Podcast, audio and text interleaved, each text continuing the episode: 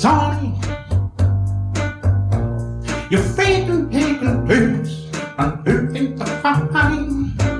Oh, and hearing the balls, I can turn the booms. You can harden the bones, Hawkins, have my honey, Sonny, want you. I love you.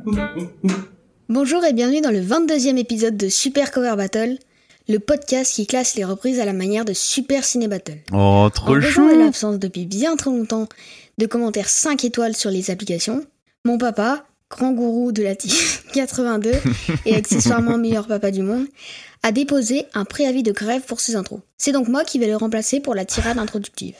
Bon, en vrai mon père a manqué d'inspiration sur ce coup et m'a proposé de l'argent pour le remplacer. Même été 5 étoiles au podcast quand même. Le travail illégal des enfants étant très réglementé, je ne peux pas, à votre grande dame, rester plus longtemps. Et avant que l'autre dame dise que l'intro est trop longue, je vous souhaite à vous, auditeurs et auditrices, une très bonne émission. Longue vie à vous, vive Anneke, vive John Frusciante et vive la Team 82. Bravo mon chéri Bravo Attends, c'est en direct? Oui, c'est en direct. Mais c'est génial, mais bah, bravo Et c'est Trop fort Bon alors comme je connais pas son prénom, je dis bravo mon Alors, chéri c'est aussi. bravo Alessandro, mais c'est bon, mon chéri, ça passe, écoute. Donc, euh, Excellent alors en fait, Ah, génial. pour ne rien te cacher, ça devait pas se passer comme ça. Normalement, c'était le petit qui, de- qui, devait, qui devait le faire. Et le petit a été invité chez, chez son copain ce soir, donc du coup, j'ai dû convaincre le grand qui est beaucoup plus bah, beaucoup plus timide pour le faire et euh, il a voulu euh, relire le texte euh, une fois deux fois trois fois peut-être dix fois avant de avant de le Eh dire ben, il- et ça m'a coûté 5 euros. Bravo Écoute, euh, je, je lui enverrai un petit truc. donc voilà non non mais non, euh, c'est trop, oui, c'est oui. trop beau, c'est trop beau. Tu le félicites de ma part, vraiment. Et donc oui, alors je manquais un petit peu d'inspiration, mais oui, vous pouvez aussi évidemment mettre des commentaires 5 étoiles. Donc voilà, ça c'est fait. Et on n'oublie pas les copains, on fait ça pour écouter ça aussi. hein. Exactement. Bon, ça va Damien? Bah écoute, ça va très bien. Et c'est une super mise en, une super mise en jambe, hein. ça, fait, ça fait plaisir de commencer comme Bah, ça. en, fait, le truc, c'est, je sais pas à partir de quel épisode j'ai commencé à faire des intros euh, supposément rigolotes ou en essayant de le faire, mais c'était une très mauvaise idée parce que c'est, un peu compliqué euh, à chaque fois, une fois par mois, d'avoir de l'imagination ou de faire un truc drôle. Donc du coup, bah voilà, là j'ai mis un des gamins à, à- à contribution, mais j'ai déjà une idée pour le pour le 23, donc c'est bon. D'accord, c'est bien. Ça c'est fait. Ouais, ok, tu vas inviter un autre gamin, un gamin du quartier, là. appeler des, des personnes autour de toi comme ça que tu pourrais. euh, On va se débrouiller. On va se débrouiller. Moi, je vais appeler un collègue. Ça ça va passer. Euh, bon, épisode 22, et comment dire que ça, va être- ça risque d'être un gros épisode parce qu'on a du pain sur la planche et on a des gros, gros, gros artistes qui arrivent. Il paraît, ouais. la, la liste, en fait, je m'en étais pas rendu compte quand on l'avait faite, et c'est juste quand j'ai quand j'ai fait la playlist, je me suis dit ah, ah oui, ah ouh. Truc de fou. Ouais, ouais, c'est assez impressionnant. Euh, du coup, ce qu'on va faire, euh, tu vas rappeler le concept du podcast pour les nouveaux et nouvelles qui nous rejoindraient aujourd'hui? Ah, ça y est, je recommence? Ouais. J'ai j'ai re le droit. Oui, t'as re le droit, c'est bon. D'accord. Maintenant, bah, bah là, oui, oui, écoute, moi. allez, c'est parti. Donc le principe, c'est simplement de faire un classement des meilleures reprises. Donc on reçoit des, des reprises qui nous sont envoyées par nos auditeurs et nos auditrices euh, régulièrement. Et à chaque épisode, on essaie de faire un grand classement. Aujourd'hui, on a combien? 230, quelque chose comme ça? Euh, on a classé 220 chansons. Ouais, voilà. On va arriver au deux- à la 230e. Bien entendu, tout ça est en toute objectivité. Évidemment. Voilà, donc on regarde différents critères, euh, l'éloignement par rapport à la reprise, à la version originale. Est-ce que la reprise fait dire autre chose à l'œuvre? Est-ce que la reprise est faite sous de bonnes augures ou sous de mauvaises intentions? Bref, on fait une petite popote comme ça, plus euh, nos histoires personnelles et ça nous permet de faire le classement ultime des meilleures reprises. Et donc, bah, du coup, la transition est toute trouvée. Je vais vous donner les cinq premiers du classement euh, à ce jour. Donc, en, cinquième place, on a Nothing Compares to You par Sinead O'Connor. En quatrième place, Everybody's Got a Learn Sometimes par Beck.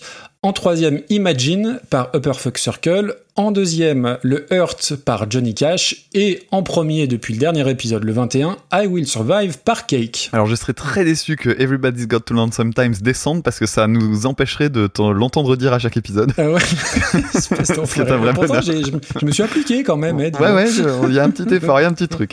Allez, dis-nous les cinq derniers. euh. Donc les cinq dernières, donc il s'agit de The Final Countdown par Europe au départ reprise par Ellie Bruna. Ensuite, la corrida de Francis Cabrel, magnifiquement reprise par Trio. Oh. D'ailleurs, je sais pas si t'as fait attention, mais elle était dans le dernier Blind Best euh, de notre copain Julien Baldacchino. Eh, je suis en retard de Blind Best. Ah, bah il a diffusé la corrida de Trio. Et euh, il paraît que dans cet épisode, il y avait eu un invité mystère du nom de Flutio Massacre. Encore Ah, Ouais, ouais. oh, le pic assiette. Ah ouais, bah attends, j'étais de passage à Paris, j'ai profité de l'occasion. Ensuite, euh, Hotel California euh, des Eagles reprise par Eddie Fitzroy and Big Star. On, on l'oublie, elle date On hein, maintenant celle-là. Non, hein, non, moi c'est- je ne l'oublie pas. Non, bah, moi non plus, c'est un trauma. J'ai un truc qui est dans ma mémoire, mais c'est quand même le sixième épisode, donc ça date. Euh, valeur sûre ensuite, euh, Ah oui. notre all-time chouchou, Ah oui. euh, Les Corons de, de Pierre Bachelet reprise par le collectif Métissé. Ça date du, de- du fameux épisode 10. Et enfin, le dernier, Into the Groove de Madonna, reprise par Furious Zoo en 2006, dans notre épisode 18. Et du coup, pour nous envoyer vos listes, c'est assez simple. Vous nous envoyez trois titres, voire un peu plus, mais on va dire entre 3 et 5, avec un titre euh, de liste pour que ce soit plus sympa. Et vous envoyez tout ça à recoversionpodcast at gmail.com ou en DM sur Twitter, euh, recoversion. Et de ton côté, écoute ça podcast at gmail.com. C'est bien ça, ouais. Parfait. Euh, et puis tu dois aussi nous expliquer le- les pins. oui, tu fais tout ce soir. Ah putain, alors... donc les pins, on garde deux pins, euh, c'est-à-dire deux morceaux qu'on met un petit peu à part. Alors le, premier c'est donc euh, le pins, c'est notre pins personnel. Donc un épisode sur deux, c'est soit Maxime, soit moi, qui gardons un morceau de notre sélection du jour au chaud pour l'aborder en tout dernier. Alors il y a même un petit jeu qui s'est mis en place depuis quelques temps qui est d'essayer de deviner quel est le morceau dans notre playlist qui sera le pins du copain. Donc là aujourd'hui c'est moi qui vais devoir deviner. Et le deuxième, c'est le Pins Auditeur. Donc le Pins Auditeur, à la fin de l'épisode, on sélectionnera 9 titres pour l'épisode suivant. Et le dixième titre est un peu mis à part, puisque euh, c'est un auditeur ou, un, ou une auditrice qui nous l'impose en fait. On, on choisit pas, on nous le donne. Mais pour ça, il faut le gagner, il faut le mériter. Et le, et le concours, c'est d'essayer de retrouver la reprise au Flutio Massacre, reprise à la flûte à coulisses euh, que je fais en fin d'épisode. D'ailleurs, on peut peut-être passer euh, la, donner la réponse de la, de la, du mois dernier. Qu'est-ce que t'en penses? Tout à fait. Allez, c'est parti, à toi de jouer. Donc la reprise, c'était ça.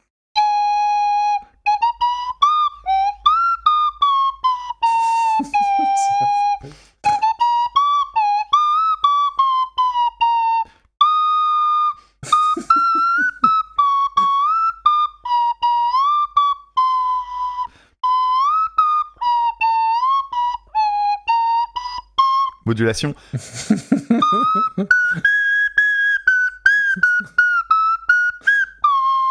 Ah, c'est magnifique.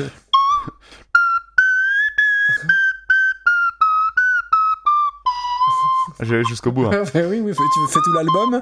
Quand ça se passe?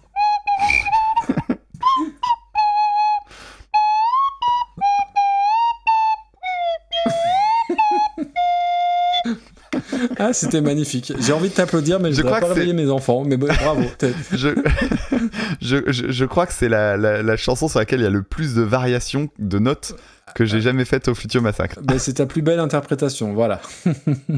Et donc vous avez forcément reconnu la chanson Belle de la comédie musicale euh, Notre-Dame de Paris. Tout à fait. Maxime, t'as reçu combien de réponses pour celle-là? Parce qu'elle était dure. hein. Euh, alors j'ai reçu, alors attends, j'ai mon petit calepin. Je crois que c'est la, la fois où on a eu le, le- le plus de réponses. Alors je te dis pas Ah mais je m'étais déchiré sur la reprise. Eh ben non, mais c'est ça qui est un truc de fou. On a eu 36 réponses. Pour de vrai. C'est La vraiment vache. 36. Donc euh, le, le défi, c'est d'en avoir 82 la prochaine fois. Ouais, ouais, ouais, pas mal. Ah oui, il faut rappeler quand même, hein, les, les, les numéros 36 et 82, ça commence à dater un petit peu, mais euh, bon, voilà, c'est un peu la team Maxime ou la team Dame. Pour ça, faut se, se référer à je sais plus quel épisode d'ailleurs. Euh, le 10, non? Non, c'est Bah, peut-être pas le 10. Non, je sais plus. Je vais te dire ça dans deux minutes. Enchaîne. Alors donc oui et du coup euh, et du coup et du coup non je sais plus ce que je voulais dire. Ben non enchaîner après euh, euh, il faut que tu devines mon pins puisque c'est Ah oui, c'est vrai. C'est vrai, c'est tout à fait vrai. Et comme Alors, tu vas attends. pas arriver à faire deux choses à la fois ça va être Bah non, compliqué. parce que je suis en train de regarder le, le- le Discord pour essayer de retrouver le glossaire. Mais non mais il y, a- mais il y y avait plus simple. Contrôle F sur la liste. Tac ogre de Barbac. Ah mais oui. Ah, l'épisode con. 13. Ah bah ouais, d'accord. bon. Oui, Voilà. c'est ça, épisode 13, bravo. Ok, parfait. Donc je devais faire quoi là déjà? Je sais plus. tu dois deviner quel est mon pins, quel pins j'ai choisi pour euh, la, fin de l'épisode. D'accord. Euh... Alors attends, je regarde rapidement. Ok, tu peux enlever ton casque. Allez, j'enlève le casque. C'est parti. Bon, j'hésite beaucoup et puis jusqu'à maintenant, on s'est toujours planté. Donc euh, je pense quand même, je vais quand même mettre mon petit billet sur la reprise de, euh, de Black Sabbath euh, de, par les Bad Plus de la chanson Iron Man. Parce que Maxime aime beaucoup Black Sabbath et je pense qu'il a détesté cette reprise, donc ça sera euh, peut-être l'occasion d'en parler. On est bon? Yes. Ok. Évidemment, ce sera faux. hein. Ce sera faux, t'es pas sûr de ton coup? J'avais trois, trois prétendants, donc on verra euh, au moment des tirages au sort. Ok, ok. Eh bien, on va attaquer, c'est parti. On attaque avec le premier titre qu'on sait même pas décidé de quoi on va parler en plus. Non, c'est vrai. Attends, on est en feu là. Comment on est Attends, on démarre fort. Eh bah oui, doucement. Je- moi, j'attends, j'attends le moment où on va s'arrêter net pendant, le- pendant le podcast et ça va devenir un tunnel de 8 heures. Euh, moi, je te propose, euh, t'as la liste sous les yeux. Oui. Euh, ouais, mais là, ça, ça, on, va faire 25 minutes. euh, Ouais, c'est pas évident. Non, bah on peut peut-être commencer par la numéro 7. Euh, si tu veux. En plus, j'ai pris mes notes tout à l'heure, donc ça me va. C'est c'est du lourd, ça va parler à peu près tout le monde. Donc, allez, c'est parti. On va commencer tout de suite par la chanson Heroes de David Bowie en 1977, reprise par Dépêche Mode en 2020.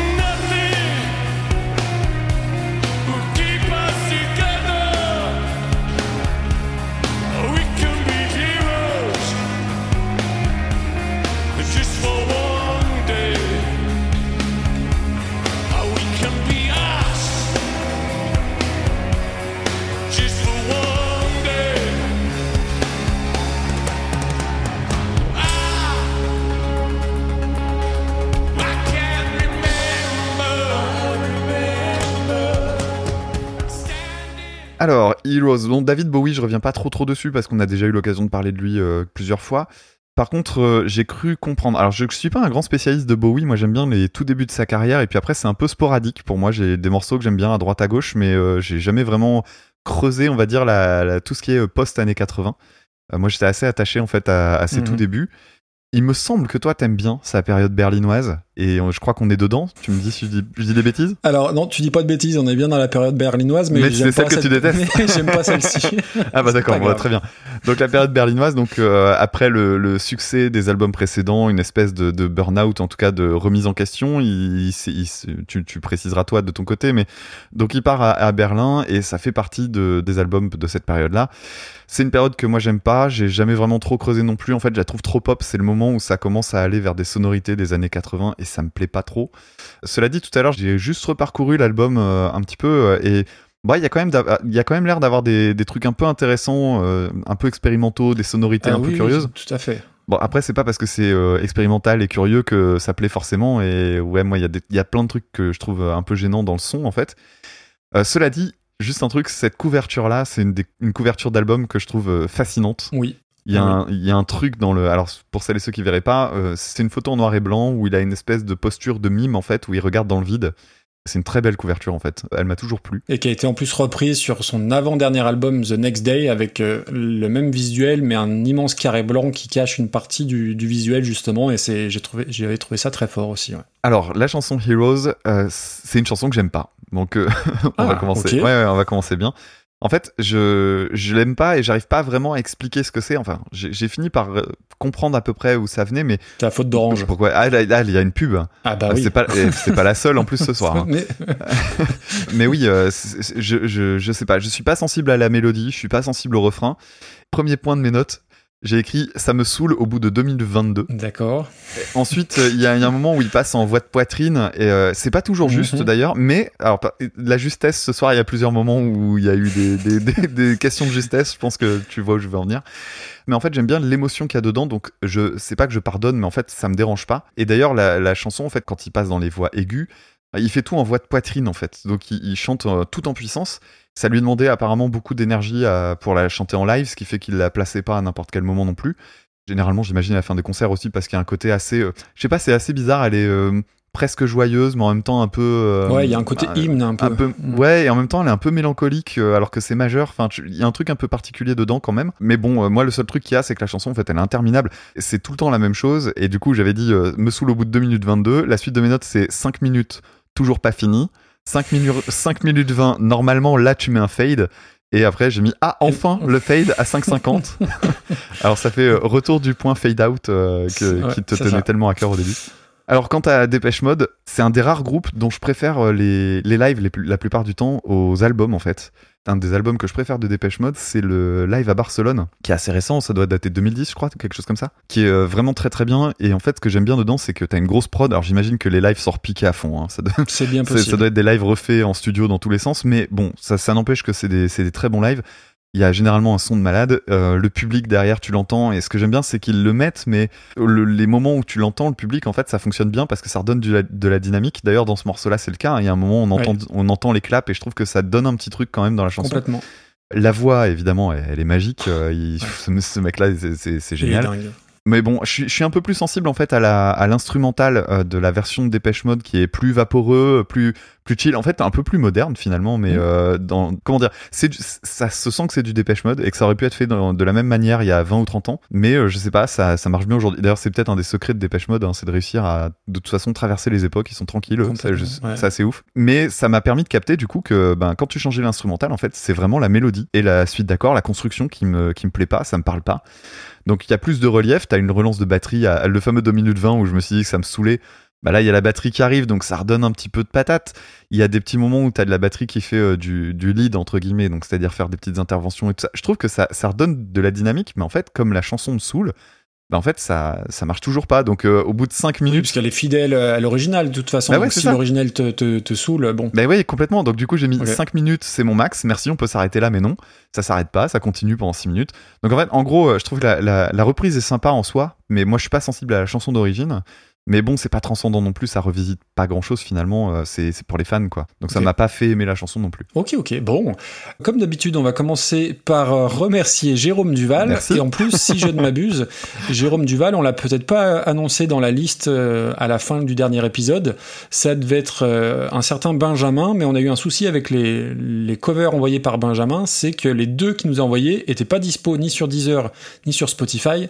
Donc du coup, on n'a pas pu traiter les reprises, euh, tes reprises, Benjamin. Donc si tu en as d'autres qui sont sur le site de streaming, n'oublie pas de nous les envoyer. Hein, on te fera passer dans le prochain épisode. Et du coup, bah, Jérôme Duval a euh, récupéré ta place. Surprise. Donc euh, bah tant mieux pour tant mieux pour Jérôme. Bowie, alors oui, tu as raison. Moi, je suis gros gros client de Bowie. Par contre, effectivement, la période berlinoise, c'est pas ma préférée. Et je, et, et je pense qu'elle devrait te plaire parce qu'il y a quand même euh, tout cet aspect expérimental où il a beaucoup travaillé avec Brian Eno, avec Robert Fripp, Oui. qui moi me laisse un petit peu euh, à côté. Robert Fripp qui est sur ce Euh, morceau-là qui devrait peut-être te plaire. Et Fripp est sur ce morceau, ouais. Oui, c'est le guitariste de King Crimson, faut le préciser euh, pour Exactement. qui pas. Et donc moi, Bowie, euh, je suis très client comme toi des, des débuts. Euh, The Rise and Fall of Ziggy Stardust, c'est un de mes albums préférés. Bijou, ouais. Et j'aime énormément ce qu'il a fait à partir de 95 jusqu'à son dernier album. Je connais un petit peu moins toute la partie euh, Scary Monsters, euh, la partie années 80, je, la connais un petit peu moins. Il y a encore beaucoup, beaucoup de choses à, à voir chez Bowie. Alors la chanson Heroes, c'est une chanson que j'aime bien sans plus, parce que pour moi, elle a été euh, trop matraquée par différentes pubs, dont Orange. Je crois que c'est Orange, hein, de mémoire. Donc voilà, j'avoue avoir un petit peu du mal à, à cette, euh, à écouter cette chanson. Comme toi, je trouve qu'elle est trop longue.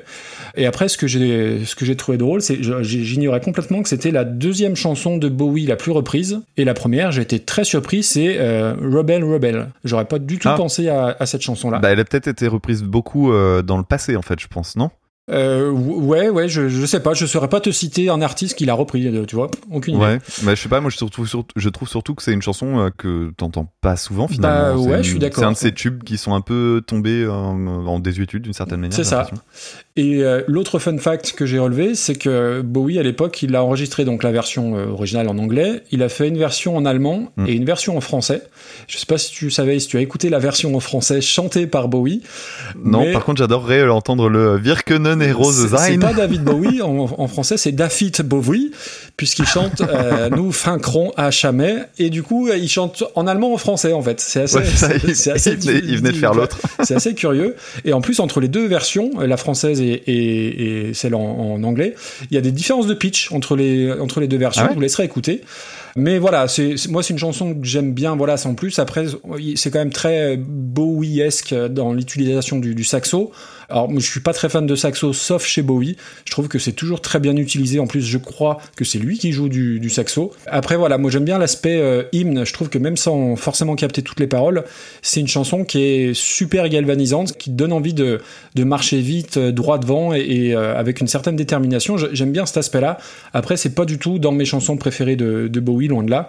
Et donc pour Dépêche Mode, je pense que c'est le plus grand groupe en activité, avec le plus de morceaux légendaires connus du très très grand public et quasi immédiatement reconnaissables. Enjoy the Silence, Just Can't Get Enough, Personal Jesus, Master and Servant, Walking in My Shoes, I Feel You, et bien sûr, donc cette euh, non j'allais dire Hero, c'est pas du tout de Dépêche Mode. Et oui, la, la dernière fois je disais la- exactement la même chose de, de. Cure. Et pour moi, c'est vraiment les deux, les deux derniers gros dinosaures en activité. Alors, on nous a dit sur Twitter que oui, il faut, faudrait pas oublier U2. Oui, mais on a dit en activité. Et, et U2, ils ont pas sorti d'album depuis 97. Alors, en tout cas, euh, pas de bons albums. Donc voilà, euh, blague à part, Dépêche Mode, c'est ouais, un de mes groupes fétiches que j'ai mis du temps à connaître. Un peu comme The Cure, c'est-à-dire je connaissais les, les vrais gros singles et j'ai mis du temps à m'intéresser aux albums. Et quand j'ai mis le nez dedans, j'en suis plus ressorti. Tu l'as dit, c'est Dépêche Mode, c'est un des groupes qui fait le pont entre les générations et qui fait le pont entre les styles. Encore une fois, t'as des gens fans de métal qui écoutent euh, Dépêche Mode, Ouais. fans d'électro, fans de rock, fans de gothique. Ils arrivent vraiment, à, je trouve, à, à être une espèce de passerelle entre tous ces styles-là. Et Dave Gahan, c'est une des voix au monde que je préfère. J'adore ce, j'adore ce type. J'adore ce qu'il dégage. Souvent, faut choisir une équipe euh, Team Gahan ou Team Martin Gore. Moi, je suis beaucoup plus Team Gahan. Et il faut, oui, il y a aussi Andrew Fletcher, mais c'est un bassiste et comme euh, tous les bassistes, on sait pas trop ce qu'il fout là. Euh, donc c'est ou Gore? Bah moi, je suis Team Gahan. Il n'y a pas grand chose de raté dans, dans leur discographie. Moi, j'ai un petit bémol sur le tout dernier, mais c'est vraiment, vraiment léger. Et au rayon des fun facts, est-ce que tu sais pourquoi il s'appelle Dépêche Mode? Euh, ou c'était pas un magazine? Alors ouais, c'est quand même un groupe qui a failli s'appeler Modes et Travaux ou Sanglier Magazine, puisqu'en fait Gann est dans une chambre d'hôtel quand on leur demande euh, au tout début de leur carrière euh, quel est le nom du groupe, et euh, ils voient sur la table de chevet un magazine qui s'appelle Dépêche Mode, et voilà, d'où le nom. Donc vous pourrez briller, euh, briller en société. Pour leur reprise, donc elle date de 2020 et en fait elle est donc sur un live qu'on trouve sur, euh, sur les sites de streaming et elle est aussi dans la bande originale d'un documentaire que j'ai pas encore eu le temps de voir qui s'appelle Spirits in the Forest où c'est six fans de nationalités différentes. Alors il y a quelqu'un qui vient de Mongolie, de, une personne de Roumanie, du Brésil et j'ai oublié les autres et qui racontent leur rapport à Dépêche Mode en- entrecoupé de- d'images de concert. Et ce que je trouve dingue avec cette chanson, c'est que dès l'intro, tu reconnais la chanson de, de Bowie, mais tu reconnais tout de suite que c'est Dépêche Mode. Même à l'aveugle, tu sais pas que c'est Dépêche Mode, tu sais assez vite, de par les, les orchestrations, Mhm. que c'est Dépêche Mode. Je trouve que la, ligne de guitare, donc qui est jouée par euh, Martin Gore, elle amène presque un côté celte à un moment. Il y a des sonorités comme ça qui m'ont fait penser à ça. Alors, ce que j'aime aussi, alors après, du coup, c'est un peu biaisé parce que c'est du live, donc oui, euh, quand t'as le public qui chante à un moment donné sur le refrain, bah, alors je veux pas dire que ça te met les frissons, mais il y a vraiment ce côté hymne fédérateur que t'as peut-être un petit peu moins sur la version originale. Et je trouve que là où l'original, tu avais envie de de marcher et d'aller d'aller vite, là t'as envie de, de fermer les yeux, un peu de t'évader. Et ce qui est assez fou, c'est, euh, tu sais, quand on avait parlé de Bowie qui reprenait Neil Young, on avait dit qu'il avait réussi à se l'approprier au point qu'on aurait dit une compo de Bowie. Et ben là, je trouve que ça sonne comme une compo de Dépêche Mode. Je sais pas si tu vois ce que je veux dire. Ouais, si, si, carrément. C'est-à-dire qu'ils ils arrivent complètement à se l'approprier en étant fidèles quand même à l'original parce qu'elle ne trahit pas la, ce que veut transmettre l'original, tout en l'adoptant à ouais, leur univers un peu électro-rock. Après, j'ai le même bémol sur la longueur que l'original, mais, euh, mais non, ça reste, ça reste une vraie chouette reprise. Alors après, ça va pas aller euh, titiller le top 20 loin de là, mais, euh, mais j'ai pris du plaisir à l'écouter. D'accord. Bah, pour moi, c'était milieu mou. hein, Ouais, oui, mou, oui, oui. bah, c'est simple, on, avait, on a 220 morceaux. Le milieu, c'est Kula Shaker qui reprenait Hush. Ouais, bah, c'est pas. Ça peut même aller un petit peu là, en dessous hein. hein, pour moi. Faut chercher une reprise qui apportait pas grand chose, quoi. Y a pas un club comme ça de. Un club de reprises qui, app- qui apporte pas grand chose. Ouais. il doit y en avoir. euh. Metallica, Am I Evil Bon, ça remonte au troisième épisode, mais c'était un peu ça. C'était un hommage fidèle, euh, sincère. Oui, c'est vrai. Donc écoute, je te propose de mettre ça. euh, Ouais, je la mettrais. Attends, ouais, du coup, je la mettrais peut-être même en dessous de Without You, moi. Pourquoi? Ouais, on pinaille. bon, Et pourquoi? Parce que je trouve que la, la version de Harry Nilsson a plus euh, laissé sa marque que, euh, que ne laissera la Ok, une bah marque. écoute, on la- va pas chipoter là-dessus. Allez, Mode. ça nous fait une belle 106e place. Ça passe. Ça passe. On continue avec la chanson The Maze, à l'origine de Manchester Orchestra en 2017, reprise par Holy Phone en 2020. You don't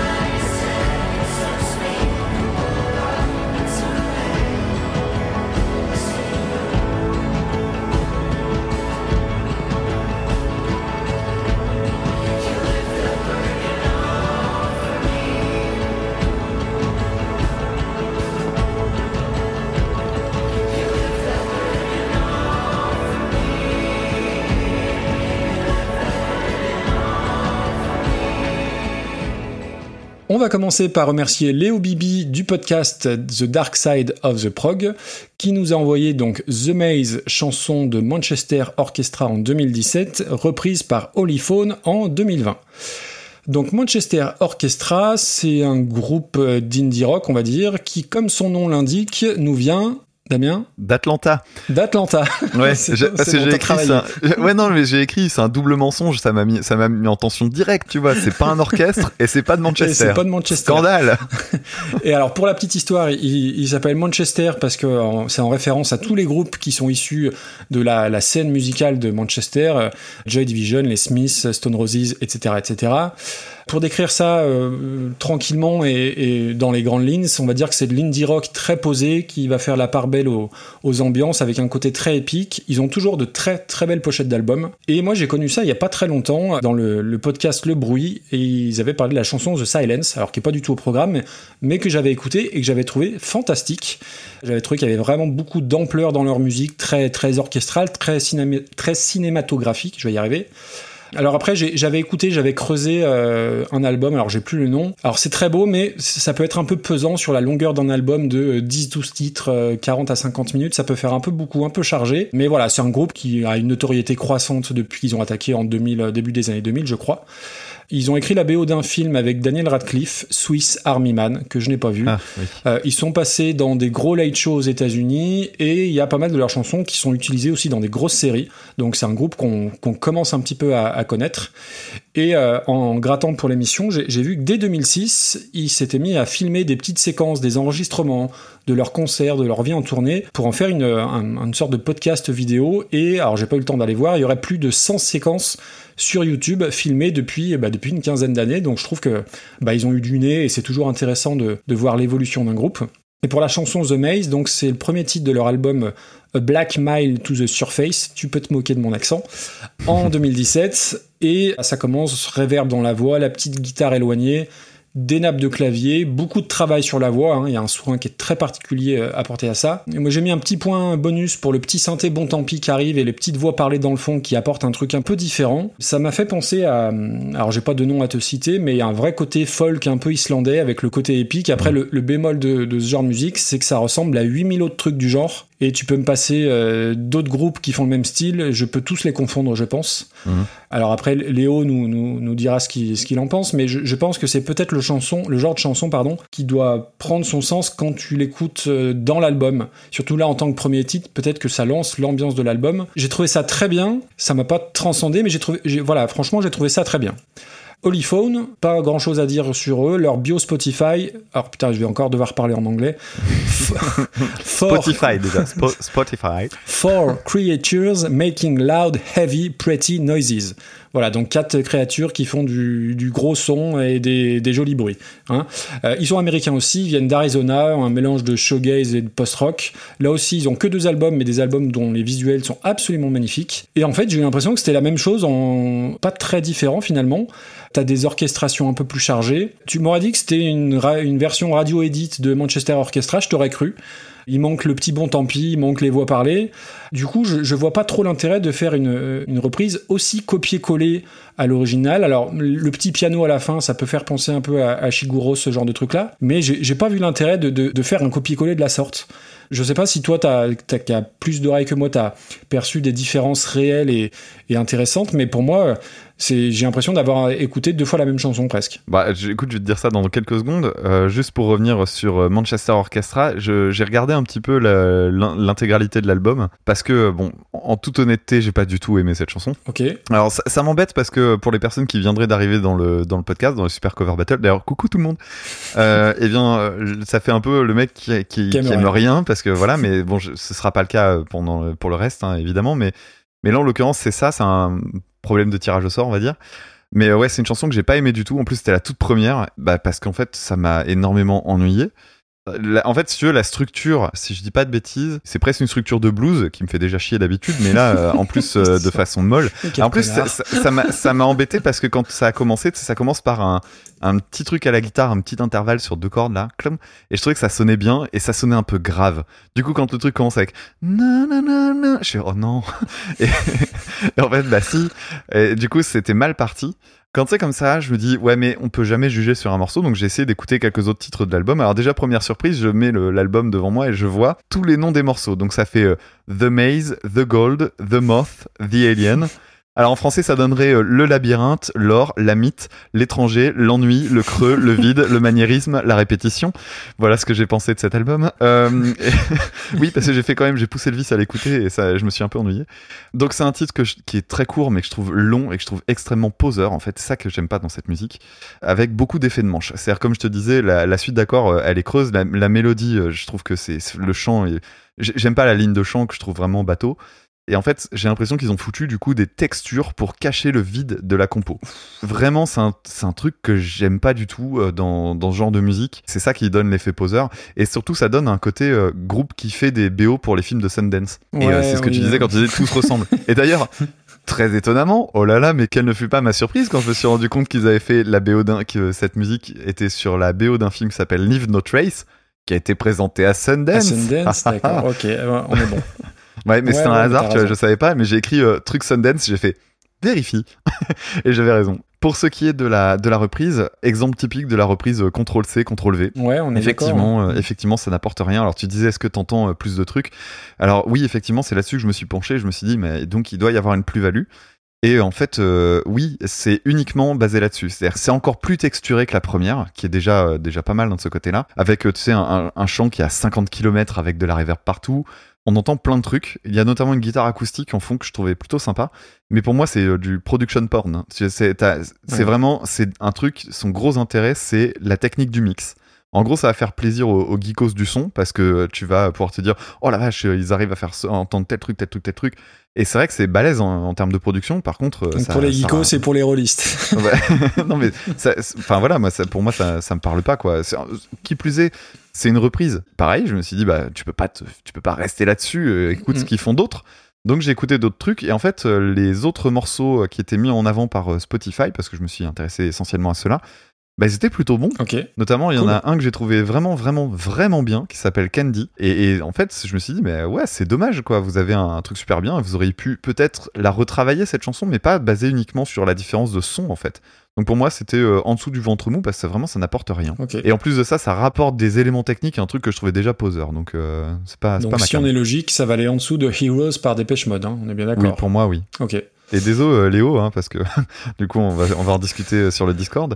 Mais, euh, mais oui, c'est pas accroché. Écoute, euh, moi je vois ça aux alentours de la Entre 150 et 170, quoi. Euh, Tu vois, attends, je 154 regarde. Bohemian Rhapsody par Panic at the Disco, c'était euh, un peu copié-collé. Alors, copié-collé.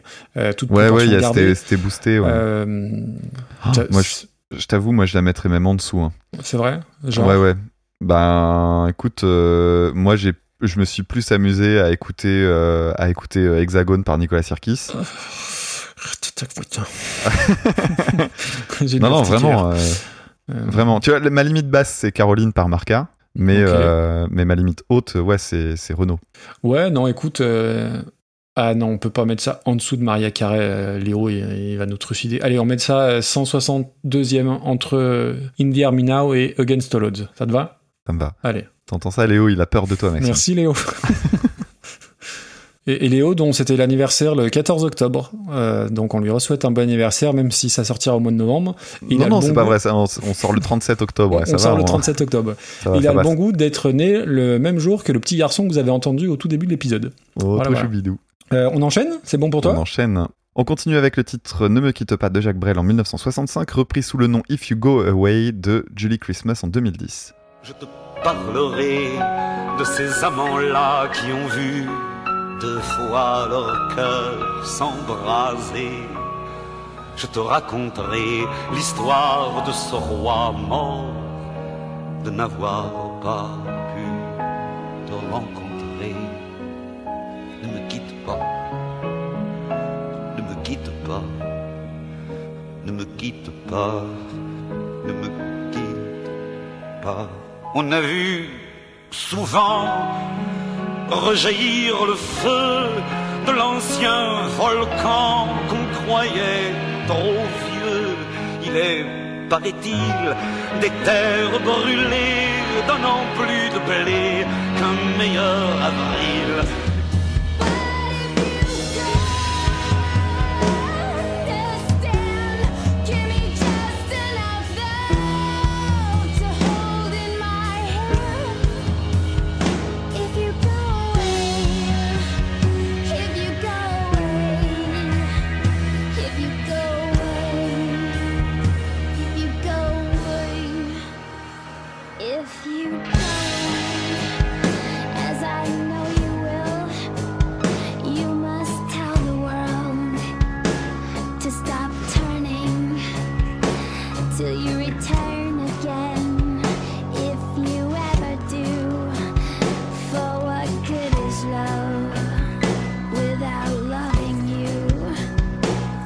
Alors, euh, donc, euh, Ne me quitte pas, 1965, Jacques Brel, on représente pas Jacques Brel, bien entendu.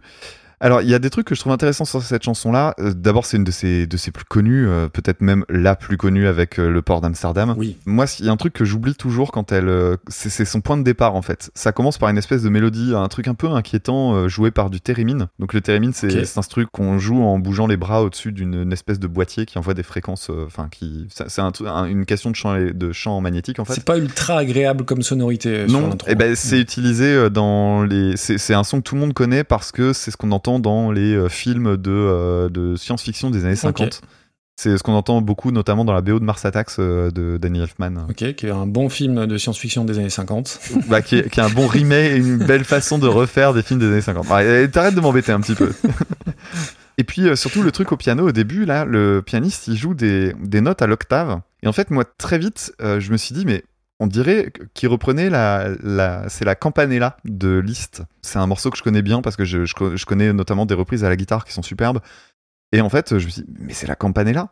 Et en fait, ça va avoir son importance parce que j'ai pas trouvé euh, qui que ce soit qui citait ça, mais moi, vraiment, c'est l'impression que j'ai eue.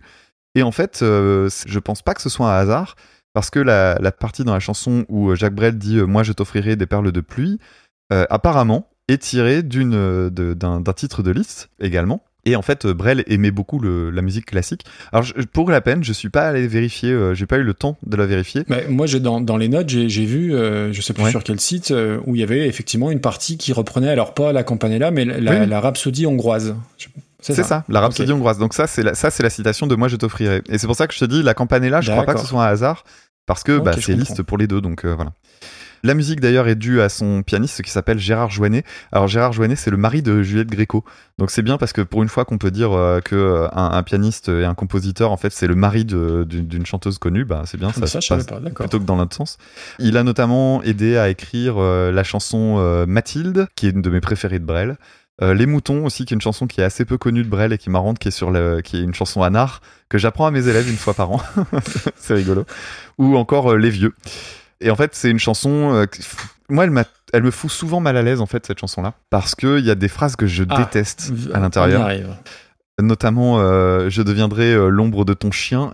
C'est un truc qui me fout tellement mal à l'aise.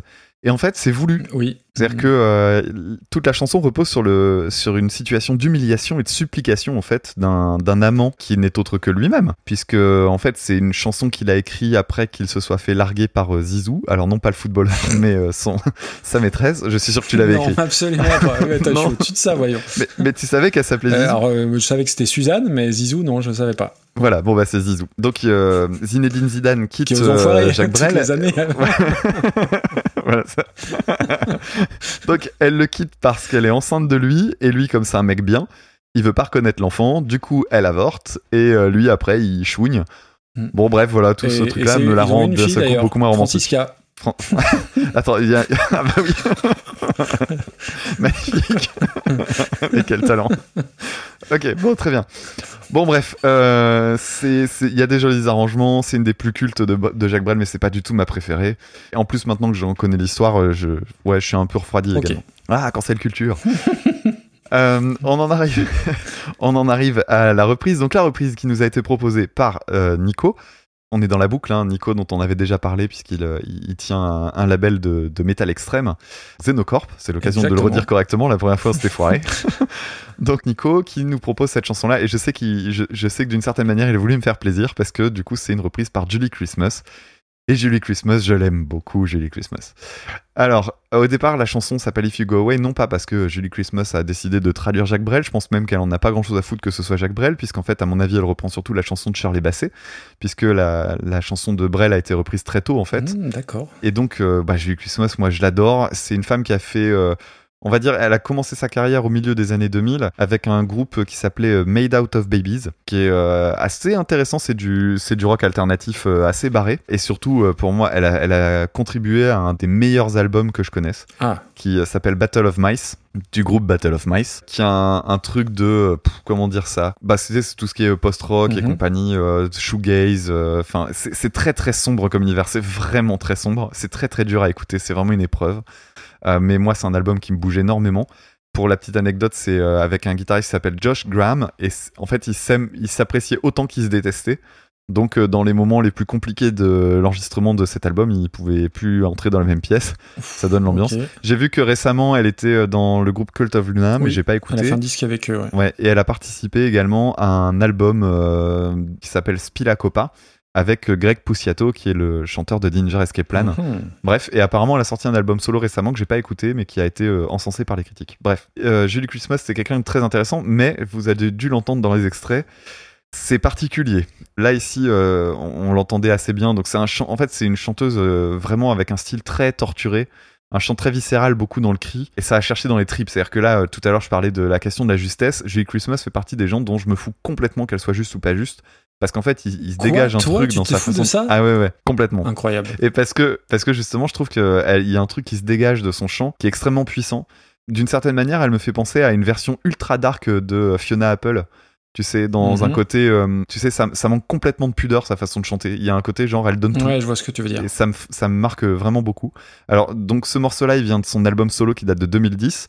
J'étais content qu'il arrive parce que moi, j'en avais un très bon souvenir de cette chanson. En fait, je suis un peu redescendu euh, quand je l'ai réécouté parce que j'ai été très déçu de la réentendre. Par contre, ça m'a permis de réécouter euh, deux morceaux notamment euh, de, de cet album. Donc, je vous recommande euh, When Everything is Green, qui est la dernière de l'album, qui est géniale, et euh, July the 31st, 31st euh, qui est, euh, je crois, le morceau d'ouverture qui est très très bien aussi. Enfin bref, un super album assez dur à écouter aussi, mais euh, vraiment bien. Donc voilà, moi je, je, suis, je suis assez attaché euh, à Julie Christmas, un peu moins euh, à, à cette chanson-là. Alors elle est moins sobre que la version de Brel, hein, c'est peu dire. elle est quasi menaçante en fait, parfois. C'est ça qui est marrant, c'est que du coup, euh, on parlait de la question de faire dire autre chose aux œuvres. Autant dans Ne me quitte pas, t'as l'impression qu'il se met à plat ventre, etc. Là, t'as presque l'impression que c'est genre bon, il faudrait peut-être que tu reviennes parce qu'en fait, sinon, je vais venir te tuer en sortant quand tu vas sortir de ton boulot. C'est une version toxique en fait, avec une sorte. T'as t'as presque l'impression qu'elle est en train de menacer de se suicider. Ouais, C'est- ouais. C'est euh, Et en fait, finalement, bah, c'est beaucoup plus moderne. Je trouve que ça correspond vachement plus, euh, je sais pas, à la façon qu'ont les, gens de penser aujourd'hui. Peut-être qu'on est plus sensible à toutes ces questions de personnes toxiques, etc. En tout cas, je trouve que ça marche, euh, ça marche pas trop mal. Et même si j'étais déçu, déçu à la réécoute, je l'ai réécouté plusieurs fois pendant la playlist. Et en fait, à chaque fois, j'ai fini par revenir à ce que je trouvais au début. Et finalement, j'ai fini par la retrouver bien. Donc, euh, ça ça m'a fait plaisir de retomber dessus. Et je suis très curieux de savoir à quel point tu l'aimes pas. Ah, Alors, on, on- on va y venir, on va y venir. Alors, Jacques Brel, euh, oui, on en avait parlé une ou deux, une ou deux fois, je crois. Euh, moi, ça faisait ouais partie des trucs que ma mère écoutait, mais mais je trouvais ça trop sombre, trop austère, et ça me rebutait à l'époque. Et du coup, je connais très peu. Je connais les ces cinq, six plus grosses chansons, mais je après je comprends l'importance de, de ce gars-là dans la dans la culture musicale française, enfin francophone en l'occurrence. Et puis toi qui, des- toi qui aimais bien les vinyles, etc., qui avait les vinyles chez toi, les couvertures des vinyles de Brel sont particulièrement austères aussi. hein. Ça donne pas envie de les ouvrir quand t'as 10 ans. hein. Ouais, mais et puis quand tu le voyais euh, à la télé, euh, enfin sur scène et tout, il y, avait ce côté euh, en sueur, un peu- un, austère aussi, noir et blanc. Mhm. Voilà, ça franchement, ça m'a jamais attiré. Euh, alors après, sur Ne me quitte pas, euh, tu la retrouves euh, à chaque fois dans tous les classements de meilleures chansons françaises de tous les temps. Même si on sait bien que les classements, ça, quelle idée les gens ont vouloir de, faire des classements de, tout, c'est insupportable. Et, ce qui est très bizarre, moi aussi, elle me met mal à l'aise cette chanson, mais parce que quand j'écoute Ne me quitte pas, je pense à la parodie des inconnus. Alors non, je parle pas de la parodie des nuls avec Vous me subirez, je parle de la parodie des inconnus avec le clip de Jean-Pierre François, donc Je te survivrai. Et c'est Jean-Pierre François qui chante Ne me quitte pas, donc avec les paroles de Jacques Brel, et c'est très très particulier. Alors ça dure 1 minute 30, euh, Je la connais pas. la- la- tu, tu la connais? Bah non. Non, c'est vrai? Bah ouais, je vais arrêter de t'écouter, je vais regarder le sketch. Et c'est vraiment les images du clip de, de, de l'autre teubé Jean-Pierre François sur la plage, là. Et je pense que c'est euh, c'est Didier Bourdon qui fait la voix et qui chante donc les paroles de, de Ne me quitte pas. C'est assez, voilà, c'est assez déstabilisant. Et ça m'est tout de suite revenu en tête. Et alors sur les paroles, du coup, euh, j'ai noté quelques trucs. En fait, il a dit, euh, je crois que c'était sept ans après la sortie de la chanson, que cette chanson n'était pas une chanson d'amour, que contrairement à la perception commune que le public s'en fait, c'est pas une chanson d'amour, c'est un hymne à la lâcheté des hommes, c'est jusqu'où un homme peut s'humilier. Je sais qu'évidemment ça peut faire plaisir aux femmes qui en déduisent assez rapidement que c'est une chanson d'amour, ça les réconforte, je comprends bien, et ils tranchent, c'est l'histoire d'un con et d'un raté, ça n'a rien à voir avec une femme. Donc ça corrobore tout à fait de ce que tu disais. Moi sur la chanson, il y a un truc qui... Je, je veux bien entendre que c'est un bon parolier, mais moi il y a des phrases que je comprends pas des perles de pluie venues d'un pays où il ne pleut pas. Du coup, ça fait peut-être référence à ce que tu disais, mais la liste, mais, mais moi je comprends pas. Je comprends pas ce que ça veut dire. Alors l'ombre de ton ombre, tout ça, je, euh, je, je trouve que c'est très très abstrait pour que ça me parle. Et alors oui, euh, j'ai pas de, c'est certainement très poétique, mais poétique. pas l'âme d'un poète, ça se serait. Le texte me laisse à côté. Et Brel, si tu passes à côté du, du texte, bah, entre guillemets, euh, tu passes à côté de tout. Et non, c'est pas une chanson. euh, alors je l'ai réécouté plusieurs fois pour dire de de vraiment essayer de, de rentrer dedans. Alors après, je trouve qu'une seule écoute est plus plombante que toute la discographie d'Anathema. Je pense que c'est vraiment euh, un truc qui te met une chape de béton sur les épaules. C'est toujours pas une chanson à, à écouter dans la ZAG de Sochaux un dimanche soir de novembre. Allez, Mais voilà, après, euh, il se passe un truc quand même avec cette chanson. Tu sens bien qu'il y a une espèce de truc euh, lancinant, lourd, grave qui se passe. Mais après, la question que je me pose, c'est qui écoute ça par plaisir? C'est-à-dire que tu mettes un best-of de Jacques Brel, je veux bien. Donc euh, les bonbons, machin, tout ça. Quand t'arrives, euh, ne me quitte pas, tu, bah, tu la laisses parce que c'est dans le, dans le truc. Mais qui se dit, tiens, je vais commencer par écouter Brel et je vais commencer par cette chanson C'est une vraie, une vraie question. Voilà. Donc sinon, c'est pas une chanson que j'apprécie particulièrement. pourtant il y a quand même 35 millions de personnes qui l'ont fait sur Spotify. Ah ouais, ah ouais, quand même. Et puis euh, elle a été reprise par euh, 2500 personnes, hein, euh, Mhm. Sylvie, euh, Barbara. euh, Il va y avoir des imitations ce ah, soir. j'annonce. bah tant mieux. Toi aussi, t'en as Non, c'est pour autre chose. Euh, Natacha Atlas, Nina Simone, Faudel, eh oui, te- rappelez-vous de Faudel, Sting, euh, Laurie Neal et donc Julie Christmas. Et donc Julie Christmas, et bah déjà, ce qu'il faut dire, le plus important, c'est que c'est une des artistes qui est dans la playlist à, à Jésus, à Jesus, tu savais? Alors vas-y, je l'ai pas. Bah, euh, elle est dans la playlist à, à Jésus avec Anderson Pack, forcément, Ouais. avec Black Shabbat, avec- avec Maria Carême. Et puis Fanny. Fanny qui reprenait l'homme à la moto d'Edith Piaf. Très bien, bravo. Bravo, bravo, magnifique. Euh, bref, euh, non, euh, parlons, parlons sérieusement quand La même. qualité de jeu. Ça, c'est travaillé, hein, messieurs. ah ouais, bah ça se voit, oui. Euh, alors, en fait, j'en ai entendu parler euh, pour la première fois euh, par toi euh, dans le Discord. Vous en aviez parlé, je sais plus euh, à quel sujet, et je m'étais noté le nom d'un côté, euh, je m'étais mis le nom de côté. Et vous en aviez parlé dans des termes, ouais, c'est un truc très sombre qui remue le bide. Ce, alors je sais, j'ai plus les, les termes exacts, mais c'était un petit peu ça. Et j'ai oublié d'écouter, et j'avais laissé ça de côté. Et du coup, bah, j'étais très impatient, très curieux d'écouter, avec une petite pointe de, de crainte puisque la dernière excitation de ce genre-là, c'était Lingua Ignota, dont on a parlé la dernière Ouais. fois, et où, euh, où le, le- le soufflet était un petit peu Ça retombé. n'avait pas marché, ouais. Donc je lance, le, je lance le truc. Dès le départ, au niveau de la voix, je suis très surpris parce que je m'attendais à pas à du chant grôlé, mais pas loin. Et puis il y a une espèce de, de, de candeur dans sa voix, une espèce de ouais d'espièglerie. Alors moi j'ai noté entre Björk et Regina Spektor, une Ouais. espèce de, de grain de folie dans la voix. une voix un peu enfantine, ouais. Exactement. Et puis t'as toujours les, les espèces de d'accords en palm muting là de guitare et tu te dis là ça ronronne mais je pense que ça va partir. Tu attends à, tu t'attends à ce que ça parte et ça part pas. Je veux dire ça part Bah pas non. en explosion euh, musicale. Après effectivement il y a beaucoup d'interprétations dans son jeu. Je trouve pas qu'il y en ait trop. Vraiment elle vit le truc mais ça tombe pas dans le maniérisme. Et le maniérisme on va en parler ce soir mais en tout cas pas là. J'ai trouvé le refrain super efficace avec les, les- les gros fils de batterie. Là, ça, franchement, ça envoie quand même pas mal. C'est mélancolique, c'est pas aussi plombant que l'original. Enfin, c'est pas que c'est pas aussi plombant, c'est que je trouve que ça emmène l'ambiance un petit peu ailleurs. Je m'attendais donc du coup, comme je te disais, à un truc super sombre, super lugubre, et c'est plus subtil. Je trouve qu'il y a un côté euh, BO de série un peu post-apocalyptique dans cette espèce de, contraste entre la, la lourdeur des guitares et puis cette voix euh, toute fine. Et du coup, j'étais très surpris parce que je m'attendais vraiment à un truc, euh, un truc vraiment, euh, vraiment épais et pas du tout. Je pense que j'ai, c'est une chanson qui s'est bonifiée au fil des écoutes parce que la première Ah, fois, je me suis dit ouais, ok, il y a rien de, il y a rien d'extraordinaire. Et puis je me suis refait la playlist et je me suis dit ah ouais, quand même. hein. Et euh, je trouve qu'il y a une ambiance un peu à la Anathema, j'y reviens, à la fin avec l'espèce de petit piano. Et surtout, je trouve que c'est une chanson qui est super bien cadrée. C'est-à-dire que t'as une vraie intro qui démarre euh, en douceur et t'as une vraie fin. Je veux dire, il y a, je sais pas, Ouais, j'ai l'impression que ça me raconte une histoire. Donc du coup, j'aurais pas pu en faire un pins et je vais pas mettre ça forcément très très haut, mais ça m'a donné en tout cas envie d'aller écouter euh, Battle of Mice là dont tu m'as parlé Ouais, et de creuser un peu plus euh, Julie Christmas. Ouais. C'est c'est très particulier parce que tu, toi qui disais que tu savais pas dans quelle ambiance fallait être pour écouter euh, Ne me quitte pas.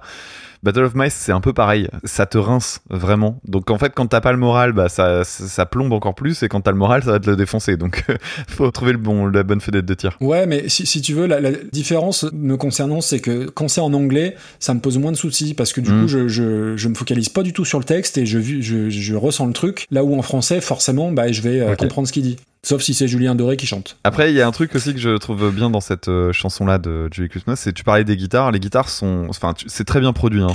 Oui. Mais euh, en fait, ça, ça verse pas dans la facilité de mettre des grosses saturations. En fait, c'est un crunch euh, qui est sur la guitare du début à la fin, et ça enlève un, un côté qui aurait été facile de juste mettre de, l'intensité en mettant euh, des trucs hyper saturés. C'est pas Ouais, c'est pas disturbed, quoi. Bon, alors où est-ce qu'on met ça?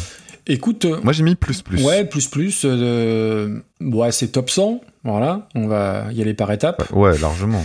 La centième, c'est First Aid Kid. Non, non, moi je suis plutôt euh, du côté des 60, euh, des 60 par là. ouais. 60. Parce qu'il y a Stripped de Rammstein et tout ça, je me dis c'est plutôt dans ce, dans ce goût-là, je trouve. Ouais, oui, puis en termes d'ambiance, on n'est pas complètement euh, très éloigné de Rammstein. Mm. Euh, ouais, non, mais c'est à peu près, c'est cohérent d'être dans, dans ce coin-là. Est-ce qu'elle est qu'elle monte dans le top 50 ou est-ce qu'elle reste en- juste à la, au pied du top 50 C'est ça la question. Non, ça va pas. non, non. Blondie, c'est au-dessus. Pour moi, c'est meilleur que Steven Wilson. Écoute, entre, allez, on peut même mettre ça au-dessus d'Isaac Delusion. Ok, très bien. Donc 51e place. Donc elle, est vraiment au pied du, du top 50. Ouais. Ce qui est, ce qui est bien. Hein. Ce qui est très bien, ouais. Ah ouais, carrément. Ah, je suis content que t'aies bien aimé. euh, ouais, ouais, franchement. Tu pensais que j'allais. Donc, du oui, tu pensais que j'allais pas aimé. Oui, parce que j'avais peur que tu que t'accroches pas trop à sa façon de chanter. Et c'est vrai que quand t'as parlé juste du refrain, et moi j'avais euh, les moments où sa voix se casse. Et ouais, je trouve ça super touchant en fait la façon qu'elle Ouais, a suis Mais c'est vraiment le, c'est le lâcher prise en fait qui me parle. Tout à fait. Euh, J'aime bien ça parce que c'est des trucs que je ne saurais jamais faire. Voilà, c'est aussi Ah bête oui, que je ça. te- je te confirme. J'ai, ouais, j'ai pas assez de- je ressens pas assez d'émotion pour ça. Et euh, elle, est, elle est anglaise, américaine? Elle est américaine. Américaine, ok. On continue avec la chanson Under the Bridge des Red Hot Chili Peppers en 1991, la fameuse année 1991, Maxime. hein, N'est-ce pas? Petit clin d'œil. Ah, ah. Euh, reprise en 1997 par les All Saints. And I never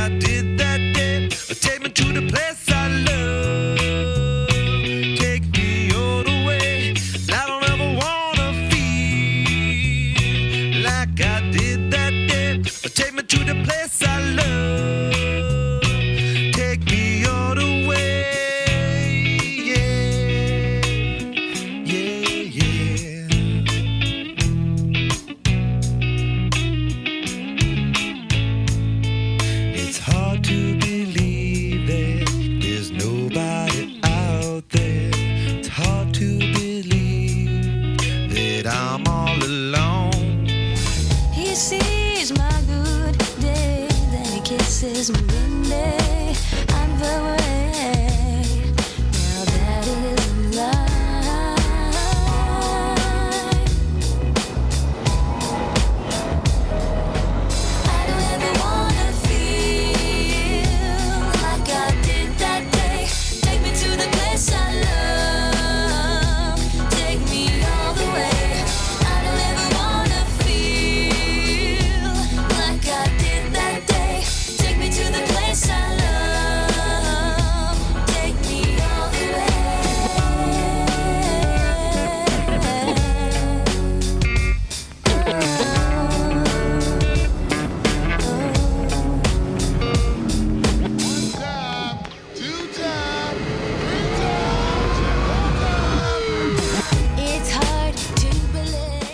Eh bien, merci Clémence. En plus, je crois, euh, alors du coup, tu le couperas au montage si ça se dit pas, mais euh, on a un couple ce soir. Euh, donc, le monsieur nous a envoyé une chanson et madame nous a envoyé une chanson. Et bah, la madame en question, c'est Clémence qui nous a envoyé donc Under the Bridge, les Red Hot versus All Saints. Et bah, du coup, je la remercie doublement parce que bah, les Red Hot, c'est un petit groupe que je connais un petit peu. Et enfin. t'es fan des All Saints. Enfin, un point fruscianté parfaitement justifié dans le bingo du Discord si bingo il y a. Donc voilà, ça s'est fait. Plus sérieusement, par où commencer? Euh, Bah déjà peut-être faire de l'autopromo et euh, vous inviter à écouter mon épisode 78 où je parlais de la fameuse année 1991 et où, pour la petite histoire, le même jour, c'est-à-dire le 24 septembre, sont sortis Blood Sugar Sex Magic des Red Hot Chili Peppers et un autre petit album qui s'appelle Nevermind de Nirvana et The Low End Theory de euh, A Tribe Called Quest. Donc trois énormes albums sortis le même jour. Under the Bridge, c'est la première chanson des Red Hot que j'ai connue, que j'ai entendue de toute ma vie. Et comme je l'expliquais dans l'épisode, je m'en souviens parfaitement de mon frère qui était rentré avec le CD de titre. Et j'avais trouvé ça vachement bien et j'avais mis peut-être des mois, voire des années à écouter le reste. Et euh, alors voilà, pour faire un petit focus sur les Red Hot et sur Frusciante, je sais pas si Blood Sugar Sex Magic c'est le meilleur album du groupe, c'est le plus important en tout cas pour eux. Après, je suis infiniment plus client de la carrière solo de Frusciante que des Red Hot. Les Red Hot n'ont pas fait que des bonnes choses, ça se saurait. Après, j'aime énormément One Hot Minute. Je trouve que parfois je le préfère même à Blood Sugar Sex Magic. Je trouve qu'il a un peu mieux vieilli.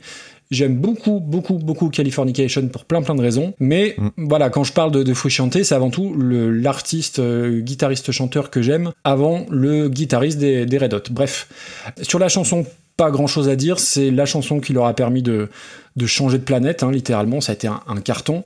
Euh, la petite histoire derrière, bah, c'est le chanteur Anthony Kiddis qui explique euh, son ancienne vie de, de junkie quand il déambulait dans, dans les rues de Los Angeles et à la recherche de, bah, de, de drogue, hein, tout simplement, à, à consommer sous un pont, Under the Bridge. Et c'est une chanson qui est un peu, bah, qui est un peu maudite euh, pour le groupe parce que c'est sur cette chanson-là au Saturday Night Live en 92, je Ouais. crois de mémoire, où Frusciante il pète un plomb et, et il sabote littéralement la chanson. Sachant que qui dit au chant, il la sabote sans le vouloir aussi, vous regarderez la vidéo. Et quand il la rejoue ensuite ensemble à Woodstock, en, alors pas le vrai Woodstock évidemment, celui en 99, il y a un feu qui se propage dans le public. Je crois même qu'il y a eu un mort, il me semble, il y a eu enfin, un truc vraiment, vraiment glauque. Après, c'est une chanson que moi j'aime bien. Alors, c'est pas du tout dans mon top 15 des chansons des Red Hot, Mais voilà, c'est iconique, ça fait partie des chansons qui sont dans toutes les playlists des années 90 et à juste titre. Et puis surtout, moi, ce qui me fascine sur cette chanson et sur cet album d'une manière générale, c'est que Frusciante, il a 20 piges et qui joue comme si, euh, bah, comme s'il en avait 10 de plus, quoi. Il y a... Et c'est Ouais. lui qui a composé 80% de l'album. Donc je trouve que cette, comment dire, cette, ce- génie, euh, appelons ça comme ça, est assez fou. Euh, la ligne de guitare avec les petites arabesques à la Jimi Hendrix, c'est quand même fantastique. Il y a une énorme section rythmique, euh, voilà, euh, Chad Smith et Flea, c'est quand même du très très lourd. Et pour la petite anecdote, le chœur des gamins à la fin, eh ben, c'est diri- dirigé pardon, par la mère de John Frusciante. C'est pas une chanson qui est extraordinaire, mais j'arrive pas à la détester parce qu'elle elle fait partie du, de mon histoire à, à ce groupe-là et de mon rapport à ce groupe. Voilà, tout simplement. D'accord. Direction les All Saints. Donc les All Saints, si je dis pas de bêtises, c'est un girls band. Pour moi, c'était la, la réponse américaine aux Spice Girls et pas du tout parce qu'elles sont anglaises, donc rien à voir. Et est-ce que tu sais pourquoi elles s'appellent les All Saints? Pas du tout. Alors en fait, c'est le nom de la rue où elles se seraient rencontrées. Donc euh, imaginons euh, en France les gens- Saints les All Saints, ouais. Si les groupes français devaient faire pareil, on aurait des, bah, des blazes qui déchirent, on aurait avenue Georges Pompidou, rond-point à la de Tassigny ou boulevard des Hespérides. Franchement, ça envoie du lourd. La classe. Euh, la classe. Mais pas de nom féminin. Mais pas de nom, oui, j'aurais pu, c'est vrai. Et ben le rond-point. Non, non, non, non, c'est juste qu'il y en a quasiment pas en France. je sais plus combien, quel est le pourcentage, mais c'est en dessous de 10%. Rond-point Louise Labbé. Ça marche Ouais, ouais. Ça passe. Euh, Les All Saints, elle démarre en 93, euh, je savais pas, mais le succès vient en 96, donc l'album Never Ever. Le tube avait un peu cartonné à l'époque, je, l'avais oublié, et c'était mieux ainsi. Et c'est sur ce même album qu'il y avait la, la reprise de Lady Marmelade, Voulez-vous coucher avec moi, le truc que tout le monde a repris. Mhm. Du coup, je connais pas très bien le groupe, je pense que ça s'entend, donc j'ai gratté un peu, alors j'ai été voir sur Wikipédia. Elles se sont séparées en 2001, elles se sont reformées en 2006, elles se sont re-séparées en 2009, re-reformées en 2014, elles sont re-re-reformées en 2016 alors qu'on savait même pas qu'elles s'étaient re-re-re-séparées. Et euh, personne ne le sait, mais elles sont toujours en activité comme certains volcans euh, du monde. Et j'ai découvert avec effroi, Damien, qu'elles avaient repris Mhm. Message in a Bottle en duo avec Sting. Ouf. Et j'ai écouté. Et c'est Eh bien Eddie, Fitzroy n'a qu'à bien se tenir. Donc vous irez écouter. On va pas vous mettre ça, on va pas vous infliger ça. Après, Sting est quand même champion pour les plans pourris aussi. Oh hein. là là On là se là, souvient de, la Shaggy, dernière, de sa dernière chanson avec Shaggy. purée, Ouais, voilà. purée, c'était- purée. Euh, donc bref, je re- revenons aux Old Saints. Je connais deux chansons, enfin trois avec celle-ci. La première, donc Never Ever, qui avait, ouais, qui avait marché à l'époque. Et puis il y a une chanson que je n'arrive pas à détester, qui était dans la BO de la plage. Alors ça aussi, c'est super dur à prononcer. Pure Shores, Pure Shores, Oui. voilà. Pure Shores. Et vous, vous allez me juger, c'est pas grave, j'aime beaucoup cette chanson parce que c'est la BO de mon voyage scolaire à Barcelone en 2000 et je peux pas détester cette chanson. Voilà. Euh, voilà pour, pour les All Saints. Quoi dire sur leur reprise? Déjà, on va faire, je vais faire un petit coucou à Fanny de Radio Cassette qui, je crois, si ma mémoire est bonne, a connu les Red Hot avec cette reprise-là. Et elle a d'abord connu la, la reprise des Ça, Saints. le parcours. Euh, dur dur. L'intro samplé, euh, cuté, j'ai trouvé que c'était pas une mauvaise idée. Mais après, oh là là, c'est après que ça part en vrille. Le chant R&B euh, ultra maniéré des années 90, même Anthony Kiddis fait moins de manière en ce moment, c'est dire. Euh, Le groove des percus, le kuchi kuchiwa des scratchs, ça, c'est, c'est, Ah oui, c'est- ça vieillit, c'est affreux. En plus, les couplets s'éloignent mélodiquement, de, de- s'éloignent vraiment, vraiment de l'original. On retrouve les one times, two times déjà relous chez les Oui. Fugees, alors là, n'en parlons plus. Je ne connais pas de vraie bonne reprise des Red Hot, et celle-ci n'en est évidemment pas une. J'ai détesté. Voilà. je, je fais pas plus loin, j'ai pas d'autres notes. C'est, nul, deux, sale. C'était ça les notes? Ok, d'accord. non, non, mais voilà, j'ai rien d'autre, mais non, non, c'est très mauvais. C'est très très mauvais. Ok, d'accord, très bien. Bon, euh, est-ce que tu entends ça? Ah oui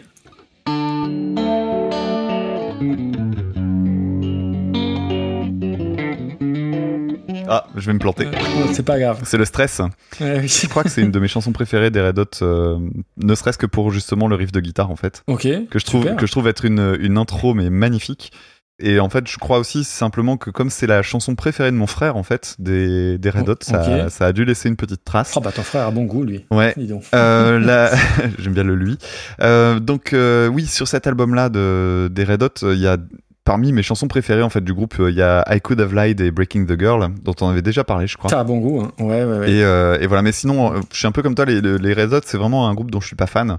La vraie découverte pour moi, c'était Californication, question de génération, j'imagine.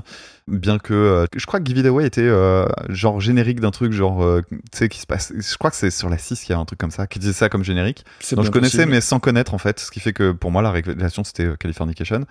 Mais je, les albums sont généralement trop longs pour moi et euh, surtout, euh, bah, j'aime pas vraiment le funk en fait. Donc euh, du coup, je préfère les frères ennemis que sont Face No More. Qui, Ah oui, ouais, non, y a rien à voir, je trouve oui. va- Ouais, mais C'est juste le chant rappé qui est. Oui. C'est ça, Oui. c'était, il y avait une espèce de, pas de concurrence, mais il y a eu des, des Oui, entre Complètement. et, et Patton, surtout du côté de Kiddis visiblement. Alors oui, tu parlais de la, de la- du sujet de la chanson, euh, notamment euh, la drogue. Euh, je, je suis surpris, t'as pas parlé de Hillel Slovak et que tu connais sans doute mieux que moi. Ah bah oui, oui, mais bah, parce que j'ai pas voulu faire euh, 45 minutes sur, sur bah, le groupe. Bah, prends, prends trois secondes, c'est pas grave, vas-y. En fait, l'histoire qui est folle dans les Red Hot, c'est que le, le guitariste originel, donc Hillel Slovak, est mort à 28 ans d'une overdose. Et quand il est mort, le, le groupe s'est dit, bah, qu'est-ce qu'on fait? Et il y avait un petit gars qui les suivait partout, qui était l'ami d'Hillel Slovak, euh, qui était vraiment tout le temps fourré avec eux, euh, et qui s'appelait John Frusciante, donc qui arrive dans le groupe en 89.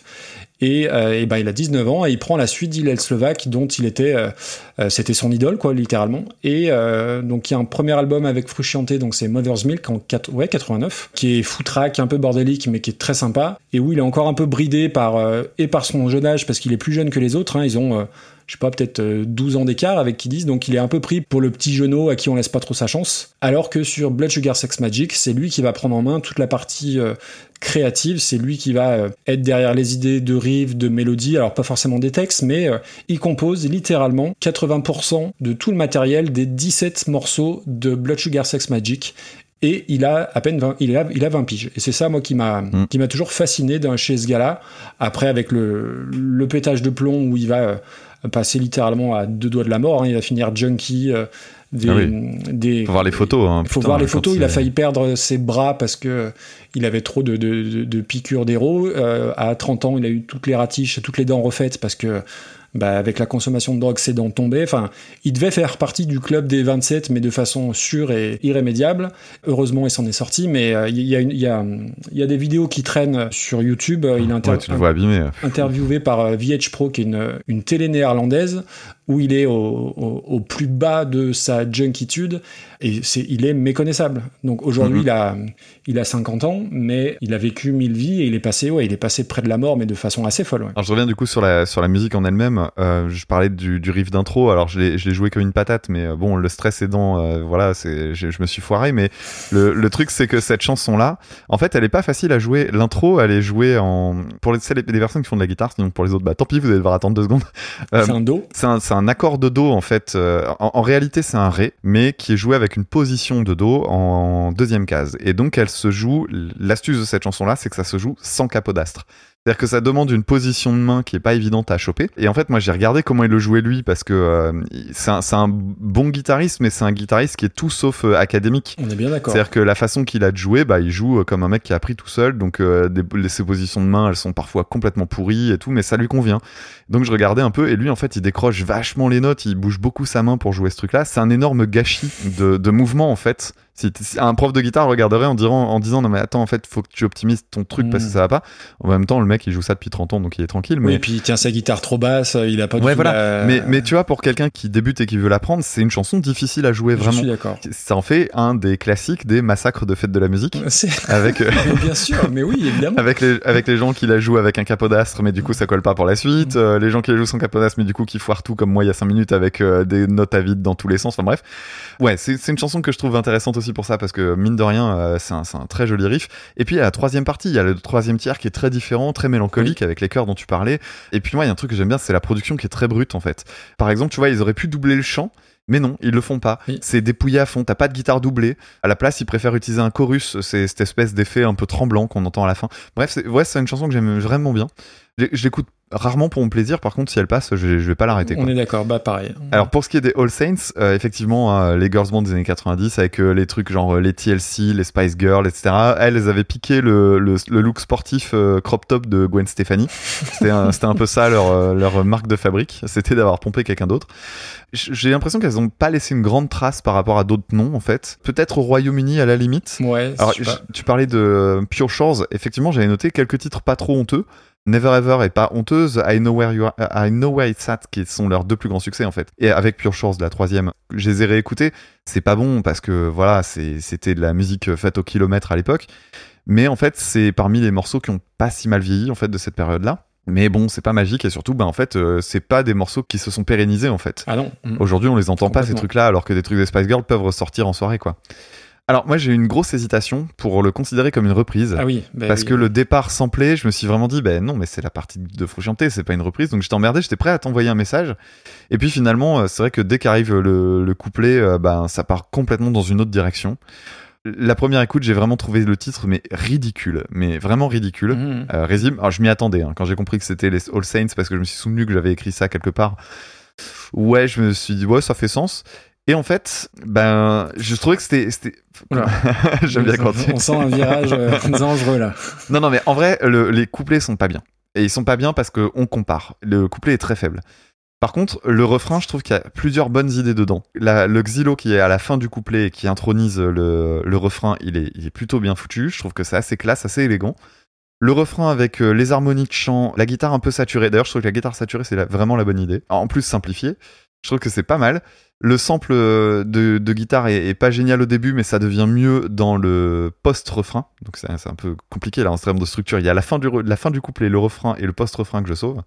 Donc pour moi, c'est pas milieu bas, c'est euh, Ah dans, dans le bas, mais ça peut pas être du worst of en fait. Clairement pas, parce qu'il y a vraiment, il y a, y a quand même malgré tout une proposition. Oui, c'est pas, pas, pas raté. Enfin, si, c'est raté, c'est pas ridicule quoi. C'est raté, mais c'est pas Mais- ridicule. Et je trouve que le refrain, à certains égards, moi en réécoutant, les... Mm. parce que du coup, on- les, les, les playlists, on les réécoute 3-4 fois, les morceaux préférés, on peut les réécouter plus que ça. Les 3-4 écoutes de, euh, des All Saints, à chaque fois, je me disais, non, le refrain, je le sauve. Moi, j'ai pas réussi à aller au bout à chaque fois. hein. Euh, première fois, ok. Deuxième Ah bah fois, je bravo. veux bien pour bosser. Quel après, professionnel. Non, non, non, non, c'est bon. Ça fait bosser ses gosses, ça écoute pas les chansons en entier. Euh, alors oui, alors du coup pour euh, pour rebondir sur les Red Hot, si euh, le sujet vous intéresse, il y a aussi un, un documentaire qui est dispo sur YouTube et en, euh, qui est en plus sous-titré en français, qui est bien sous-titré, qui s'appelle Funky Monks. Ça dure 1 heure, 1 heure 20 et c'est toutes les coulisses de l'enregistrement de cet album dans l'espèce de grand manoir euh, qui a aussi toute une histoire. Et euh, l'album est produit en plus par Rick Rubin, donc je parlais de la production tout à l'heure, donc ça, ça fait sens. Allez regarder ça, c'est super sympa et super intéressant. J'ai une proposition, moi. Vas-y. Ouais, mais je te vois, je, vois ton curseur sur Ouais. je pleure tout le temps.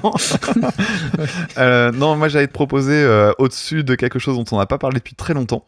J'allais te proposer au-dessus de Anne Pierlet avec Il est 5 heures Paris s'éveille. Ah, Juste au-dessus. Euh, ok, donc ça voudrait dire que on met les All Saints entre Shakira et Anne Pierlet. Ouais. En 199e position, donc euh, Écoute, euh, oui, allez, gagnons du temps. Euh, ça, ouais, ça va pas monter beaucoup, c'est très bien. Allez, vendu. Et merci Clémence. parce que je préfère le sample et le, et le refrain que le euh, Il est 5 heures N'est-ce pas Et donc Clémence espère que son titre va être mieux classé que le titre envoyé par monsieur. Le, Ah. le suspense est entier. On continue avec la chanson Barbie Girl de Aqua en 1997, reprise par Little Big en 2021.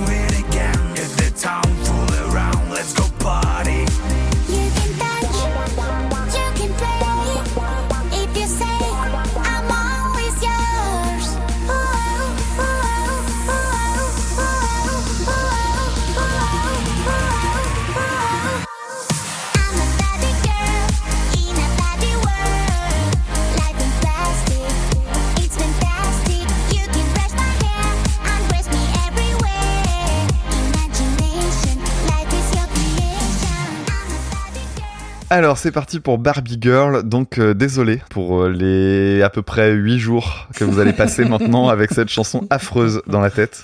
Alors moi je l'avais connue à l'époque, euh, on est en 97 c'est ça? 97, tout à fait. Ouais 97 donc j'avais 11 ans. À l'époque je crois que je l'avais bien aimé. Non. Euh, bah si, parce que tu vois le clip était rigolo. Bah attends 11 ans, t'es, en- t'es en- entre le CM2 la 6ème.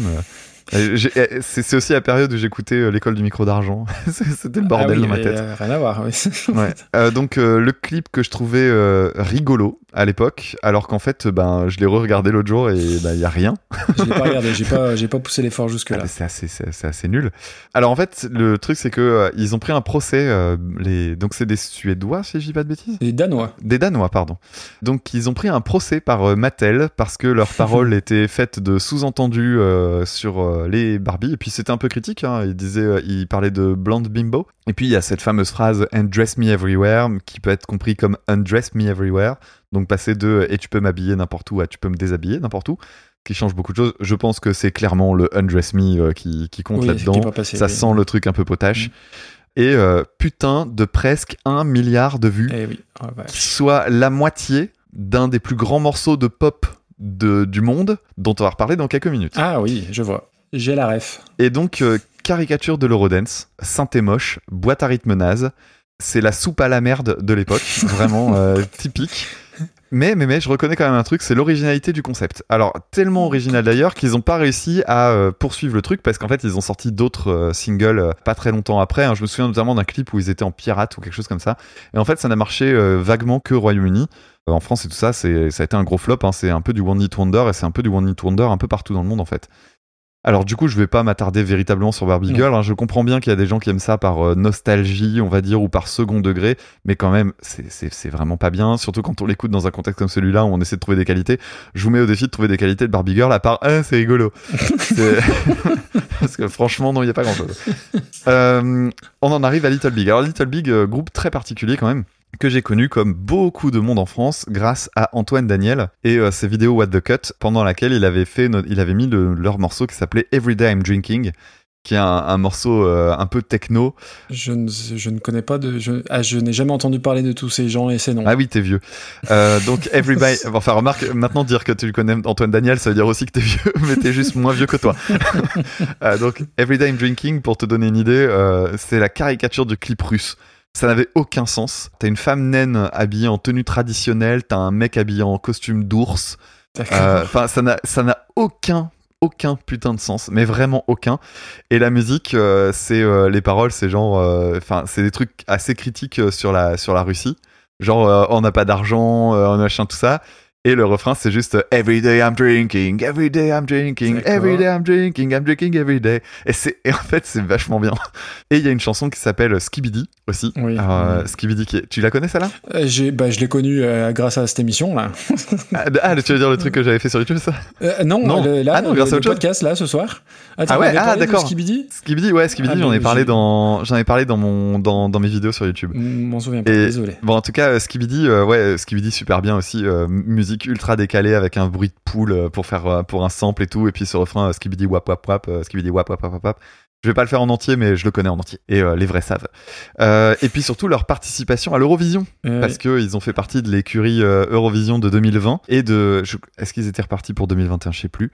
On en avait parlé d'ailleurs avec euh, Stan du podcast euh, Expédition, on- avec qui on fait des, des podcasts sur l'Eurovision. euh, maintenant, on va presque dire que ça devient une tradition puisque j'ai participé quasiment à chaque fois. Euh, et donc ouais, ils avaient participé à l'Eurovision et c'est à partir de ce moment-là qu'ils ont commencé à me gêner. C'est-à-dire que Little Big, c'est un groupe qui vraiment a un énorme potentiel. D'ailleurs, j'ai regardé, euh, j'ai regardé un live. Ils sont passés en, en concert à Lille en 2019 et je suis dégoûté parce que je l'avais raté en fait. Euh, J'étais pas au courant et du coup, bah, je m'étais fait avoir.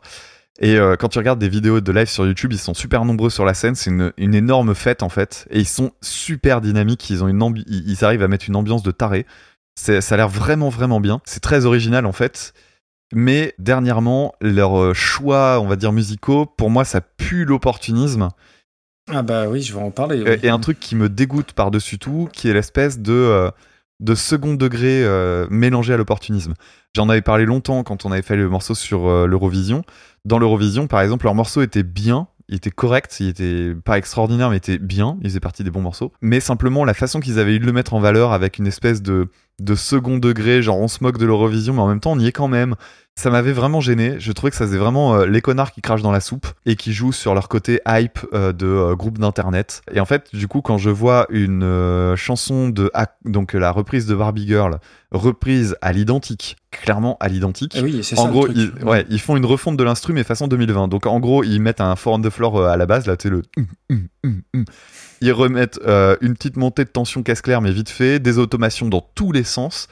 Et en gros, ils nous ont fait une soupe à la merde de 1997 mais version 2020. C'est ça. Donc, euh, alors, aucun intérêt. Mais je finis, euh, petite parenthèse, ça vient d'un album de reprise. Album de reprise dont la couverture, c'est un des membres du groupe qui parodie la couverture de Nevermind, où il court après le billet, de, le billet au bout d'une canne à pêche. Et en fait, c'est marrant, mais ben, tu vois, par rapport à tout ce que je dis sur euh, eux qui font du, faussement, du faux second degré en mode, ben non, mais n'empêche, ça va marcher, on va gagner du pognon avec. Je trouve que cette couverture, elle est très symptomatique parce qu'elle se veut second degré, et moi, je la vois au premier degré absolu les gens nous suivent, donc en fait, on peut en profiter. Et, et ça me gêne. Euh, cela dit, euh, sur, le, sur cet euh, album de reprise, ils reprennent également la chanson Blitzkrieg Bop des, des Ramones. Ramones, bah, j'ai pas. T'as écouté? Bah, j'ai écouté, c'est pas bien. Et Barbie Girl, leur reprise, elle est pourrie. Du coup, je sais pas si on remercie Steph Lag qui nous a envoyé ça, mais, mais merci. Si, si, bah, merci si, c'est cool. Moi, je suis content de parler de Little Big parce qu'il y a des trucs vraiment bien chez eux. Et, et du coup, bah, je vais dire vite fait deux trois mots sur sur Aqua. Ce que tu as pas dit, c'est qu'ils ont popularisé un genre, le bubblegum dance. Oui. Donc j'ai Ouais. appris quelque chose aujourd'hui, qui se caractérise par des paroles naïves. Naïves, c'est pas le terme que j'aurais employé, mais naïves, oui, et des sons joyeux avec des groupes. Alors je cite Wikipédia hein, comme Bambi, Chips, donc des, des grands groupes hein, donc, qui ont fait une très grosse carrière, ou les Venga Boys, dont on se souvient de Boom Ah, Boom Boom, Boom, Boom, I. Want You Oh in My. Room. C'est une invitation. Euh, Pardon? C'est une invitation? oui, tu, tu peux venir, écoute si tu veux. Euh, personne ne le sait, euh, mais ils sont toujours en activité à quoi? Comme un vieux volcan ou comme le Parti socialiste aussi, ça marche. ça Deuxième marche fois les volcans. Exactement. Mais je rajoute un truc à chaque fois, tu verras. Euh, du coup, ça ruine la vanne, c'est pas grave. Et ils ont quand même sorti trois albums depuis 1989, donc ce sont de pire feignasses que Tool et JJG réunis. Euh, la chanson, alors à quoi, à quoi bon tirer sur l'ambulance? À quoi bon passer 10 minutes dessus? Euh, Tu as parlé de la plainte de Mattel, mais là où, où Mattel c'est quand même des connards, c'est qu'en 2000 en 2009, ils ont utilisé pour leur pub la rythmique de la chanson. Donc Ah ouais euh, tout est bon dans le cochon quand même. Ouais, Euh, et sachez-le, il y a des versions sur des maxi qui sont sorties, des versions de 9 minutes de Barbie Girl. Rendez-vous compte, Ouh. 9 minutes. Ah, il doit bien y avoir une version de 10 heures qui traîne sur YouTube. hein. Euh, cherchez. J'ai moi, regardé. je- je- ouais, Vas-y, moi, j'ai pas le courage. Et ce qui est drôle au niveau, alors effectivement, les paroles, alors, elles sont pas naïves, elles sont, elles sont nazes et franchement limites. Et donc, dans le You can brush my hair, undress me everywhere, moi, j'avais toujours entendu You can brush my hair and dress me everywhere. Donc, du coup, euh, euh, j'avais l'esprit pas assez mal tourné, voilà. Euh, Je parlais pas assez bien anglais. je parlais pas. Je, je parle beaucoup mieux l'anglais que ce que je veux bien le entendre dire ou, ou prononcer. Qu'on soit bien d'accord. Euh, et je sais pas ce qu'il y a le plus euh, ridicule entre la voix de Cressel de la chanteuse et la, la voix parce qu'on est dans les années 90 donc il faut une voix d'un gars en mode euh, rappé donc c'est le, le, le, le Tupac de Copenhague là c'est affreux et j'étais alors tu as dit que j'étais vieux effectivement déjà à l'époque j'étais trop vieux pour que ça me fasse marrer donc euh, quand c'est sorti en 97, euh, 97, euh, je suis en seconde. Et non, moi, euh, j'écoutais déjà de la, de la bonne musique, hein, désolé. Pour Little Big, j'avais zéro info sur le groupe. Quand j'ai cliqué dans la playlist, j'ai vu la pochette. euh, je dis, oulala, ça va pas m'envoyer de, de, de bon, de bon signal. Ça a le bon goût d'être plus court que l'original. Ça a 2 500 000 auditeurs par mois sur Spotify, ce qui est littéralement euh, dingue. Euh, donc c'est un groupe d'électro-rave russe. Et quand j'ai regardé sur Wikipédia, il y a une ligne, je dis ok, j'ai compris. Le 21 mai 2016, les vidéos des chansons Give Me Your Money et My Dick Is Big ont été primées au Berlin Music Video Awards. Donc là, je dis ok, on arrête tout. Euh, Il y a quand même une vraie filiation avec Aqua dans l'absence totale de goût et de talent. Ah non, non. de talent, je suis pas Ah d'accord. Non, mais sérieux, mais ça n'a. Si tu me demandais, de- enfin, non, c'est affreux. Euh, Quel est le pire Regarde le entre clip la, de Skibidi. euh, entre la. VO et, la, et celle-ci? C'est choisir entre Hitler et Staline tellement c'est mauvais. Alors je, je- honnêtement non, non c'est ni fait ni à faire. Euh, allez hop, on, on enlève, on passe et tutti quanti. Voilà. Alors, juste un truc sur Aqua, là, du coup, j'ai regardé, est-ce qu'il y a une version de 10 heures, comme il y a beaucoup sur, euh, sur YouTube et tout ça? Alors non, il y a une version de 1 heure, D'accord. Et ben on va déjà, la à mon avis, bien assez. on va l'écouter. On va la mettre en bloopers. Euh, non, il y a, par contre, il y a une version médiévale. Il y a également une version par l'armée. Et il y a deux versions que je trouve vraiment, là, c'est là que j'adore YouTube. il y a des trucs, il y a des moments où je dis Internet, c'est fantastique. Il y a une version ralentie avec de la reverb. Alors ça, je l'ai pas écouté, mais ça doit être génial. Rien que le concept est génial. Mais, a- non, ma préférée, moi, c'est celle d'au-dessus. Et ça, j'avais déjà vu ça sur d'autres morceaux et je trouve que sur celle-là, ça marche vachement. C'est une super bonne idée. C'est Barbie Girl, but it speeds up. Ça, ça augmente de 10% à chaque fois que le mot Barbie est prononcé. Ah, c'est génial ce truc. ça, ça, ce genre de vidéo, c'est trop drôle. Putain. Alors, celle-là, elle- c'est con, elle a que 26 000 vues, mais je pense qu'elle a de quoi. Elle, elle mérite d'en avoir 26 relaiera, millions. tiens. Je l'ai même pas écouté, mais j'adore le concept. Euh, donc, on met ça où euh, Fond de cale, euh, mais pas trop non plus pour euh, hein? Ouais, c'est ça, ça. ça vaut pas le coup de la mettre très basse. Mais, mais je le redis, hein, ce qui, Little Big, ils ont fait des trucs vraiment bien. Mais je trouve que là, ces derniers temps, ça pue l'opportunisme. Et du coup, ils vont, ils vont complètement saloper ce qu'ils faisaient de bien. Mettons ça à la 214e place. Ah, il y a Attack Attack? Ouais. Ouais, c'est vrai qu'Attack Attack reste en dessous. Souvenez-vous. Ouais, non, vous vous souvenez peut-être Ah, pas, oui. mais ouais. Non, c'est bien là. ah oui, Attack Attack, ça vous renvoie au premier épisode. Et moi, j'ai encore des, j'ai encore des stigmates. hein. Je me réveille encore parfois la nuit en position Ouais, fétale. J'arrive pas à la détester, pareil. euh, Enfin non, c'est pas, je je suis pas en position fétale. Généralement, je me mets en position de crabe. tu sais, parce que c'était la, la fameuse, la fameuse danse du crabe. Oh, putain. Mais par contre, oui, Barbie Girl, à l'heure où vous écoutez euh, l'épisode, euh, donc il y a à peu près une semaine de délai, on l'a toujours en tête, hein, Barbie Girl. C'est affreux, c'est affreux. Ouais, c'est l'enfer. C'est horrible. Bon, alors pour se Allez. décrasser les oreilles, qu'est-ce que tu penserais de parler de la chanson Iron Man de Black Sabbath en 1971 reprise par les Bad Plus en 2004 puisqu'il ne s'agit pas de ton pins?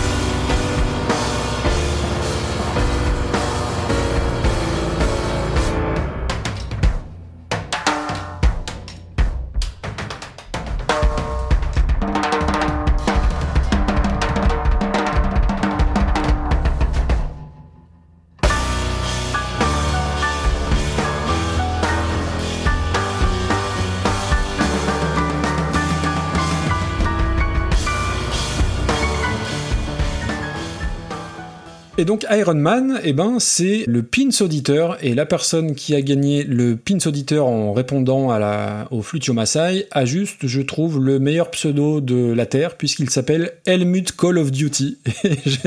C'est fantastique. Euh, donc rien que pour le pseudo, je te félicite. Et euh, non, non, c'est génial, j'adore. C'est génial. Et euh, donc voilà, Iron Man, bah, c'est Black Sabbath en 71. La reprise, c'est The Bad Plus en 2004. Donc Black Sabbath, euh, ça me rappelle de tristes souvenirs puisque c'est notre premier gros désaccord et la première fois, euh, la première liste d'une longue liste de déceptions de ta part, puisque tu avais dit que la guitare de Tony Yomi sur la corde de ré à la septième case, elle était, elle était mal accordée. Alors, attends, tu veux qu'on se fâche encore plus, mon gars? J'ai oublié de dire quelque chose il y a 5 minutes. J'ai oublié de dire que pendant toute la chanson Under the Bridge, la guitare de John Frusciante est clairement désaccordée. Alors, donc, Black Sabbath, c'est. mais c'est- mais c'est c'est une réalité, hein, vous tendrez l'oreille. Ouais, mais euh, comment, comment tu, tu, tu vis avec cette spécificité de, de comment dire de- d'entendre des choses que les gens n'en- n'entendent pas? Non, non, mais en plus, je, je l'ai dit il y a pas longtemps, j'ai l'impression que avec le temps, mon oreille s'affine sur ce genre de truc et effectivement, ça devient compliqué. Ouais, ok. Ça m'empêche pas d'apprécier Under the Bridge, hein, mais simplement, je me suis rendu compte qu'elle était désaccordée. Au début, je me suis dit, ah, ça s'entend que dans l'intro. Et en fait, non, après, je me suis dit, euh, non, non, on l'entend en fait, vraiment. Tu, tu vas au concert d'Aksak Maboul, là, j'ai vu qu'il qu'il passait pas très loin de, de chez toi. Ah, non, mais franchement, chiche. je te paye la place. Ah non, non, non, merci, je, suis- je suis pas là. Je te paye la, place, le train, l'hôtel, je te mets un 4 non, étoiles, non, tout ce que tu ça veux. ira, ça ira. Donc, euh, revenons à nos petits moutons. Je propose un Ulule. Un, un Ulule. Pour payer une place pour euh, Aksak Maboul, euh, pour que Maxime puisse voir Je pleure tout le temps sur scène. Et s'il y a Voilà. plus d'un euro, c'est-à-dire la, la cagnotte litchi qui avait ouvert de deuil, je serais très vexé. J'arrête ce podcast. Bon, on peut faire un podcast, une émission un peu structurée, s'il te plaît? Je sais, bah, je sais pas, appelle ton fils. Mais il serait meilleur que toi, figure-toi. Oh, Donc, euh, Black Sabbath, c'est un groupe qui est né en 1940. Donc, Black Sabbath, bon, euh, on va faire court. C'est juste l'un des groupes les plus importants, les plus influents euh, de l'histoire de la musique. Ils ont quasiment inventé le heavy metal, le triton. Ils ont initié le stoner au début des années 70. Et je reprends la citation de Scott Ian, le, le guitariste d'Anthrax, à la question quels sont les cinq meilleurs disques de heavy metal? Il répond ceci, c'est très facile, c'est les cinq premiers albums de Black Sabbath, et je suis pas loin d'être d'accord avec lui. Et une fois pour toutes, il y a un seul vrai Black Sabbath, c'est Black Sabbath avec Ozzy Osbourne au chant. Voilà pour le groupe Iron Man. Alors ce qui est drôle, enfin drôle, c'est une façon de parler évidemment. euh, la première version que j'ai connue d'Iron Man, c'est pas celle de Black Sabbath, c'est celle qui était sortie sur l'album hommage, le tribute, le Nativity in Black. Et c'est Busta Rhymes, le rappeur, qui chantait Iron Man. Et du coup, c'est une chanson que j'aime infiniment parce que j'aime beaucoup de choses de Black Sabbath de cette période-là. Évidemment, quand tu écoutes ça en 2021, le début, les effets sur la voix un peu robotique, ça fait un peu cheap, mais à l'époque, je pense que ça devait faire peur parce que Black Sabbath est un groupe qui faisait peur. Il n'y a pas de. Alors, c'est pas du tout un texte en rapport avec le, le vrai super-héros Iron Man, même si je crois qu'elle était dans, dans une des BO d'un des films. Mais c'est le, le texte du. C'est le bassiste Geezer Butler. C'est l'histoire, je crois, d'un héros qui a traversé le temps dans une ambiance post-apocalyptique. Enfin, c'est un peu. On, s'en fout du texte, en fait, voilà, tout simplement. Euh, moi, ce que j'aime chez, chez Black Sabbath, c'est voilà, la, la simplicité et l'efficacité des riffs. Tout ça avec deux doigts en moins et une corde mal accordée, c'est quand même pas mal. Mhm. Et puis j'aime le son général, c'est-à-dire la, la prod sur la batterie, le côté euh, euh, ploc, baril de lessive, j'adore. Et un truc pas si fréquent, je trouve, euh, j'ai pas eu d'autres exemples en tête, mais sur les couplets, la ligne de chant, elle suit la, la ligne de guitare. Et, et ça, je trouve que ça Ah, amène un côté un peu, un peu angoissant. Alors toi, ça va sans doute pas te plaire, mais moi j'aime bien. Euh, le break euh, pachydermique, c'est fantastique. Le deuxième break, encore mieux. La ligne de basse façon marteau-piqueur, euh, c'est là où tu te dis que Steve Harris il a, de Iron Maiden, il a dû beaucoup écouter Black Sabbath, je pense. C'est pas forcément une de mes chansons préférées de- du groupe, mais c'est un titre iconique du heavy metal. Et je pense que si on faisait la playlist ultime des morceaux qui ont fait le heavy metal, eh ben Iron Man serait dedans avec pas mal d'autres chansons de Black Sabbath. Voilà pour l'original. Pour le groupe qui reprend, donc c'est The Bad Plus. Et euh, j'avais vu ce nom popper dans le Discord une fois de mémoire. C'est toi et Karen qui en parliez. Je sais plus Mhm. à propos de, de quoi. Et euh, je m'étais noté le nom comme Julie Christmas. Et là, pour le coup, j'avais écouté un petit peu. Et dans mon hors-série 91, j'avais failli euh, mettre une, une reprise de ce groupe-là. Ils ont repris Ah ouais Lithium de Nirvana et Ouais. elle est fantastique. Donc du coup, j'étais super impatient d'écouter leur version de- d'Iron Man. Alors The Bad Plus, peut-être que tu parleras peut-être un peu plus du, du groupe en bah, groupe de, de- de jazz rock, on va dire ça comme ça. Ouais, c'est une bonne définition. Euh, après, le risque de, de ce genre de, de groupe, c'est qu'il y a un côté un peu, un peu savant fou, c'est-à-dire soit t'adhères et tu prends ton pied, soit tu passes complètement à côté. Là, j'ai pas trop compris, je dois bien avouer. euh, il y a, il y a le, début, il sert un peu à rien. Ça, pour moi, la chanson démarre vraiment avec l'entrée de la batterie. Avant, c'est juste du, du, du piano jazz un peu chiant. Le premier break, j'ai pas tout compris non plus. J'ai trouvé ça un peu inutile. Après, t'as une deuxième ligne de piano qui apporte un peu de, un peu, un peu de corps au truc, mais c'est un, c'est très bordélique. Le pseudo pont à solo de batterie, euh, moi ça me faisait marrer les solos de batterie quand j'avais 15 ans, mais je trouve ça d'un ennui mais mortel.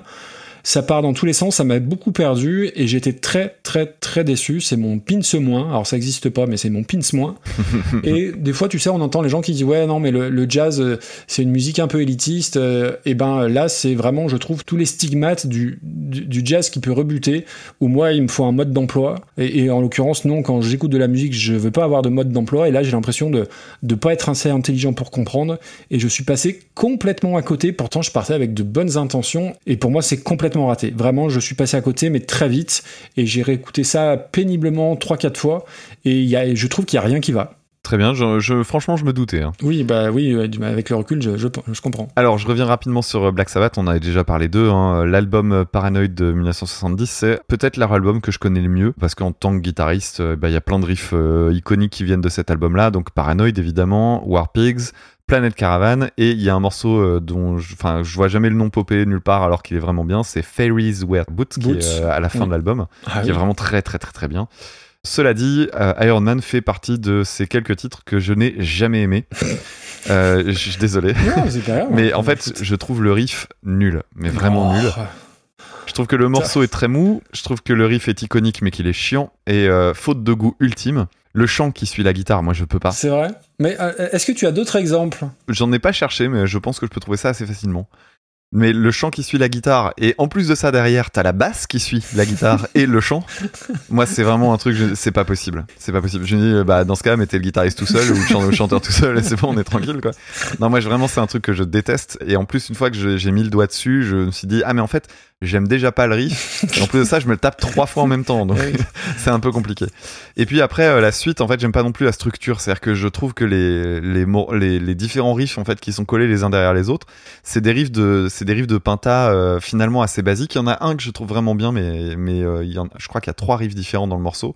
Il y en a un que j'aime bien et les deux autres, bah, c'est le riff principal qui me saoule et le deuxième que je trouve vraiment pas génial. Et puis après, en plus, c'est des, des riffs, je pense que j'en ai marre d'entendre parce qu'ils ont, c'est des riffs qui ont été complètement pompés Ah, bah par ça, Metallica. oui, oui. Ah, mais ça, T'as l'impression hein. d'écouter. euh, Ouais, non, non, je sais bien, mais, euh, mais bon, quand t'as grandi en écoutant Metallica, tu, tu- tu dis ah ouais, ah, ah, ah ouais, donc en fait Metallica, ils ont, ils, ils avaient juste rien inventé. Ça, c'était ma découverte quand j'avais 16-17 ans.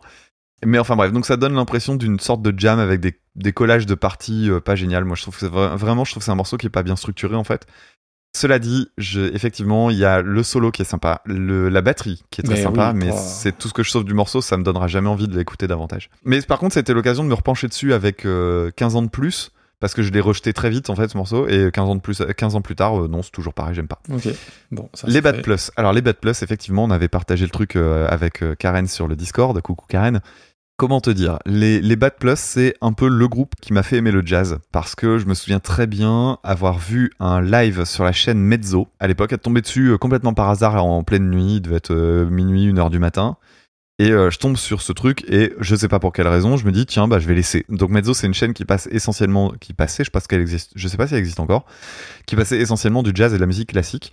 Et moi j'aimais bien euh, de temps en temps écouter la musique classique parce que c'est un peu comme quand tu tombes sur les, radios qui ne passent que de la musique classique, tu tombes sur des trucs qui sont hors, en dehors des standards en fait. Et souvent tu fais des belles découvertes.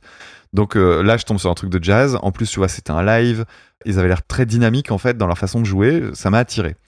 J'ai laissé et je suis tombé sur un morceau qui s'appelle Everywhere You Turn, qui est sur l'album précédent. Celui-là, donc le, le morceau Iron Man est sur leur album Give. L'album précédent s'appelle These Are the Vistas. Et voilà, Everywhere You Turn, c'est un des morceaux qui m'a le plus bouleversé de ma vie, notamment euh, pour euh, la structure du morceau. En fait, c'est un morceau qui est assez répétitif, mais en fait, tout est basé sur les augmentations d'intensité. Donc le truc commence vraiment tout doux et en fait la batterie s'en mêle et puis ça elle prend un petit peu de place et puis d'un seul coup c'est la contrebasse et il y a un solo de contrebasse qui est magique vraiment avec une énergie complètement folle et tout et ça et, à un moment donné tu te décentres un peu et tu te dis mais comment on en est arrivé à autant d'énergie? Et ça retombe complètement à plat. C'est super beau, donc vraiment. Et puis si vous tombez sur la version live, j'ai vérifié, elle est sur YouTube. Vous cherchez euh, Everywhere You Turn euh, Live TV, vous allez tomber dessus, elle est super. Par contre, je me souvenais que l'album Give était un album que j'aimais un peu moins. Il y a quand même des bons morceaux dessus, et je me souvenais plus d'Iron Man jusqu'au moment où j'ai mis en route. Et je me suis et j'ai réentendu ce et là et là j'ai eu un bah voilà un nouveau un trauma en me disant oh putain c'est pour ça que j'aimais pas cet album en fait. Mais en fait c'est le truc ça m'a ça m'a donné une mauvaise image de l'album. Alors que sur cet album il y a des morceaux vraiment vraiment bien. Et en fait je me suis souvenu que j'avais rejeté cet album à cause précisément de ce morceau-là. J'ai oublié de préciser, c'est un groupe qui est connu pour Oui. faire beaucoup Mm. de reprises. Tu parlais de la reprise de Lithium, ils avaient aussi repris Smell Like Teen Spirit. Je pense qu'on l'a d'ailleurs dans les propositions. bien possible. Euh, ils avaient repris la chanson Flim de euh, Aphex Twin aussi, qui est d'ailleurs leur morceau le plus écouté sur Spotify, qui est bien, mais la chanson d'Aphex Twin est déjà cool, donc c'est pas une reprise euh, super inventive. Alors le départ en fait c'est deux pianos qui sont quasi à l'unisson mais il y en a un qui est désaccordé par rapport à l'autre. Ils ont quelques microtons d'écart les deux et je pense que le deuxième piano lui-même est désaccordé. Donc ça donne un truc un peu bizarre en termes de texture. Effectivement ça sert pas à grand chose mais l'intro du morceau quand commence le riff c'est prometteur. Et, et d'un seul coup, ça part dans le nawak total. hein, tu l'as dit, c'est complètement déstructuré. Je ne sais pas, euh, là à l'heure où j'en on enregistre, je ne sais pas comment j'ai fait pour monter le, Ah oui, le, le- le passage d'Iron Man. euh, c'est ouais. clair. Tu Là, je sais pas passage comment je vais gérer ça. et ça sera représentatif de la chanson. Voilà, c'est ça, mais il faut qu'il y ait le passage random pour qu'on comprenne le bordel que c'est.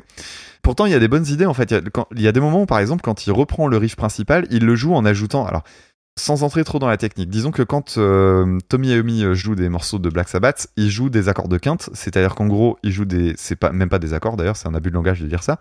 Mais il joue en fait deux notes seulement. Il joue la tonique de la de l'accord et la quinte. Donc en gros, il joue deux notes et ça donne un effet euh, mais patate quoi. C'est ce qu'on entend dans le punk, c'est ce qu'on entend dans le métal, etc., etc. Et ce que font les Bad Plus, c'est qu'ils rajoutent la tierce et ils rajoutent une tierce majeure. Donc là où le, morceau d'origine n'a pas vraiment de couleur, est-ce que c'est euh, joyeux, triste, machin, ça donne un truc euh, justement un peu ambivalent, eux décident de la jouer avec un accord, avec euh, des accords majeurs et ça sonne joliment. Et en fait, tu dis mais pourquoi vous foutez autant le bordel alors? Valait mieux arrêter votre délire jazzeux de faire n'importe quoi parce qu'en plus, je trouve que c'est décalé. Tu parlais de ça donne un côté jazz élitiste. Je suis pas tout à fait d'accord en fait parce que c'est pas un jazz élitiste. Je pense qu'un jazzeux qui s'écoute vraiment les classiques des années 50-60 bah, il va se faire chier en fait devant ça. Il va trouver que c'est n'importe quoi. Il va dire c'est quoi ces punks qui font euh, du, qui du font coup, du jazz. bah, oui, mais c'est pour qui alors? Bah, je pense qu'ils s'amusent en le faisant. Sauf que moi, je j'ai pas envie de les écouter s'amuser. J'ai envie de les écouter faire de la Voilà, musique. on est quoi. d'accord. Et ça marche pas. Donc c'est un gros bordel. C'est une chanson que j'aime pas. Pourtant, c'est un groupe euh, que j'estime beaucoup. Cela dit, je me suis, j'ai un peu lâché leur carrière après parce que voilà, c'est le, le temps a passé, comme on dit. Mais j'aimerais bien me, re- me repencher sur ce qu'ils ont fait récemment pour voir si ça a évolué. Là, Ils ont plus d'ailleurs le même pianiste, alors que D'accord. justement, je trouvais que le pianiste Bon. était cool.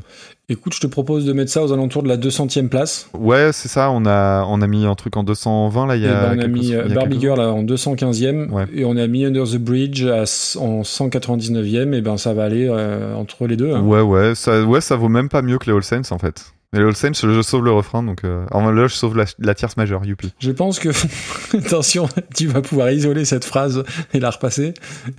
Euh, ah, je- ah, bah, attends, je, je sais ce que tu vas dire et du coup, je, je me prépare. Vas-y. Je pense que je préfère écouter Je pleure tout le temps à Iron Man par The Bad Plus. hein, attention, entendons-nous bien.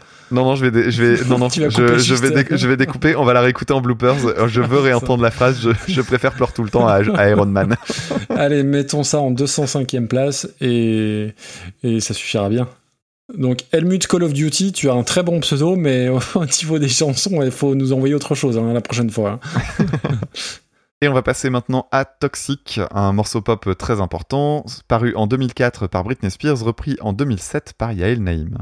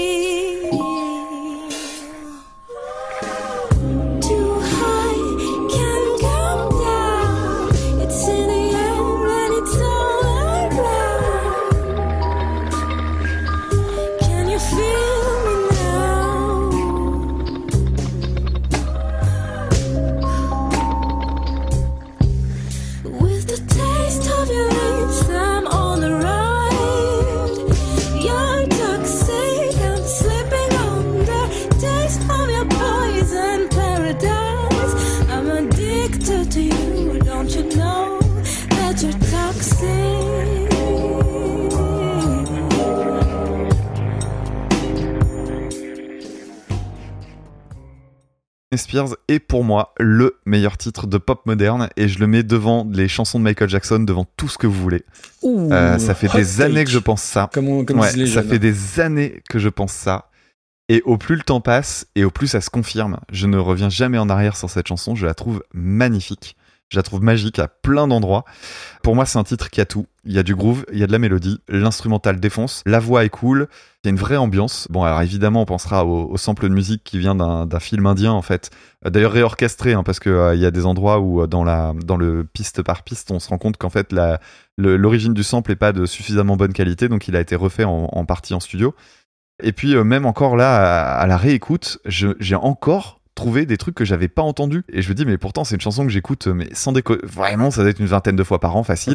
Parce qu'en fait, quand je l'écoute, je la réécoute plusieurs fois. Donc, euh, ouais, c'est même au-delà de ça, à mon avis, et je la réécoute très souvent. Et euh, bah, malgré ça, j'ai découvert que dedans il y avait un instrument. Alors, je crois que c'est un, ins- je crois que c'est du guzheng qui est un, un instrument chinois.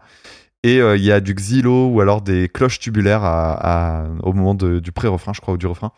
Et c'est des trucs que j'avais pas du tout entendu. C'est assez loin dans le mix, mais euh, il y a vraiment un, un souci du détail dans l'instrumental qui est assez impressionnant. Et puis, euh, bon, je parlais du chant. Le, le chant peut saouler parce que euh, Britney Spears, elle a, elle a quand même des, des tics. Ouais, Et des- tu parlais dans, ton, dans un de tes épisodes des Creaky Tout à Voice. fait. La Creaky Voice, c'est vraiment une des marques de fabrique de Britney Spears. C'est quand on va chercher très très bas et du coup on fait craquer sa voix. Ça, ça s'entend dans le son Creaky Voice. Le fait qu'elle ait de la voix soufflée, là, elle a de la voix soufflée quasiment tout le morceau. Mais je sais pas, sur celle-ci, ça passe particulièrement bien. Alors après, il y a quand même des choses à redire. hein. On est dans, la, dans sa période pré-Kevin Federline, donc euh, avant son histoire d'amour avec euh, son danseur. Euh, C'est-à-dire en gros avant la merde, Ouais. parce que c'est avant le moment, le, le déclin, la chute psychologique. Euh, voilà, en 2007. euh, bah, D'ailleurs, je ferais regarder si Yael Naïm s'est pas fait après euh, sa, son nervous breakdown à, à Britney. Et d'ailleurs, on va faire un petit update rapide, mais euh, bon, pour les personnes qui auraient pas trop suivi, donc euh, Britney Spears a été mise sous tutelle après cette période-là. Donc, a été sous la tutelle de son père, son père qui l'a complètement vidé de son fric, qui l'a exploité comme on exploiterait euh, des esclaves, à lui faire faire des tournées quand elle en avait pas envie, à l'épuiser complètement sur scène, à faire de la pression psychologique, etc. Enfin, un, un Ouais, enfer pour clair. elle. Et euh, après, euh, bah, notamment un, un gros travail des, des fans, etc., qui se sont euh, un peu organisés, des avocats, etc. Bah, ça y est, enfin, la tutelle est tombée pendant les vacances d'été, là, je crois. Ah non, Il y avait le jugement pendant l'été et c'est tombé là, juste à la rentrée. Elle n'est plus sous la tutelle de son père. Je sais pas si elle sera sous la tutelle de quelqu'un d'autre. Je serais pas étonné que ce soit le cas. Mais en tout cas, euh, quoi qu'il arrive, c'est quand même bien mieux maintenant. euh, et je suis très content que pour elle, ça augure de meilleurs jours. Ouais, Donc euh, voilà, clair. on peut que se féliciter de ça. Donc c'est un morceau que je ne cesse d'aimer et euh, c'est un morceau qui est très très souvent repris. Alors souvent dans le rock et le métal. Et c'est jamais de façon très Non, intéressante ou on est originale en fait. Parce que c'est souvent on met un gros euh, boom et derrière on met une guitare lead qui fait le en faisant des, en faisant des bends. Hmm. Mais en même temps, euh, je suis pas surpris que ce soit repris parce que je pense que c'est une, des, une de ces rares chansons. mm, que ça soit repris. Ouais, je pense que c'est une des, des chansons qui est reprise sans aucun second degré. Je Hmm. pense que c'est vraiment devenu un classique moderne en fait. Alors euh, du coup la, la chanson de, de Yael Naïm, je l'avais jamais écoutée et euh, Ah. Yael Naïm, je me suis jamais intéressé à elle en fait. Donc euh, c'était l'occasion. Et je pense que c'est une grosse erreur d'ailleurs parce que quand elle était vraiment, euh, ah bah c'est dans cette période-là, je crois qu'elle avait vraiment émergé, peut-être un petit peu plus tôt d'ailleurs. Et, et bah en fait, je, je- je pensais que du bien d'elle, des peu de trucs que j'entendais à la radio, et je voyais que ça pouvait avoir un gros potentiel, mais euh, j'ai eu le tort, ouais, de pas, de pas me mettre penché Ouais, dessus. mais ça c'est ton côté antisémite, je pense. C'est pour réveiller le public. Oh, mais quelle brutalité Putain, je m'y attendais pas. C'est affreux. Ok.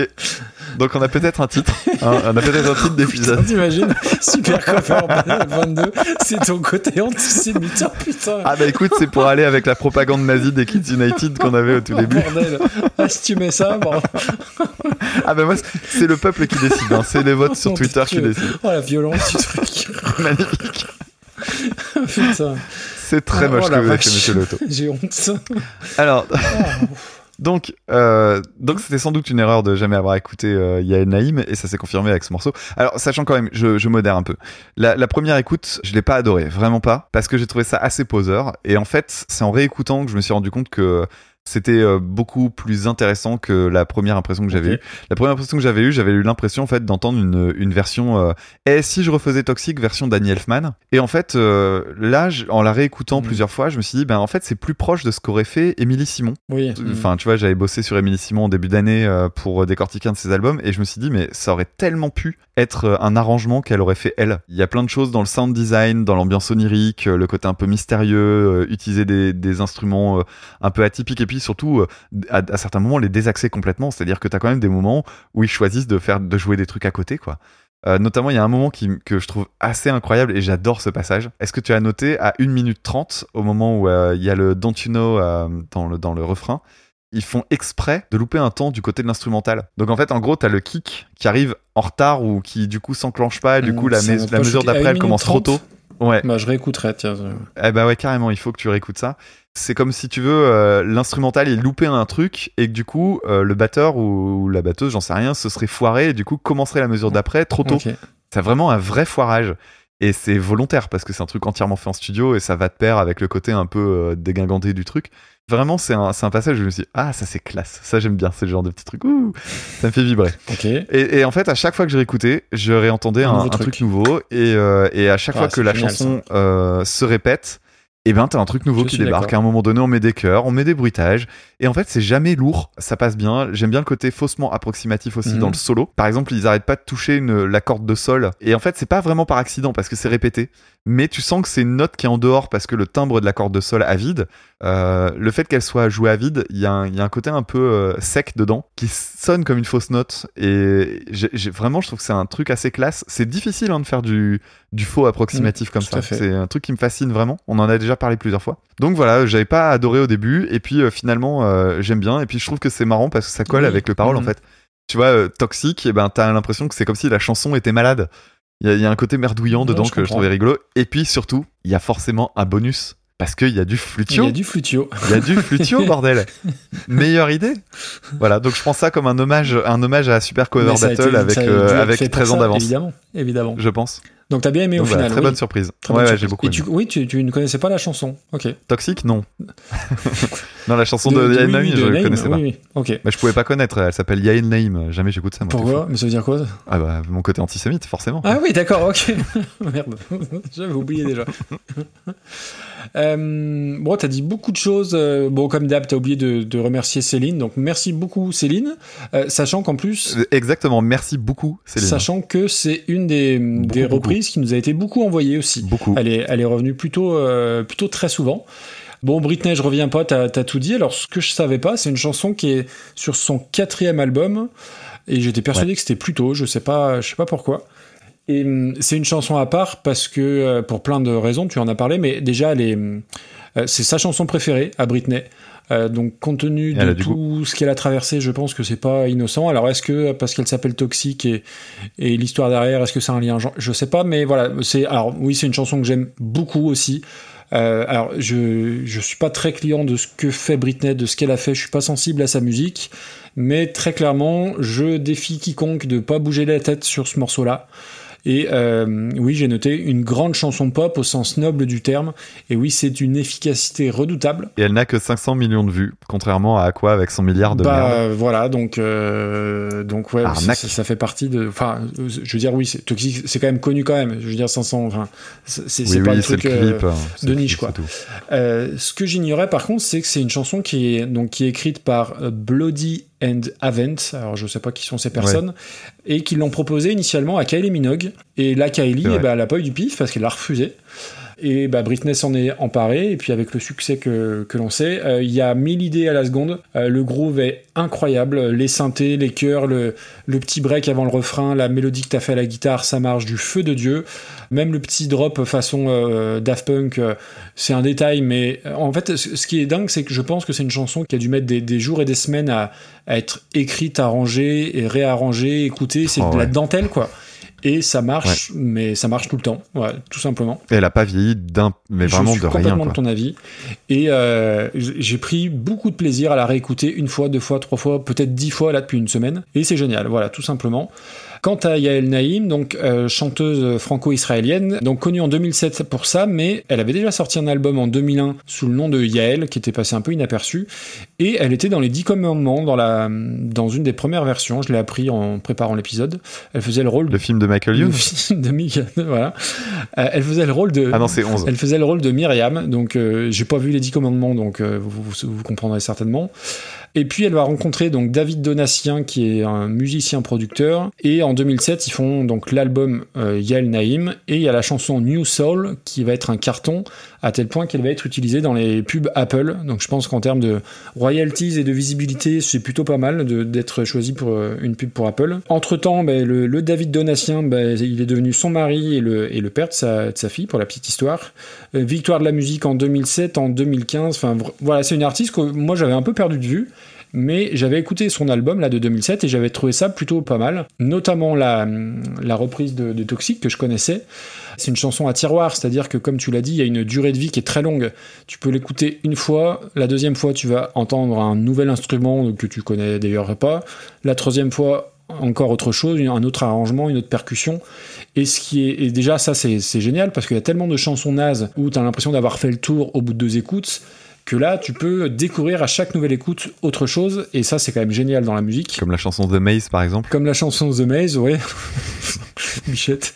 Euh, non, après, euh, ouais, ce qu'il faut dire, c'est que le, quand t'as une vraie bonne mélodie, et c'est ça le truc fantastique avec une vraie mélodie imparable, c'est que tu peux changer de style, la ralentir, l'accélérer, ça reste stylé. Et Yael Naïm, euh, qu'on aime ou pas le côté euh, bobo, branchouille, un peu comme ça, je trouve que ça marche vraiment à fond. Tous les petits effets, alors à un moment donné, alors je sais pas si c'est un marteau piqueur, mais j'ai un, un petit bruit de marteau piqueur là dans mon oreille droite. T'as une petite ligne de basse qui arrive en pantoufle, c'est d'une délicatesse, d'un soin. Esthétiquement, c'est très très beau. Alors euh, là aussi, j'ai noté, alors c'est drôle dans un contexte différent, mais euh, il y, a, il y a une petite espièglerie là aussi entre Regina Spektor et Björk. Alors on est très loin de, j'ai dit ça pour Julie Christmas, on est très loin de cette ambiance-là, mais euh, je trouve qu'il y a ce côté enfantin et, et un peu volontairement à côté, comme tu, tu en as très bien parlé. Et je pense que là aussi, alors sans doute pas autant que la version originale, mais il y a énormément de boulot sur la chanson. Parce que pour mettre tout ça en forme, que ça sonne, que ça soit cohérent et d'avoir l'idée bah, du voilà de, de tel de tel instrument, pour moi c'est ouais c'est un petit coup de génie, on va dire ça comme ça. Alors après on va on va nous taxer ouais de de bobo chill branchouille à aimer ça et, et j'entends déjà les esprits euh, chafouins qui vont hurler euh, au sacrilège, mais euh, moi je trouve ça vraiment très très très très Eh très ben, bien. Voilà. Et ben c'est cool. une idée de classement en tête? Pas du tout. Pas du tout. Si je te dis, on va y aller par étapes, encore une fois, si je te dis top 50, tu Ouais. ça... Non, top Ouais, 50, ok. c'est mérité. On avait mis quoi tout à l'heure au pied du top 50 déjà? Eh ben, Julie Christmas, justement. D'accord. Ouais, donc c'est au-dessus, ça, ça me semble assez clair. Juste de façon purement mathématique, j'étais sur du top 30, moi. Mais Ok. c'est vrai que ça. Alors voyons voir ce qu'il y a. Il y a 30, Thomas. Bidegain en Ça se mérite. 30e place. Ouais, si, si, Ah, ça se mérite, ça ouf, se mérite. ouf. Ouais, ouais. Après, encore une fois, c'est une chanson qui se bonifie avec les écoutes, donc ne vous fiez pas à votre première écoute. Hein. Écoutez-la plus- plusieurs fois si, vous en avez la possibilité. Oh là, là. Euh, là, on est quand même dans des places importantes, faut pas faire n'importe quoi, Mhm. Damien. Après, je peux lui donner un point positif supplémentaire. C'est que parmi les, les- les dizaines de reprises de Toxic que j'ai entendues, c'est de loin la plus originale et euh, c'était pas évident de refaire une aussi bonne chanson à partir d'une chanson qui était déjà très bonne. Oui, c'est vrai, c'est vrai, c'est vrai. Le matériel de base est déjà très très haut niveau, je suis d'accord. Alors moi, je peux te proposer un truc. Vas-y. Moi, je la propose au-dessus de Dancing Queen, les fameux Ah ouais, ok. Ok, tu vois, j'étais même un petit peu plus haut, mais. Ah bah euh, écoute, euh, on peut regarder plus haut parce que je c'était. regardais au-dessus de Hey Joe. Ah, pas mal, pas mal. Oui, au-dessus de Hey Joe, ouais, ça, ça me va. Donc ça nous fait une 17 e place. Super. Ah, puis il y en a qui seront contents de voir euh, Willy Deville descendre. Oui, ça n'a pas, ça a pas plu à tout le monde, c'est le moins qu'on puisse dire. Bah, le flutio remplace la trompette. Et voilà, Le flutio est toujours meilleur. Non, non, c'est bien. Belle 17 e place, c'est cool. Merci Céline. Merci Céline. La suivante, ce sera la chanson Nights in White Satin de, des Moody Blues en 1967, reprise par Glenn Hughes en 2006. Nights in white satin, never reaching the end. Letters I've written, never meaning to send. Beauty I'd always missed with these eyes before just what the truth. I can't say anymore, cause I love you.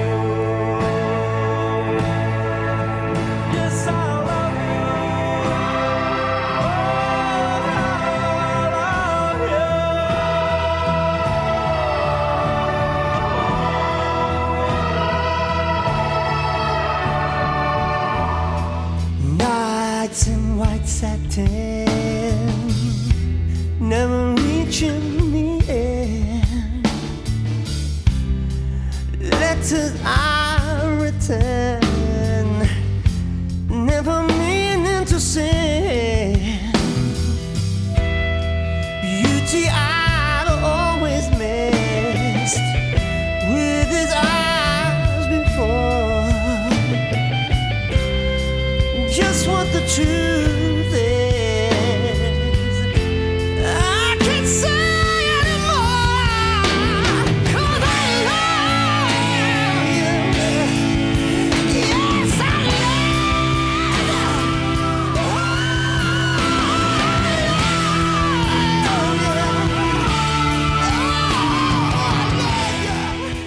On va commencer par remercier Elliot qui nous a fait une jolie liste qui s'appelle Mes chansons à remonter le temps. Donc on va voir comment on remonte le temps avec les Moody Blues d'un côté en 1967 et Glenn Hughes en 2006. Petit mot rapide sur les Moody Blues, c'est donc un groupe anglais euh, fin des années 60, début des années 70. On va faire simple, groupe de blues rock euh, avec des tendances un peu prog. Ça fait partie des noms de groupes qu'on connaît, mais où on sait citer une chanson, Nights in White Satin, et on a un peu du mal à en citer d'autres.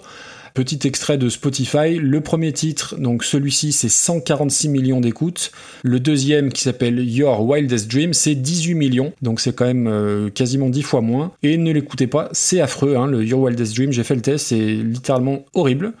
Les Moody Blues, c'est 16 albums à leur actif, c'est quand même pas mal. Et le truc un peu insolite, c'est qu'ils ont sorti plus de compilations que d'albums originaux, un peu comme c'est Jérôme ou Frank Michael. Et leur dernier album date de 2003, c'est des reprises de chansons de Noël.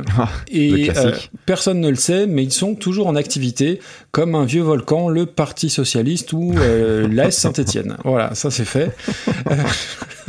Bravo. Euh, la chanson, bah, c'est un tube, euh, tube à sa sortie, mais est-ce que tu connais l'histoire de, de ce qui s'est passé en 1972 et pourquoi elle a été remise au- sur le devant de la scène? Non. Eh ben, il y a un DJ à Seattle, alors j'ai pas son nom, je suis désolé, je, je suis pas aussi précis que ça. En fait, il diffuse la version de 7 minutes 38, comme ça, ça lui permet de sortir fumer sa clope. Et, et c'est pour, pour de vrai, hein, c'est une Oui, vraie parce qu'il y a une version vraiment longue, ouais. Et il le fait plusieurs nuits de suite, et du coup, bah, les gens s'emparent un petit peu de cette chanson, et c'est re un succès radio. Et bim, fin euh, 1972, un million d'exemplaires vendus, et emballé, c'est pesé. Donc comme quoi, des fois, ça, le, le succès tient à peu de choses. Pas mal. Alors qu'une chanson de 8 minutes, si je dis pas de bêtises, il y avait, euh, c'était pas Régine qui avait fait une version longue de sa chanson Je survivrai. C'est bien possible, et on va se la réécouter. et euh, alors, si on en vient, on en vient à la chanson. Alors, euh, moi, j'aime beaucoup. Euh, Il y a un côté flower power californien, alors que c'est un groupe anglais. hein. Il y a beaucoup de choses dans les arrangements. Il y a un petit flutio. Alors, c'est de la, c'est quoi C'est de la flûte travière, tra- ah, de la flûte Ouais, de la flûte. traversière. C'est dur à dire. C'est ça. Hein Ouais, pourtant Oui. c'est français. Mais tu sais, des fois le français est, dur à dire. Hein. Euh, quel enfoiré, tu vois. Ah, tu me traites antisémite. Hein, euh. Euh, donc il y a beaucoup de choses, parce qu'il faut que j'arrête de dire beaucoup, c'est beaucoup. Il y a beaucoup de choses dans les arrangements, et en plus ce que j'aime bien, c'est que dans, au niveau du pont, ça arrive en petit fade-in, là c'est tout discret, tout lisse, tout bien. Belle ligne de basse, les petits violons qui vont bien, le petit flutio, et j'aime bien le pont qui est annoncé avec, alors, le, alors comment on explique ça, c'est le flat à la batterie, c'est deux coups... euh, avec les deux baguettes frappées sur la caisse claire quasiment simultanément, mais avec genre un demi une demi-seconde de décalage. C'est sans doute pas très très clair, mais euh, Damien, tu l'expliqueras peut-être mieux que moi. Et du non, coup, non, c'est très bien de te laisser comme ça. Enfoiré. Et, euh, et ouais, je trouve que c'est un, un morceau qui est formidable. Euh, ça m'a rappelé dans un, dans un autre style euh, On the Road Again de Kenneth Hitz. Voilà, j'en ai marre de l'anglais. J'arrive plus. Damien, j'arrive plus. Faut que je boive. Je vais faire un AVC. Alors répète après moi. Beaucoup. Donc, ça me rappelle euh, dans un tout autre style On the Road Again par Ken Hitz. Et là où c'était un peu euh, hypnotique, euh, psychotropique, là chez les Moody Blues, c'est hypnotique, romantique pour transposer un petit peu l'émotion ressentie. Et ce que j'aime bien, alors c'est, je pense que c'est mon, oreille qui entend pas bien, mais à la fin j'ai l'impression que la ligne de guitare se confond avec la, la ligne de chœur. Tu me compléteras ou pas, mais voilà, j'aime bien ce- cet effet-là. C'est un vrai pur standard euh, mondial, euh, comment dire, intemporel, qui a été repris par euh, 300 000 artistes, dont Dalida, comme 73% des chansons des années 70, Marie Laforêt, Giorgio Moroder, et puis euh, euh, il y a notre ami Léo Ferré, qui fait référence Ah. dans sa chanson, cet extra, puisqu'il chante un maudit blue qui chante la nuit comme au satin du blanc marié. Voilà, donc dans cet extra, il, Magnifique. Magnifique Magnifique imitation. tu sais que au Non, mais c'est génial. Tu mets tellement d'eau dans mon moulin sans t'en rendre compte. J'ai fait n'y va pas et c'était trop tard, j'étais parti. Et donc, euh, alors attention, parce que là je suis plutôt fier de ma petite trouvaille, c'est dans la chanson 7 extra, alors qu'elle aurait dû être dans la chanson Thank You Satin. T'as la ref? Oh là là là là. Oh, mais oui. Mais surtout que les, les gens qui parlent de cette chanson, j'ai vu une reprise où quelqu'un prononce Satan et, et en fait par erreur. Donc Ah bah ça veut oui. dire euh, Night in White Satan, euh, bah voilà. Satan quoi. Euh, donc plutôt que de continuer à me, à me ridiculiser avec notre ami Léo Ferré, mon imitation euh, désastreuse, on va passer à Glenn Hughes. Alors attention, si vous tapez Glenn Hughes sur Wikipédia ou sur Google, il y a deux Glenn Hughes. Il y en a un, c'est le membre des Village People. Bah nous, c'est l'autre. hein. Ne, ne pas, ne, ne pas vous tromper. Glenn Hughes, bassiste, chanteur, personnage très important du hard rock, on va dire des années 70-80. Il a fondé Trapeze, alors qui est pas très connu, mais il jouait avec un des futurs mecs de Judas Priest, de Whitesnake et de Uriah Heep, donc quand même pas rien. Il a été deux fois euh, chanteur de Deep Purple, début des années Mhm. 70, je crois que c'est l'album Burn et Stormbringer de mémoire. Et il a chanté dans Black Sabbath, donc euh, le mec euh, au niveau du CV c'est quand même pas mal. Alors il a chanté dans Black Sabbath en 86 euh, sur un des, un des albums pas très très bien, hein, Seven Star, mais il a quand même fait partie de deux énormes groupes. Ouais. Et là encore un gars qui a plus collaboré que Papon, Laval ou Pétain. Je recycle les, les références. Ouais, mais c'est bien, ça fera un deuxième titre euh, dans Bah la oui. même ambiance, tu vois. Pour le côté antisémite, on est, on est C'est- raccord. On est raccord, c'est pas mal. Euh, puisqu'il a collaboré avec Motley Crue, George Lynch, Ozzy Osbourne, Gary Moore, euh, Satriani, et il a même chanté avec Disturb au Hellfest sur une reprise des Who. Oh, ça devait être assourdissant. Ça devait être assourdissant. Il devait y avoir du, du, du volume. euh, les potards étaient à 11, hein, je Ouais. pense. C'est pas trop ma cam parce que c'est quand même très étiqueté euh, hard rock à l'ancienne, mais il est, c'est une sommité dans le monde du hard rock avec, c'est un chanteur à voix, on va dire ça comme ça. Ouais. Et sa reprise, donc, elle remonte à 2006 sur l'album Soul Mover. Et là, pour expliquer comment je prépare les, les podcasts, euh, donc pour voir l'année de sortie, pour mettre à jour dans mon petit tableau Excel quand je me trompe pas, je vais sur Spotify et je vais voir dans le détail de l'album. Et là, je vois dans les crédits Ah. euh, enregistré avec Chad Smith et Dave Navarro. Je fais ah tiens, je savais pas. Euh, donc du coup, j'étais très impatient de- de- d'écouter ça. Alors Chad Smith, batteur des Red Hot, Dave Navarro, il a joué dans les Red Hot euh, sur l'album One Hot Minute. Voilà. Et je lance le, le bousin. Et je dis putain, mais c'est bizarre. Euh, Ça ressemble pas. Alors je suis pas un très grand connaisseur de Dave Navarro. Mais tu te dis, il joue trop mal pour que ce soit Dave Navarro. Quel enfoiré. Euh, Laisse-moi mon, mon truc, tu n'as pas le droit de parler. Et je me dis, c'est bizarre, euh, je, connais ce son de guitare, je, connais cette façon, c'est pas Dave Navarro. Et je suis quasiment sûr de moi, mais je me dis, ben, qui es-tu, toi qui n'es pas musicien, pour penser que euh, Spotify se gourre? Et en fait, bah, quand tu grattes, c'est le cas de le dire, eh ben, c'est pas Dave Navarro qui il joue sur tout l'album, mais sur cette chanson-là, je vous le donne en mille, c'est John Frusciante, et j'étais très fier de deux choses. Enfin très content pardon de deux choses. Premièrement, c'est d'avoir reconnu son son de guitare qui est super caractéristique et en plus de cette période-là, hein, 2006. Et euh, surtout, je savais pas qu'il avait joué avec Glenn Hughes et euh, ça m'a changé un peu ma façon d'écouter le titre. Alors, euh, j'adore la partie de guitare, euh, il y, a, il y a tout qui va bien de ce- à ce niveau-là, mais c'est plus Glenn Hughes qu'on va juger. Euh, toi, Euh, je suis pas client de sa voix. Pardon, qu'est-ce que tu as dit? Toi, Toi, quoi, moi? Qu'est-ce que j'ai dit, quoi? Tu disais euh, que on allait, c'était plus Glenn Hughes qu'on allait juger. J'ai répondu toi. Toi, tu vas juger particulièrement Glenn Hughes, oui. Oui, parce que oui, elle a son nom. La, la- la- la chan- le bail est à son nom. C'est Oui, oui, lui, oui, voilà. on est d'accord. bon. Donc voilà, je suis pas, je- enfin, je suis toujours pas client de sa voix, mais euh, c'est un, un vrai bon chanteur techniquement parlant. Ce que je préfère dans la dans, dans, dans la version, c'est vraiment le- toute la base musicale, que ce soit le groove de la batterie, le, le son de guitare, la, la voix. Je trouve que ça part trop dans la démonstration, notamment à la fin, où euh, tu, tu sens que les gars, il dit allez les gars, je vais balancer et je vais y aller très fort là jusqu'à limite la saturation. Il a un temps un peu à la Chris Cornell, mais un Chris Cornell façon rock FM à l'ancienne. Et je trouve qu'il y a un, un côté, alors, le ringard, c'est un peu fort, mais, euh, euh, mais un peu côté Lara Fabian du hard rock, quoi. Et, et- et je trouve que Mhm. c'est dommage parce que euh, l'ambiance globale du morceau, c'est réussi, les arrangements, c'est réussi, le, ouais, tout, tout ce qu'il y a autour, ça va, mais ça m'a un peu perdu sur la fin où vraiment il, il veut, il veut se faire mal, quoi. Ouais, puis s'il en avait fait un peu moins, ça aurait pu passer. Je Mais pense. C'est long. Je pense. Alors je reviens sur la, la chanson euh, Nights in White Satin et attends, je juste, juste, ah, tu permets une seconde, Oui, je me je t'en rends prie. bien une seconde. Attends.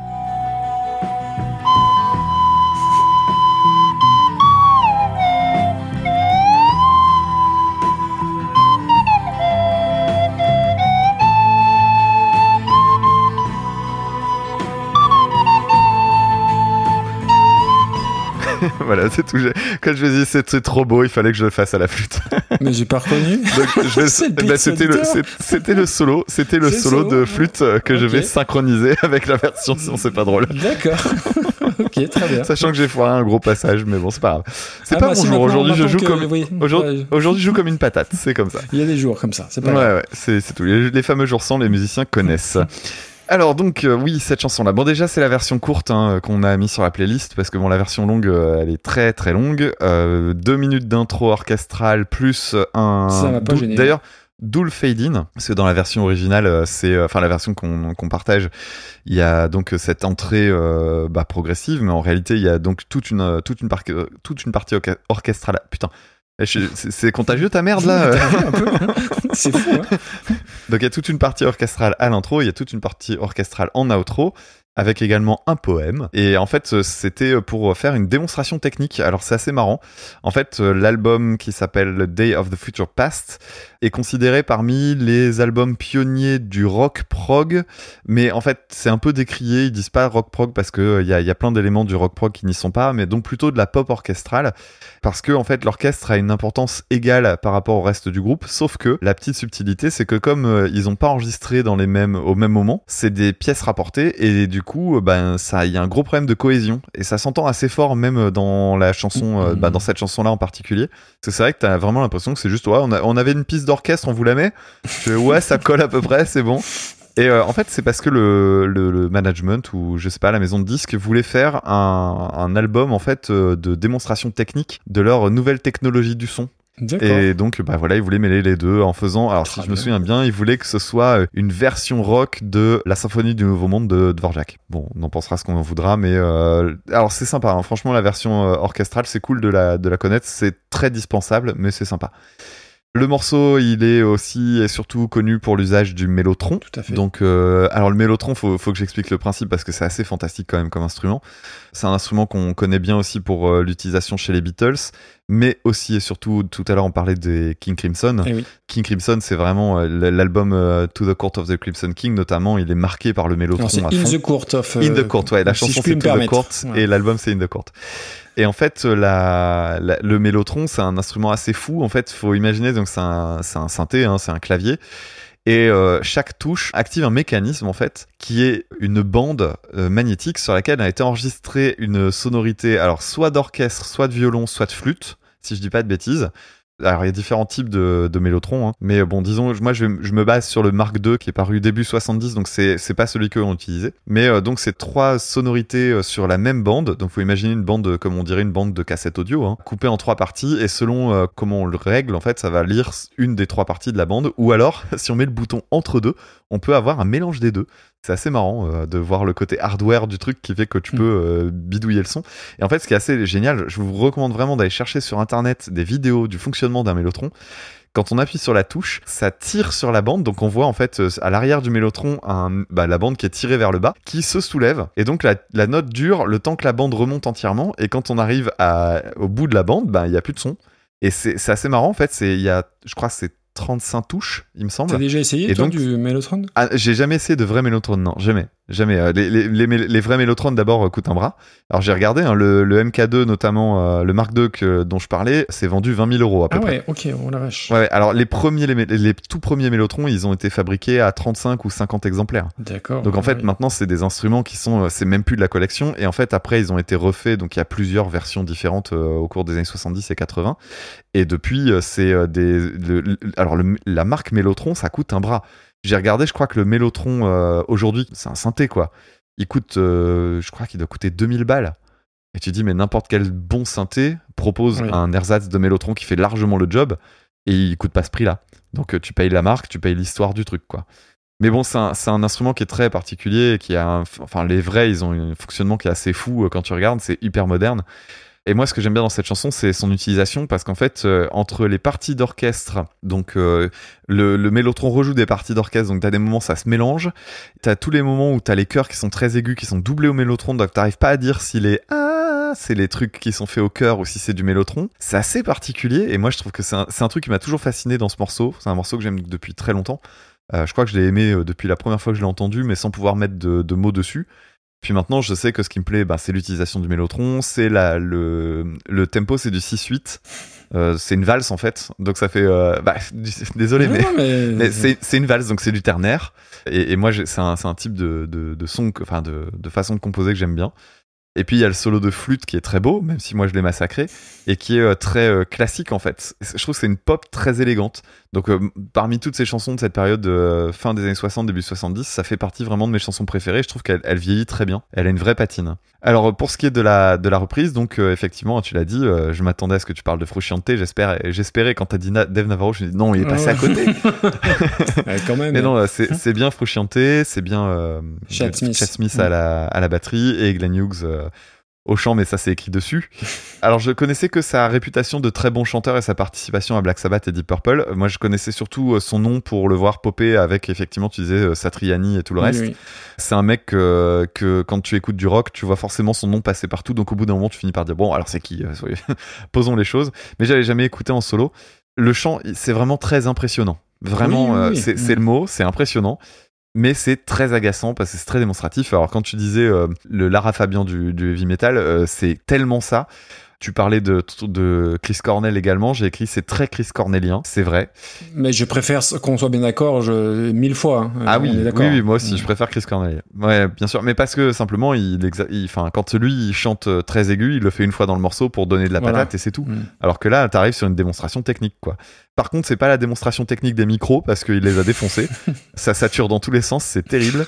Après, euh, j'ai- je, je trouve que le, le, il fallait que je parle du solo. Ok. Le solo est bon et j'adore notamment le son de la guitare. Et puis le moment où tu vois que c'est John Frusciante, c'est au moment où il doit attaquer une note aiguë et il la foire, mais comme j'ai jamais entendu Ouais, une genre, note foirée. Comme j'ai jamais Ah mais entendu. putain, mais bah réécoute, c'est Non, mais honteux. comme j'ai jamais entendu. honteux. Mais non, tu peux pas dire ça. C'est Ouais. lamentable. Mais si, attends, Ouais. il prépare, il fait un build-up, mais qui est super joli. Vraiment, il refait bien le solo de flûte. Il y a que ça que ma boule. C'est à quelle heure alors Non, non, non, non, non, non, non, non, non, attends, attends, attends. On peut attendre d'un mec comme John Frusciante qui joue un morceau en studio.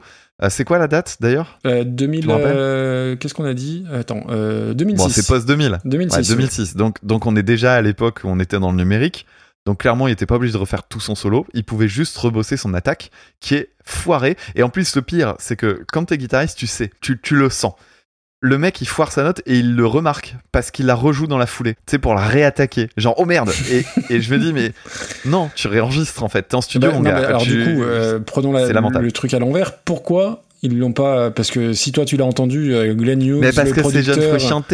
Comme ça, du coup, on dit ah, c'est John Frusciante. Regardez, les accidents, c'est beau dans la production parce que c'est John Frusciante. Et non, c'est moche. Il a foiré une note. C'est bon, on va pas en faire une maladie. Il peut la refaire. Ouais, mais d'un autre côté, tu peux. Enfin, c'est, c'est- enfin. Euh, Eh ben, dis-moi que t'as aimé cette chanson. l'avocat du diable, hein, mais. Dis-moi que t'as aimé cette chanson grâce à cette non, non, non, pas, pas du tout, je m'en fous. La, la- la chanson, je m'en fous, mais tu peux voir ça aussi du côté, bah, s'il l'avait refait, euh, tu, tu pourrais dire les esprits, euh, comment dire, les mauvais esprits diront, bah oui, mais c'est retouché en studio. Alors que là, il s'est planté dès le départ et il laisse Non, la mais il y a. Tu- peut-être 25 trucs qui sont retouchés en studio sur les secondes qui précèdent. Simplement, ils ont mais- pas refait ce truc-là. Et, et tu réécouteras, mais vraiment, c'est euh, l'attaque. De toute façon, je l'aurais mis dans les extraits, j'en suis sûr. Je, je vais me démerder. je sais pas. Ou je le mets là maintenant. Si c'est pas le cas, je le mets là maintenant.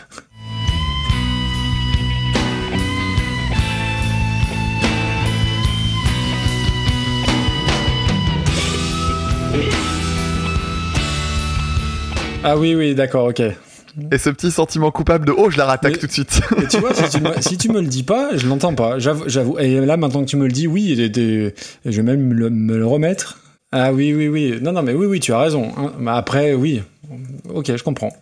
C'est tellement le moment où tu fais une belle note bien, bien amenée. C'est un beau bend bien, bien perçant et tout.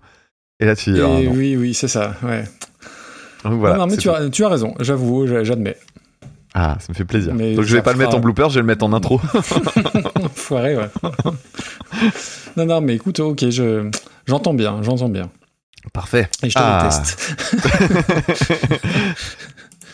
Et je trouvais que le solo était vraiment le moment réussi, jusque ça. Et alors que c'est censé être le climax, quoi, bordel. Donc voilà, c'est pas nul, mais c'est pas Bon, ouf non plus. Euh, c'est des musiciens qui se font plaisir, quoi. Allez, on met ça où Avant qu'on se fâche?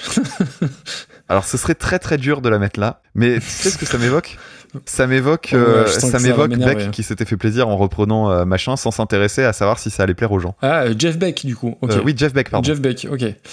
Il est où, Jeff Beck? Ils font chier à avoir le même nom Ah. ces deux-là. Il est 151ème. Ah bah remarque. Ouais, non, bah après. euh, Parce que dans le genre délire de musiciens qui se fout complètement de savoir si on les écoute. ouais, après, euh, euh, c'est quand même mieux que Nessun Dorma, c'est quand même mieux que Vive le Feu. C'est quand même euh, mieux que beaucoup de choses qui sont. C'est pas parce qu'il y a Frusciante, franchement, je m'en fous un peu. hein. Si. Non, ah non, non, non, non, On je t'assure que, je t'assure que non. Ouais, et à la fois, ça va pas forcément beaucoup, beaucoup plus haut. Et ben, regarde, on trouve, on joue au jeu du Kevin Bacon, on trouve quelqu'un qui a un rapport, euh, qui a joué di- indirectement avec John Frusciante. ça te va? Et on le met, on le met Ouais. par là. Donc c'est toi qui choisis parce que tu connais sa Ah, carrière, ben, moi non. Oui, oui. euh, alors attends. Euh, ouais, ça va être long. hein. Tu couperas. Euh, je suis sur Pierre J et je doute que Pierre J ait quoi que ce soit à faire avec. T'es où, euh, t'es en, euh, t'es je où en numéro 133e place. Oh non, là tu remontes trop surtout. Ah, tu veux que tu, tu veux qu'on regarde plus par là? Mais Ok. oui. Il paraît que John Frusciante adore Limbiskit. Allez hop, Ouais, 159ème. non, non, ça, je suis à peu près sûr que non. Euh, non, mais écoute, euh, ouais, mais là, si tu veux, on s'en fout. Allez. Allez. Au-dessus de Nessun Dorma. Ah, mais au- au- au-dessus de Vive le Feu, putain, et l'Ofofora, euh, c'est Voilà, c'est très. Non, j'ai fait le trou, t'as vu Ah, purée. Bon, en tout cas, merci.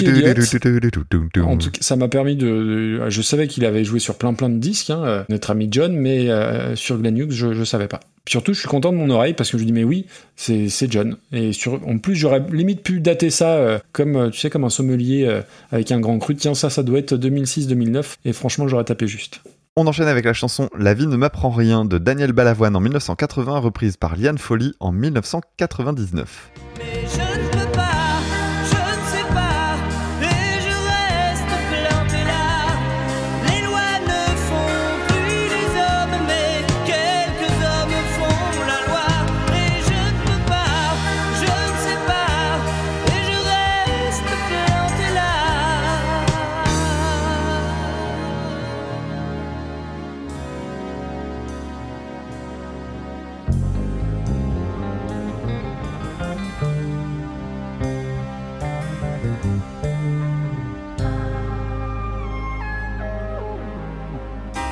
Ceux qui croient que mon argent endort ma tête.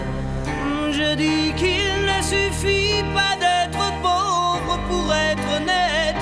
Ils croient peut-être que la liberté s'achète.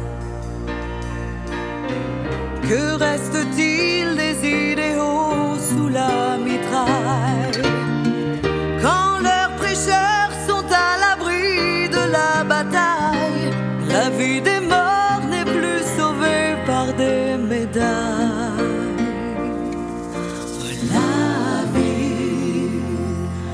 m'apprend rien. Je voulais juste un peu parler, choisir un train. La vie ne m'apprend rien. J'aimerais tellement m'accrocher, prendre un chemin, prendre un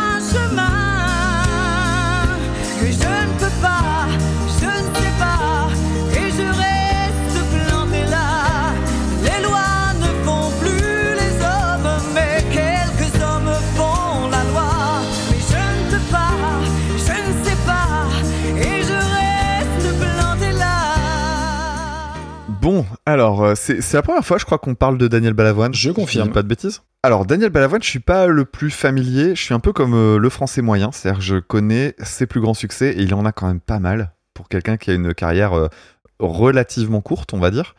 Bon, euh, donc Starmania, et, et puis bon, bah, tous les grands succès, je vais pas faire la liste. Et puis surtout, le dernier truc que ça m'évoque, c'est cette fameuse année 86, année où je suis né, mais aussi année de la mort de Balavoine, de Coluche, de Cliff Burton. Bref, une, une bien belle année. voilà, entre chaud et froid, quoi. Est-ce que tu y es pas pour quelque chose? Est-ce que tu leur as Euh, pas porté la guigne à tous ces gens? Peut-être, euh, mais ils sont morts. Alors Coluche, euh, c'est pas loin de mon anniversaire, mais Balavoine, c'est vraiment tôt dans l'année, donc euh, je, je suis pas certain d'être lié à tout ça. D'accord, bon bah ça va. Alors l'instrumental, moi, ce qui m'a étonné, je crois que j'avais jamais entendu la version d'origine, parce que euh, 99, La vie ne m'apprend rien par Léane Folly, je m'en souvenais très très bien et je savais que c'était une reprise de Balavoine, mais il me semble que je l'avais pas entendu avant en fait. Donc j'ai été très étonné par la richesse de l'instrumental, et ça a été l'occasion de regarder un petit peu, bah, justement, comment travaillait euh, Balavoine. Et en fait, Balavoine, c'était un, un- un vrai précurseur de tout ce qui était euh, bidouillage électronique. C'est un mec qui aimait bien Mhm. les nouveautés euh, technologiques en fait. Donc euh, bah là, il y a du synthé, en fait, il y a, il y, a, il y a aussi de la batterie électronique, il y a des chouettes trucs du côté de la guitare notamment. Et vraiment, il y a, il y a plein de petits trucs intéressants et j'ai écouté donc euh, quelques autres morceaux de cet album. Alors d'ailleurs, cet album-là, euh, l'album sur lequel il y a ce, ce titre-là, c'est un album sur lequel il y a plein de gros tubes. Eh oui. Et en fait, dans les albums qui ont suivi, il était vraiment parti sur des trucs très euh, sonorités des années 80, mais un peu avant tout le monde en fait. Moi, j'étais très étonné de voir que ça datait de 80. Je pensais que c'était une chanson de 83, 84 en fait en termes de sonorité. Et non, il avait. enfin, franchement, c'est c'est intéressant. Donc, je me suis promis d'aller euh, creuser un petit peu euh, Balavoine. Parce que bon, il a eu le bon goût de mourir jeune, donc du coup, bah, ça, ça, ça fait gagner du temps, c'est pratique. Alors, le chant est impeccable, mais vraiment impeccable et intense, sans tomber dans les travers de Glenn Hughes il y a deux minutes. On Là, d'accord. c'est jamais démonstratif. Et d'ailleurs, il y avait des notes, j'avais l'impression qu'il y avait des moments où je m'attendais à ce qu'il les chante plus haut, parce que je les, je les connaissais plus hautes, et en fait, non, je me, je sais pas, c'est l'impression que j'en j'avais gardé euh, de ce que je connaissais de, de Balavoine, et en fait, non, pas du tout, il va pas très très haut. Et puis, euh, surtout, bah, il y a des paroles, quoi. Il y a des phrases Ouais, super fortes, c'est ça, ça a de la gueule, quoi. C'est vraiment beau, et puis c'est dur, tu vois, en termes de thématique et tout, c'est, euh, tu sens qu'il y a de la colère et tout, enfin, Vraiment, c'est intéressant. Alors, il avait, euh, il avait cette image hein, de mec en colère. Il avait fait euh, le moment où il s'était engueulé. euh, Enfin, il s'était engueulé. Il avait fait comprendre Avec à Mitterrand, Mitterrand, euh, Mm. sur un plateau télé que euh, il était invité pour faire beau parce que c'était le chanteur de la jeunesse et que Mitterrand l'utilisait. Du coup, ça lui avait donné cette image de mec rebelle qui, bah, pour lequel on l'a invité après sur les autres plateaux à la suite parce bon qu'il y a eu d'autres petits ouais. Voilà. Et puis, euh, bah, finalement, euh, bah, c'était surtout un mec qui avait l'air d'avoir euh, le cœur sur la main et qui était euh, investi dans les combats sociaux. Et puis, il avait eu, il avait participé au Paris-Dakar euh, une première fois. Il avait été marqué par la pauvreté qu'il avait vue Mm. en Afrique et il avait voulu intervenir, d'où l'accident. Donc, l'accident, la mort également de Thierry Sabine et puis de pas mal d'autres personnes en fait qui étaient dans l'hélicoptère.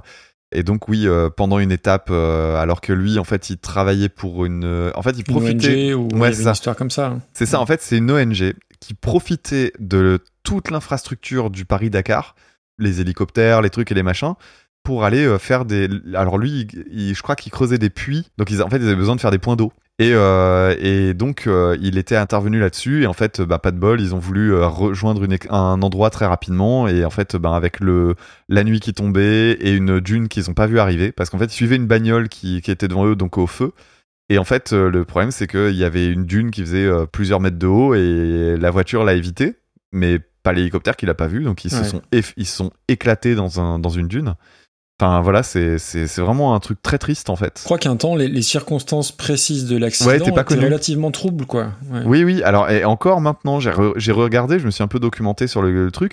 En fait, ils, ex- ils arrivent pas à s'expliquer pourquoi est-ce que euh, Thierry Sabine, en fait, s'est embrouillé euh, à l'étape où il s'est arrêté un peu avant, en disant vraiment, faut qu'on faut qu'on redécolle, faut qu'on redécolle. Et en fait, ils ont fait une petite étape comme ça. Et c'est un, pilote, je crois, qui l'a dit. Bah, D'ailleurs, le pilote euh, qui conduisait devant l'hélicoptère, qui a témoigné de ça. Et en fait, du coup, ils se sont demandé s'il n'y avait pas un blessé, en fait, s'il n'y avait pas eu quelqu'un qui avait été euh, mordu par une bestiole ou autre chose. Et donc, c'est l'hypothèse. Mais bon, évidemment, euh, avec les dégâts, j'imagine qu'ils n'ont pas pu corroborer quoi que ce soit. Bref. Alors, Liane Folly. Liane Folly, elle a un peu le, le syndrome Françoise Hardy pour moi. C'est-à-dire que c'est la personnalité tête à claque par excellence. Alors, ce qui fait que c'est la personnalité tête à claque pour moi, c'est qu'elle a eu toute une période où elle était sur tous les plateaux télé. Parce qu'elle faisait un spectacle d'imitation. Elle Ah faisait ben, partie de ces gens. oui. Voilà. Alors, les imitateurs en carton. Alors, il y a une période comme ça où t'avais des imitateurs en carton partout. Alors, j'ai noté un. Antoine Duléry, Ah non, mais non, mais. Liane Folly. Canteloup, on sait toujours pas pourquoi il est imitateur lui, Julien Baldacchino, Maxime Léoto, enfin bref voilà, tu vois, la, la, la timbale. Écoute, ça me flatte que tu me cites après Julien Baldacchino, parce que moi, je, le- moi, il me fait rire, il me fait tellement rire avec ses imitations que je, je suis, très, je suis très flatté. Je te rappelle que j'ai mis Antoine Duléry avant. hein, euh. Ça, ça, ça, ça fait mal, hein, parce que dans le genre vieux, vieux, vieux ringard. euh, Putain, lui oh c'était terrible hein, vache. quand même. Ah la vache. Puis qui s'écoute beaucoup, beaucoup s'imiter en fait. Et puis personne, re- enfin il se rendait pas compte que tout le monde se payait sa gueule. hein. Et, et puis en plus, il ouf. imite des gens morts depuis 1882, donc ça devient compliqué. Ça c'est le truc, c'est le truc des imitateurs. Et je me souviens de quelqu'un qui a imité euh, Léo Ferré il y a pas longtemps. Mais non, ça existe, incroyable. Putain, je te jure, à la répète, je le faisais mieux. Ouais. Après, euh, tu pourras peut-être nous faire une imitation de, de Mitterrand, euh, nous faire. euh, alors Euh, oui. Ah, c'est- plus, c'est plus VGE là. bon bref. En plus, quand on fait une imitation de, pardon, des fins de la parenthèse, mais quand on fait une imitation de euh, de, de quelqu'un comme Mitterrand, en réalité, on fait une imitation de Jean Roucas qui fait une imitation de Mitterrand. hein. tout à fait. Soyons, soyons d'accord. Alors bref, j'ai connu la chanson grâce à la, à la version de Liane Folly, et je trouve que la voix de Liane Folly colle vraiment bien à cette chanson-là. C'est-à-dire que le registre dans lequel elle est, c'est du registre médium, c'est-à-dire que c'est plutôt bas pour une femme, et la chanson est plutôt haute pour un homme du côté de Balavoine. Et euh, du coup, euh, bah, en fait, ils sont juste dans l'entre-deux tous les deux. Et je trouve qu'à certains endroits, c'est assez confondant. Et euh, je, je trouve que pour ça, la reprise n'est pas dégueulasse. Par contre, c'est la reprise TF1 compatible par excellence. Bah oui. C'est propre et lisse. Ça en fait un peu trop. C'est-à-dire quand t'écoutes, t'as une guitare classique par exemple qui est dans l'oreille droite. Au début, je me disais, ah, pas mal. Là, le guitariste, il s'est fait plaisir, il fait des jolis trucs. Puis après, tu dis, en fait, il en met plein parce qu'il y a rien. Et donc, du coup, il s'occupe. Et en fait, quand tu fais attention aux détails, tu te dis, mais c'est des musiciens qui sont embauchés pour faire un- une presta un peu transparente. Du coup, ils essaient euh, de pas trop s'emmerder pendant le- les prises de studio. C'est assez saisissant quand tu te concentres sur les détails.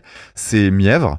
Euh, le cœur de fin, euh, vraiment, c'est l'exemple typique. Mais en même temps, c'est pas complètement guimauve, tu vois. Donc c'est euh, c'est ça, c'est la reprise TF1.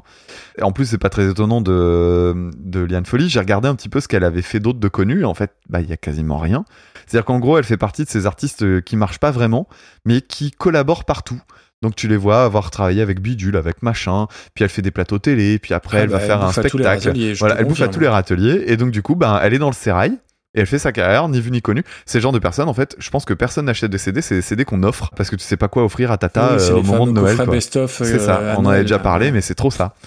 Donc voilà, c'est une chanson euh, correcte, mais sans plus. Euh, Mais je me souviens qu'à l'époque, euh, ouais, elle avait vachement marché en fait. Ah bah ouais, complètement, complètement. Ok, ok, ah, je pensais que t'allais sortir la sulfateuse, mais non, pas, pas tant que ça. Non, non, parce que c'est assez transparent en fait. Ok.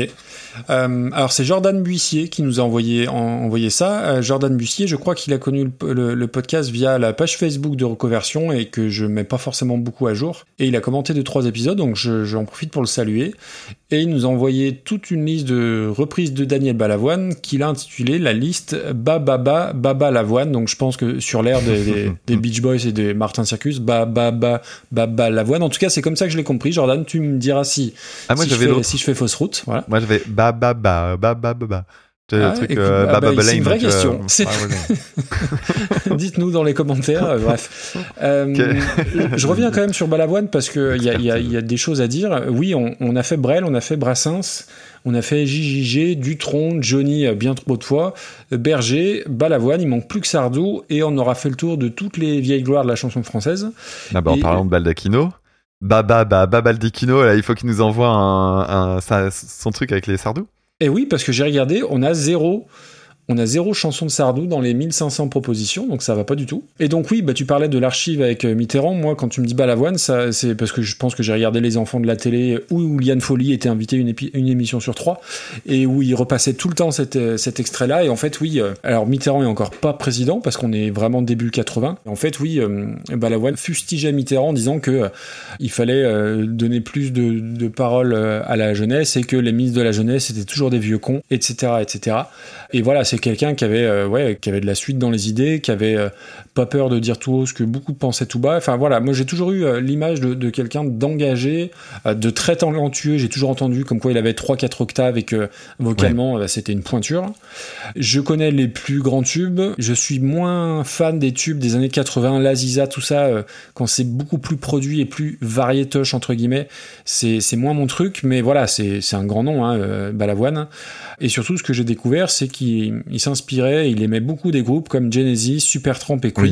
Donc ça, j'ai voilà, j'étais ravi de le savoir. Et ça s'entend en fait. Hein. Et ça, Quand et tu fais maintenant, attention à voilà, la composition. C'est ce que euh, j'allais dire. Ça, ça, ça prend du sens quand tu, quand tu écoutes maintenant. Et puis surtout, dans, dans son parcours, c'est un gars euh, qui n'était pas du tout prédestiné à être, euh, à être une vedette, à être chanteur.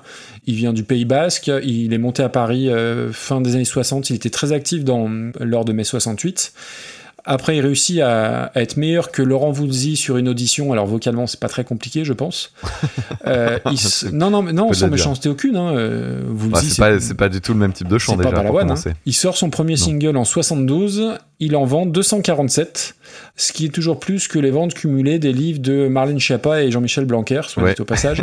Alors si vous écoutez le podcast en 2032, vous n'aurez pas la ref, c'est pas très grave. Il a été choriste de Patrick Juvet, alors ça c'est quand même dingue aussi. Mm. Il a été choriste de Bachung sur son premier album. Il a enregistré un concept album de rock progressif euh, autour du mur de Berlin. Donc voilà, j'ai Ouais. j'ai découvert tout plein plein de trucs.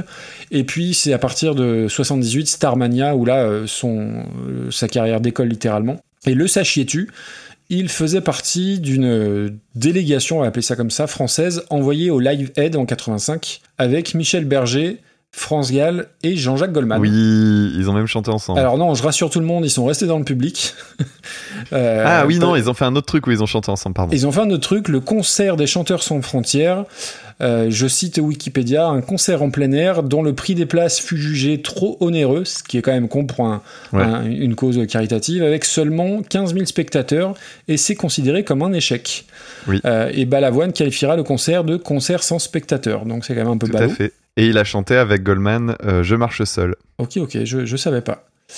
Et, euh, et donc, euh, oui, quand il est, quand il est mort donc, en, en 86, il était au- au sommet de sa gloire. Il devait collaborer avec Peter Gabriel, donc il avait entre guillemets des vues sur le marché euh, britannique. Et ce qui est fou, c'est la, bah, trace laissée par ce bonhomme en, à peine 10 ans, puisque sa carrière euh, solo, c'est 10 ans, 8 albums studio. Et euh, voilà, bah, c'est une comète, malheureusement, qui est partie, trop tôt.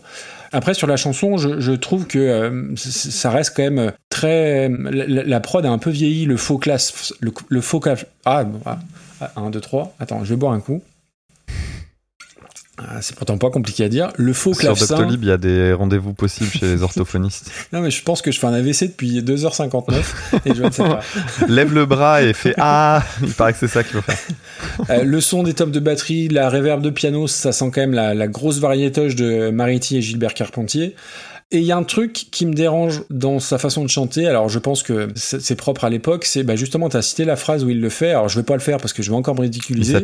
Sur la phrase quand les prêcheurs sont à l'abri de la bataille, il fait un truc euh, quand les prêcheurs Oui. comme ça là. Et putain, ça c'est affreux à, à l'oreille, c'est affreux.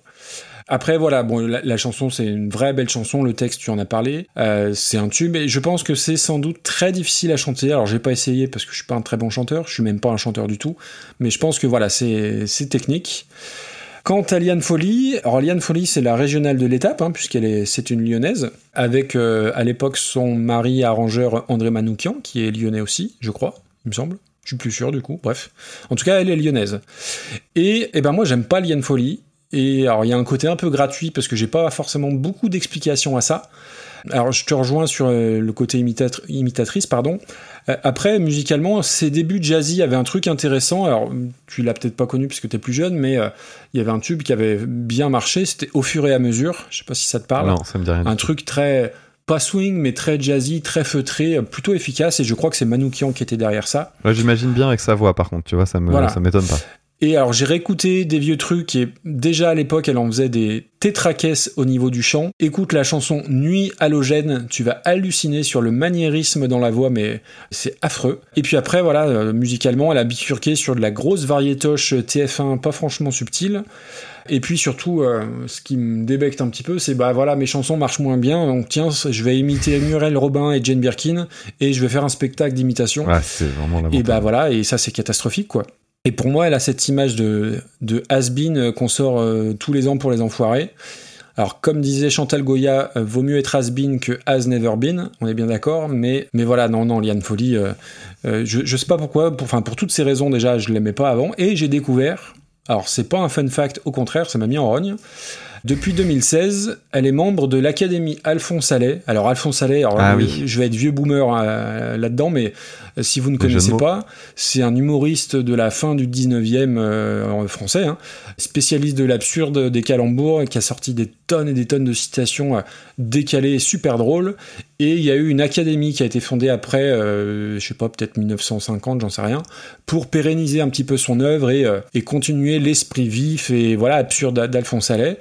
Et je ne sais pas sur quel putain de prétexte, pardon pour les gros mots, elle fait, elle fait partie de l'Académie Alphonse Allais, que j'imaginais ça comme un truc un peu euh, l'Académie française de l'humour, on va dire ça comme ça, et je vois pas ce qu'elle fout là-dedans, bref. Donc ça, ça m'a énervé. Et ensuite, donc j'ai écouté la chanson. Est-ce que tu peux te mettre euh, la chanson, là, le tout début? Parle dans la version de Liane Folly Oui.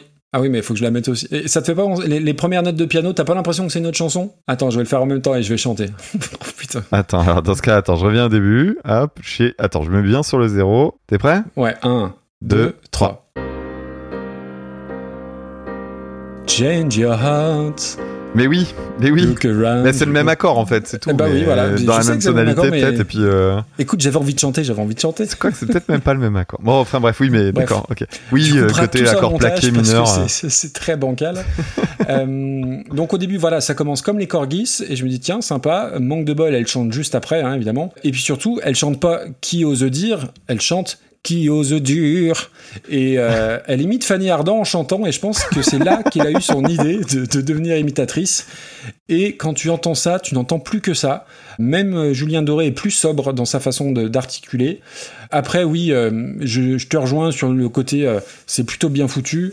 Après, euh, je, je trouve que c'est trop TF1 compatible, il y a rien qui dépasse, c'est pas raté, mais il y a pas grand chose à, à sauver non plus. Et surtout, alors un truc que j'ai pas compris dans, dans sa bio, alors toujours sur Wikipédia, alors il y a du, il y a à prendre et à laisser hein, sur Wikipédia, mais il est noté en 1998, elle rend hommage à Daniel Balavoine en reprenant La vie ne m'apprend rien, chanson avant-gardiste qui permettra de faire connaître l'artiste à la nouvelle génération. Alors chanson avant-gardiste, je comprends pas pourquoi. Et surtout, message à la, à la nouvelle génération. Ah bah tu vas me la donner. Euh, message à la nouvelle génération, si vous voulez découvrir Balavoine ou un artiste, écoutez Balavoine ou l'artiste directement. Il n'y a pas besoin de passer par toutes les compiles à la con, euh, euh, tribute à, à Renault ou la bande à Goldman et toutes ces conneries là. Allez écouter directement les albums, autant gagner du temps en fait. Ouais, ouais, carrément. Après, euh, je pense que le mot avant-gardiste, c'est parce qu'en fait, c'est quelqu'un qui savait pas ce que ça voulait dire, qui a voulu dire que la chanson allait marcher quelque temps après. Et en fait, euh, bah, comme l'article Wikipédia sur la folie, il y a que nous qui le lisons pour préparer Super Cover Battle. On est les premiers à s'en rendre compte. D'ailleurs, faut que je renouvelle mon don à, à Wikipédia, ça c'est important. Oui, c'est bien. D'ailleurs, Oui. euh, fait- fait- Exactement. faites-le le, les gens. Donc, euh, écoute, moi je te, sais pas où est les Kids United, mais on met ça en dessous parce que les gamins c'est c'est Liane Folly globalement, et on met ça juste en dessous. Ça te va? Ouais, alors il y a un truc qui me fait marrer, je pensais à ça pendant que tu parlais, je me disais, mais il y a un truc qui est assez fou avec ces reprises TF1, c'est que malgré le fait que ce soit euh, le, le truc le plus lisse, transparent du monde que tu puisses imaginer, malgré tout, au bout de trois notes, ou au bout de- il y, a- il y a toujours un truc qui fait que tu te dis, ok, j'arrive exactement à dire en quelle année ça a été fait. C'est vrai. C'est-à-dire que c'est transparent comme pas possible, mais t'arrives à savoir exactement de quand ça date parce que ben il y a toujours un truc qui trahit. Là, c'est le- l'entrée de la basse, notamment. Ça m'a frappé. Je me suis dit ah oui, on est juste avant 2000, ça c'est certain. Ou euh, Et est-ce que c'est pas 2000. parce qu'à un moment donné tout tournait autour de euh, Pascal Obispo, Lionel Florence et Florent Pagny? Ouais ouais, c'est peut-être ça. Ouais. Ouais, le cancer de la musique française quoi. On est d'accord. Bref. Donc, je te propose de mettre ça 159e entre Limp Bizkit qui reprenait les, les Who. C'est haut hein. C'est haut? Ouais ouais, c'est haut. Ouais, t'as raison, c'est haut. Ouais, c'est vrai. Putain, les Kids United, on les a ouais. Bah les Kids United, euh, comme je t'avais dit, c'était euh, le côté, euh, c'était euh, voilà, on le fait une fois. C'était pour dire c'est bien, ça fait des ponts Oui, entre les générations. Mm. Euh, ils ont le bonus, euh, voilà, que Liane Folie, elle nous emmerde. Moi, je préfère Sex Bomb, hein, je m'amuse plus avec Sex Bomb. Euh, Non, mais tu vois, par exemple, le Holyphone et Manchester Orchestra, là, de tout à l'heure. Oui. Dans le genre reprise qui rapporte rien, euh, qui est fait proprement, mais voilà, quoi. En dessous, en dessous de Julien Doré, ça te va? Allez, très bien. J'ai j'ai plus de sympathie pour Dick Rivers, en fait. Oui. Avec sa aussi. voix, euh, son oh. Le, le bruit marron de Dick Rivers. Le bruit marron de Dick Rivers. J'ai eu peur de réutiliser l'expression et que tu t'en souviennes pas, mais en fait, j'avais oublié que toi, t'avais de la mémoire. oh, c'est joli ça comme phrase. J'avais oublié que toi, t'avais de la mémoire. Ah oui, c'est, tu vois, Alphonse Allais. Alphonse Allais à fond. oh là là, on est bon, on est bon, on est bon, on est bon. Carrément. Bon, Allez, on arrive à la dernière. Eh ben ouais.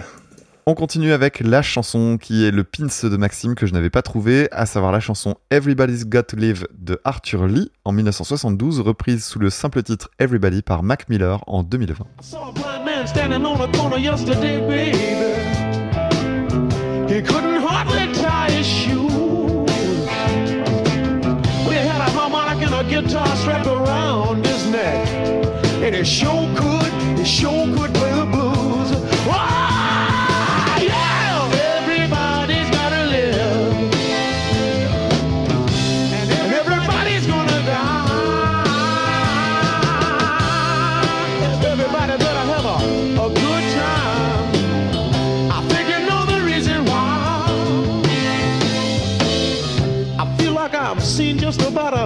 million sunsets. She said, if you're with me, I'll never go away. That's when I stopped and I took a look at my baby. She said, if you're with me, I won't go away. Because everybody gotta live. And everybody's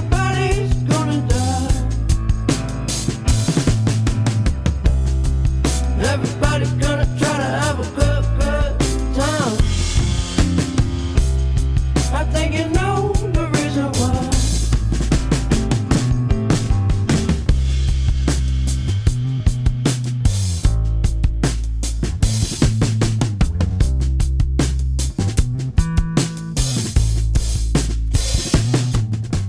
Eh ben, je vais remercier chaleureusement euh, Max, ou Maxime, je crois.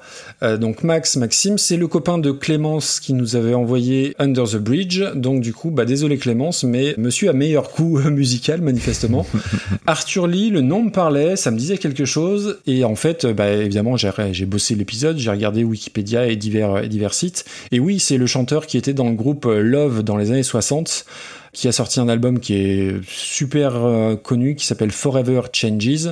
La pochette est assez iconique, on voit trois espèces de visages en espèce de 3D sur un fond blanc. Vous avez forcément vu cette, euh, cette pochette quelque part. Et c'est un album que j'ai écouté, alors que je connais pas parfaitement, mais que j'avais écouté à une époque. Et en, creusant, c'est un album qui avait été sorti en réponse à Sgt Pepper des Beatles. Et donc le groupe Love, c'était un groupe un peu chelou, alors qui a usé et abusé des drogues qui vivait dans l'ancien manoir euh, de Bela Lugosi en Californie. Alors Bela Lugosi, c'est un vieil acteur euh, hongrois ou roumain, je crois, euh, naturalisé américain, qui jouait dans plein de films d'horreur dans les années 30, dont Ouais, Dracula. Et les films d'Ed euh, d'où d'où tout à l'heure j'ai failli en plus j'ai failli citer Ed Wood tout à l'heure quand on avait parlé du Terre Voilà, donc du coup, bah, on est, euh, la boucle est bouclée. Donc du coup, un groupe un peu chelou, et donc lui, Arthur Lee, c'est un type qui était un peu euh, limite fou dangereux.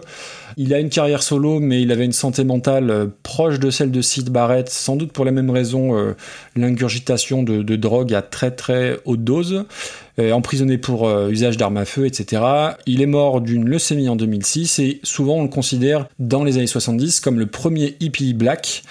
Et la chanson, je, alors, je sais pas si je la connaissais en fait. Ça fait partie des chansons que tu penses avoir toujours connues, mais qui ressemblent en même temps à beaucoup d'autres choses. Donc, du coup, t'as toujours un petit doute. Alors attends, Euh, juste il faut préciser, pardon, mais euh, la chanson qu'on a passée et celle que du coup on a écoutée, c'est la version de Arthur Lee et non pas la version Love parce que justement elles sont différentes. On est bien d'accord? Euh, oui, oui, bien sûr. Oui, moi, c'était pour resituer qui était Arthur Lee, tout à fait. Je sais pas si, alors j'ai pas, je voulais regarder puis j'ai pas eu le temps.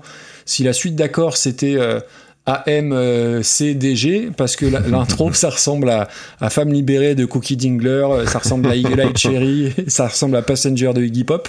Euh, bref, ça c'est pour la. Pour c'est une suite d'accord ultra basique, ouais. On est d'accord. C'est rock folk, mais avec une touche euh, très soul dans la voix. Grosse vibe Jimi Hendrix, dont d'ailleurs il était le, le pote et un petit peu l'idole aussi.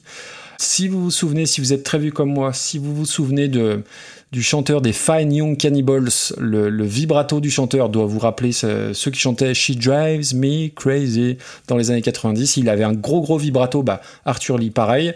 Les paroles sont à la fois jolies et un peu cyniques. On ne sait pas si tout le monde doit vivre euh, ou tout le monde, mais tout le monde va mourir. C'est un petit peu ça l'idée. Ce que j'aime beaucoup, c'est l'ambivalence au niveau des ambiances entre euh, euh, Love Isol, euh, Sironimo, quoi, et la froideur du constat. On va tous crever.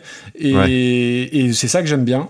Donc je l'ai mis en pins déjà parce que c'était une vraie jolie découverte la version originale et j'adore euh, j'adore ce genre de son, ce grain sur euh, sur la prod et du coup j'ai écouté tout l'album solo dont, dont cette chanson est, est issue et c'est super chouette.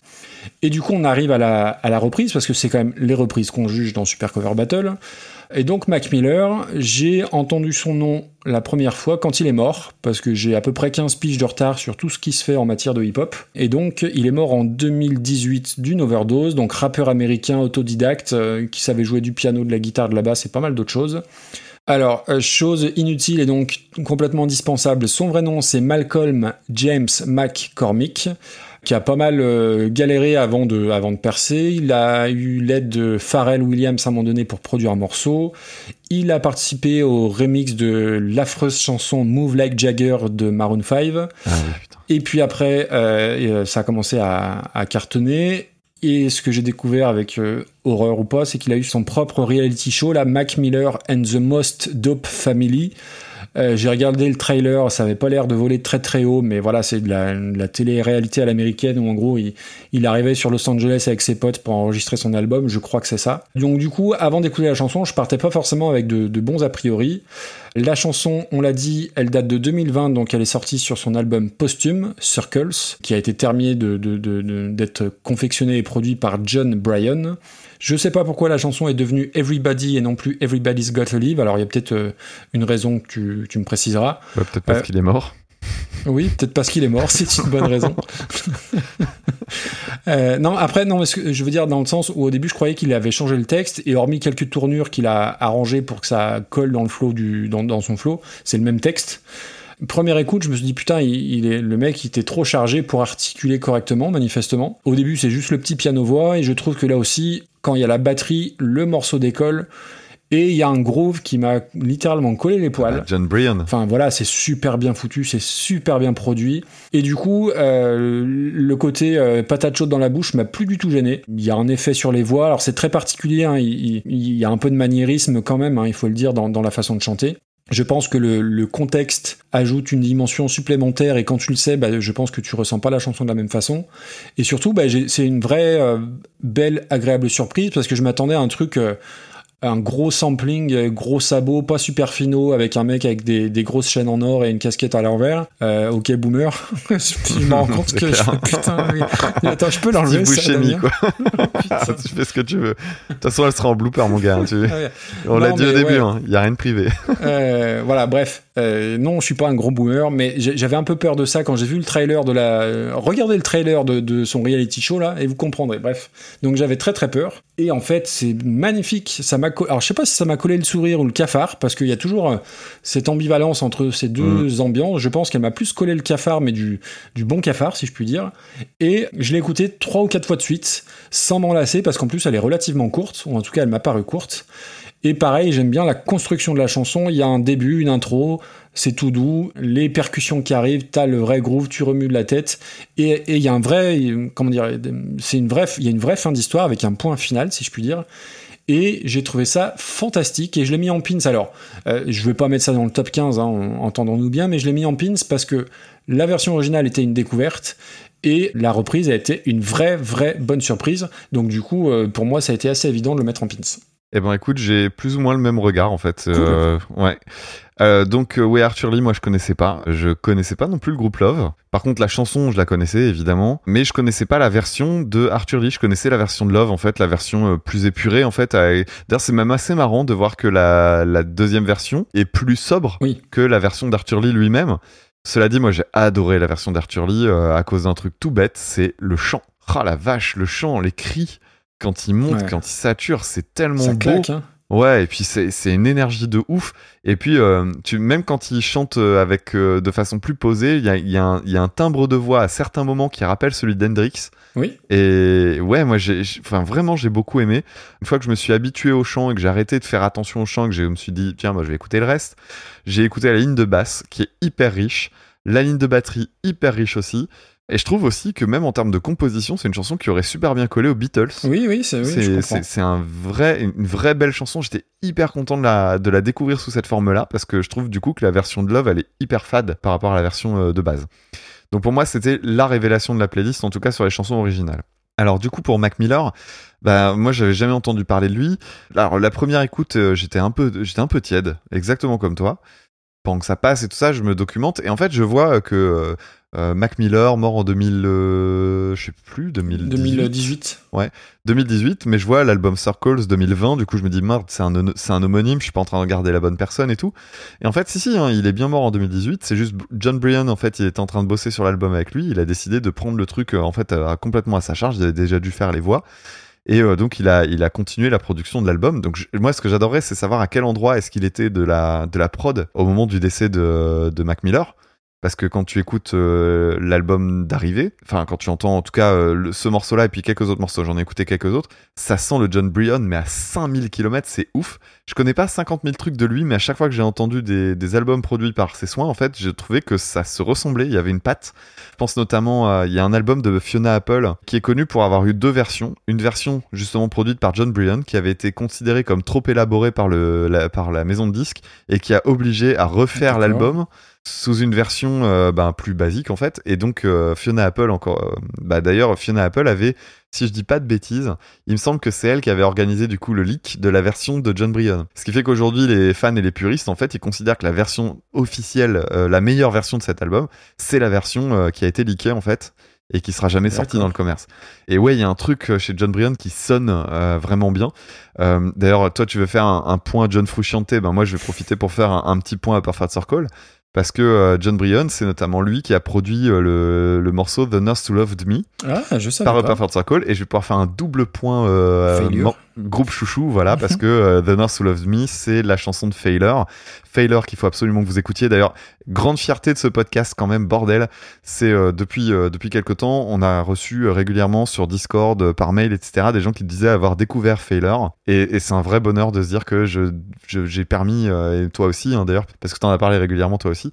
Mais cet album-là, notamment sur lequel il y a Daylight, donc qui est euh, Fantastic Planet, cet album-là est une merveille qu'il faut absolument écouter dans sa vie. Et donc, euh, je reviens sur Mac Miller. Donc, l'album euh, paraît en, en 2020 euh, après sa mort euh, par overdose. C'est- c'est- on parlait tout à l'heure de Junkie, etc. Ben, Oui, en voilà un moche. de nouveau. Et c'est curieux parce que du coup, ça donne un, un sens à la chanson qui est très différent. Tu l'as, tu l'as souligné.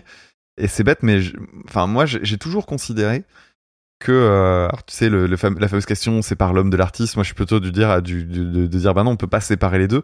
Par contre moi j'aime bien quand une œuvre est portée aussi par une histoire. C'est euh, bah tu vois par exemple euh, Banksy. J'ai travaillé sur Banksy récemment avec mes élèves. Banksy qui avait fait la fille au ballon. L'œuvre se retrouve en vente aux enchères. Le mec décide de la détruire. Et en fait au moment où elle est détruite le- son processus de destruction son shredder en fait s'arrête en cours de route et du coup, l'œuvre maintenant, c'est la, la fille au ballon coupée à moitié. Et du coup, elle a gagné en valeur. Alors, le fait qu'elle gagne en valeur, je m'en fous. Par contre, je comprends pourquoi elle gagne en valeur. C'est que cette œuvre au départ, qui était juste un morceau de papier, ça devient un truc qui a une histoire. Et ça, des fois, j'arrive pas à me séparer de ça.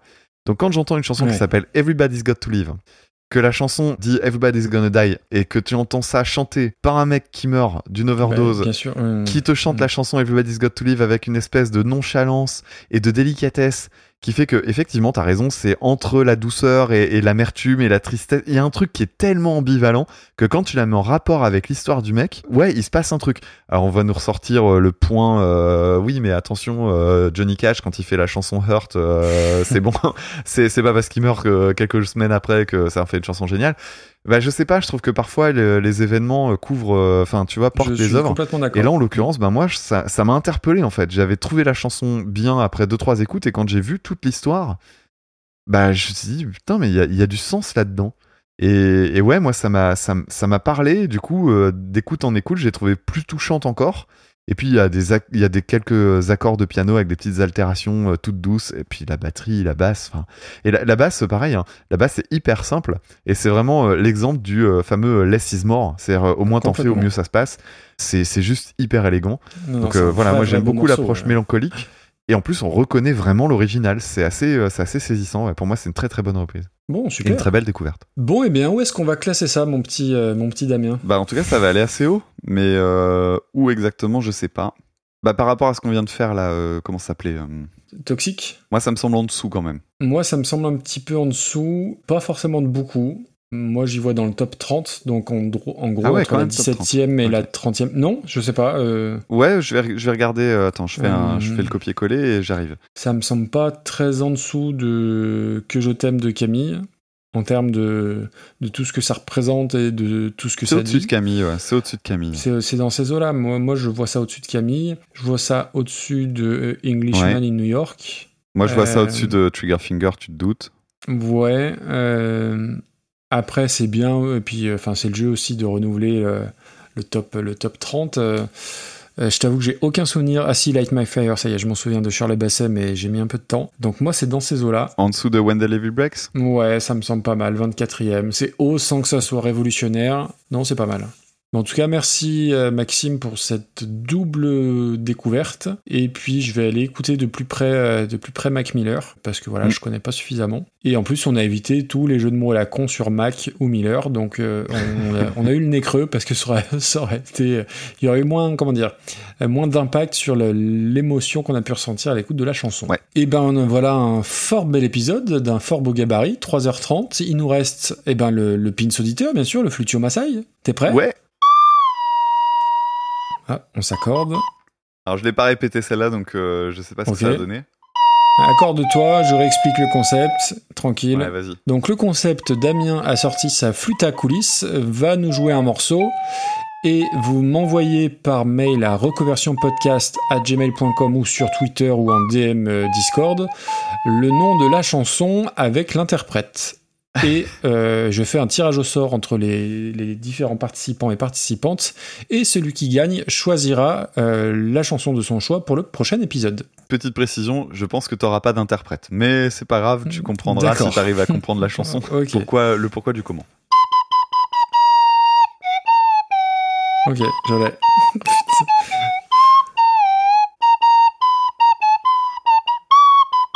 Voilà, jusqu'à la fin, très bien. Après, faire, essayer de faire le truc.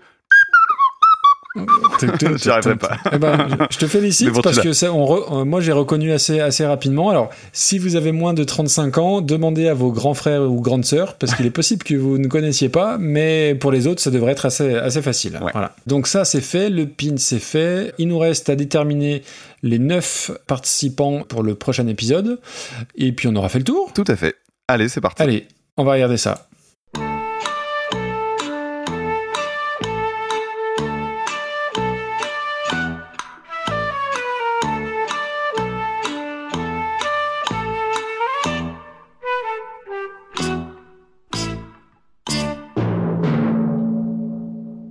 La messe est dite? La messe est dite, comme on dit, comme on dit dans le bouchonnois. Donc, dans le prochain épisode, donc qui sera le numéro 23, nous entendrons une proposition de Rayure, Une autre de Flavie. une proposition de Pierre-Jean, Ensuite, une de Joule. Alors, je précise, hein, c'est pas le rappeur, mais euh, c'est Joule quand même. une proposition de Seb, c'est bien, Une. Et quel talent. Et quel talent. La proposition suivante, ce sera par Florent. Ensuite, nous aurons un titre envoyé par le révérend Zéro, Puis Mhm. un de Romain. Et pour boucler le deuxième passage, on aura un titre envoyé par Chini. Tout à fait. Et comme on a bouclé, en fait, finalement, euh, les personnes qui sont dans la liste là sont des personnes qui nous ont envoyé des mails très récemment. Exactement. Et ça fait plaisir. Ouais. Euh, Qu'est-ce qu'on a oublié de dire, Damien? Euh, Un point actu sur euh, Écoute ça? Bah écoute, euh, là j'attaque euh, la semaine de vacances, donc je vais euh, me mettre à fond sur le podcast et j'espère bien Cool. enfin terminer l'écriture de l'épisode sur Rammstein qui a vachement avan- avancé la semaine dernière. Donc là ça y est, c'est bon, c'est au clair, je suis en train d'essayer de revoir le plan pour rajouter quelques petits trucs, mais normalement ouais, ça devrait être ça devrait sortir bientôt. Est-ce que tu rajoutes le passage où Till Linderman il chante avec Zaz ou pas? Alors, j'ai hésité à le caser, mais euh, T'as t'as écouté la chanson? Oui, J'ai pas écouté, honnêtement. ne le fais pas. D'accord, ok. Alors, il y en a Ok, qui trouvent que c'est pas si honteux. Ouais, mais non. Ça abîme Rammstein. bon. Ouais, bah tu sais, moi, il était déjà bien abîmé, Rammstein, mais non, non, j'ai. Je, ne désespère pas de te convaincre euh, écouter. avec mon épisode. Euh, ouais, je l'écouterai en tout cas. Bon, super, super. Et ça, et ça sort quand? Non, tu t'as aucune idée de. bah écoute, ça va sortir. Là, on est, on est quoi? Bah, ça va cour- sortir courant novembre. Courant novembre, c'est ça sûr. marche. Et toi? Bon, bah, nickel.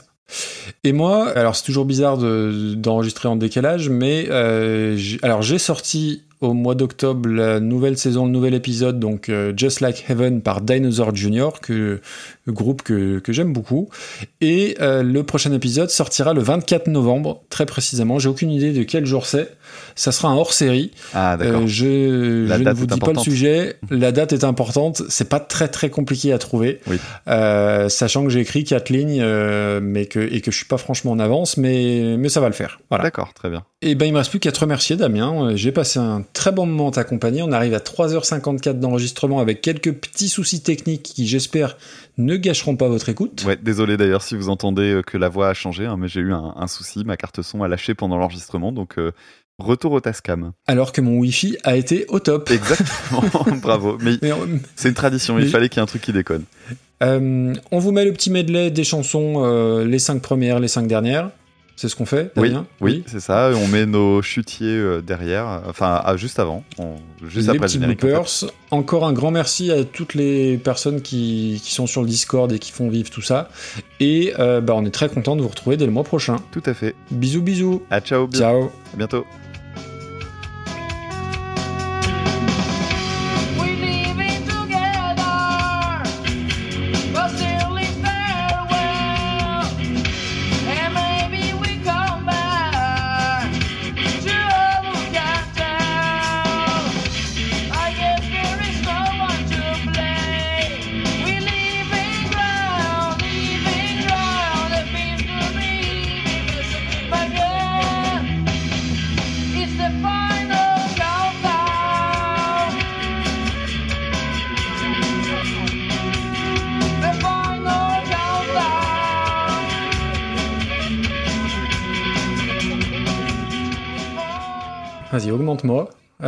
Augmente-moi, augmente-moi, vas-y. Euh, attends, Amandine, je suis- tu peux. Non, tu peux pas aller jusqu'à la voiture là. Tu peux aller faire la vidange et les plaquettes de frein. Maxime qui dit des conneries. Attends, c'est quoi ces Moody Blues là qui sont pas bien au milieu de la case? Psychopathe. 96, c'est toxique. Peut-être un peu tôt, non, pour faire toxique Bah, Ouais, ouais, faut, que- faut se la garder en relance, effectivement. Ouais. Quand on aura fait un tunnel de, de 8 heures sur, sur un autre artiste. Oui, oui, t'as raison. Allez, ça, on pipote le truc. Du podcast euh, Dark Side of the Pod. Donc, merci de nous avoir Prog. envoyé. Donc, qu'est-ce que j'ai dit Dark Side of the Pod. Oh là, n'importe. ah, attends, je vais Re- recommencer. N'importe quoi. Et ben, on on va commencer par. que tu connais pas son truc. Espèce d'enfoiré. J'ai écouté en plus. Pas tout, mais j'ai écouté euh, l'épisode sur Tool. Euh, mauvaise langue. Ok, tu vas jouer à ça. Mm, Ça marche.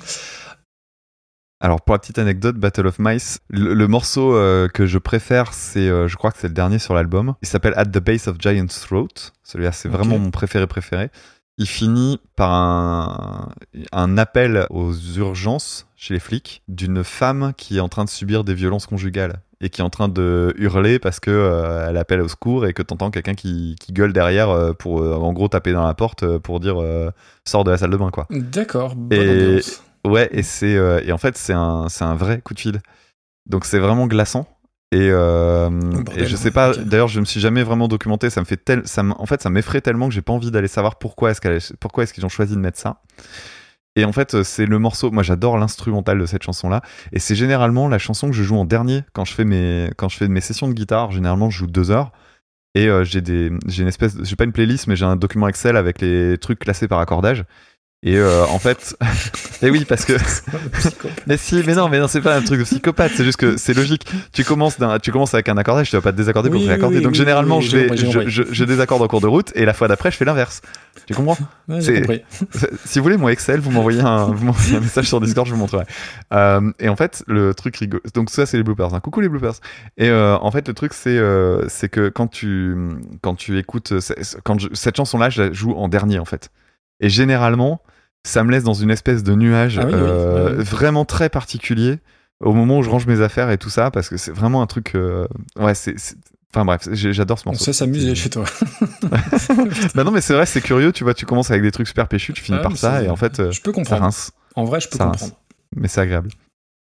Et euh, vous invitez à écouter mon épisode 78 où je parlais de la fameuse année 1400, 1400 n'importe quoi. Attends, je vais reprendre. 1091, la fameuse, la fameuse année bloopers, salut tout le 1091, monde. en plein Moyen-Âge. Alors, restons dans les années 90 là et allons attaquer euh. Ah, putain, On continue. Et je l'ai- dans la tête, la putain de sa mère. Ok. Allez, chiche, je te le sors après-demain. Après-demain? Sérieux? Euh, ça dépend du travail de madame, mais si je vois que Amandinouche est blindé, euh, moi je, peux faire Putain, une sortie surprise. Mais... En plus, ouais, ça serait cool. euh, dimanche, week-end de 3 jours, tout machin, tac. Ah, bah écoute, ou alors lundi à la limite. Si... Ah ouais, c'est vrai que lundi c'est férié, ça peut sortir Eh oui, lundi. Écoute, Eh, ça serait peut-être un petit truc, ouais. Il y a moyen. je préfère écouter Je pleure tout le temps à Iron Man. Je préfère écouter Je pleure tout le temps à Iron Man. Je préfère écouter Je pleure tout le temps à Iron Man. Nights in white satin. Is there a crime? Ah, c'est le moment toxique. si tu. C'est le moment des toxiques. Euh, C'est pas 2004, moi j'ai j'ai 2004 dans mes notes, euh, 2000. monsieur De Pape. Ah bah et tu t'as mis 2007 hein, dans ton Ah, tableau, bah. monsieur qui se vantait tout à Ah, l'heure de dire euh, j'ai bien mis les Ah, dates je et m'ai- tout. Je m'ai trompé. C'est trompé. 2003 je crois même. Euh, À vérifier, mais Oui, me elle a été enregistrée en 2003. 2003, mais sortie en 2004. Donc, non, je crois que c'est Ah, 2004. il veut avoir raison. hein. Allez on y retourne.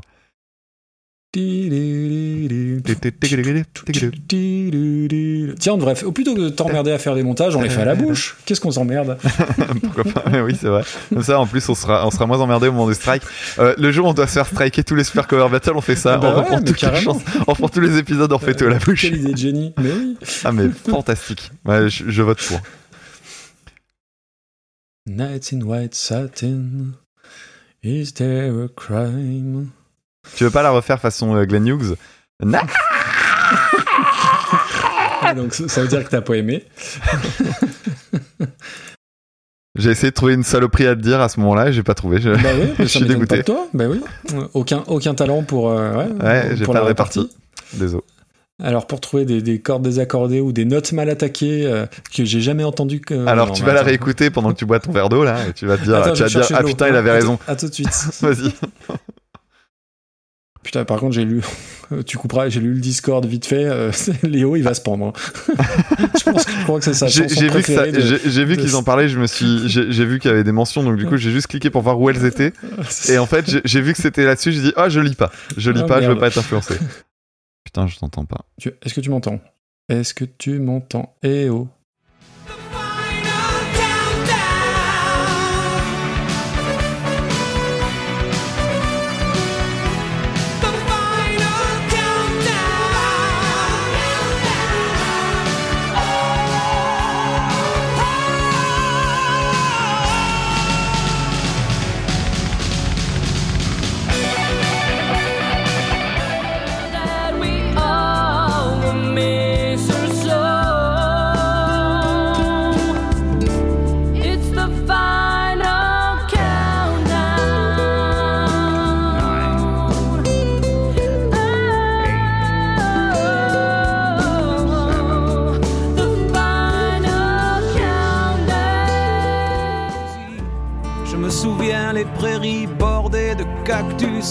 Je vais pas trembler devant ce pantin, ce minus.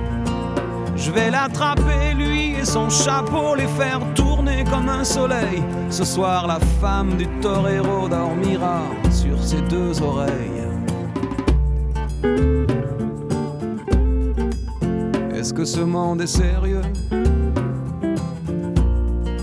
Comme ça peut faire du bien, j'ai prié pour que tout s'arrête Andalousie, je me souviens, je les entends rire comme je râle, je les vois danser comme je succombe, je pensais pas qu'on puisse autant s'amuser autour d'une tombe. Est-ce que ce monde est sérieux?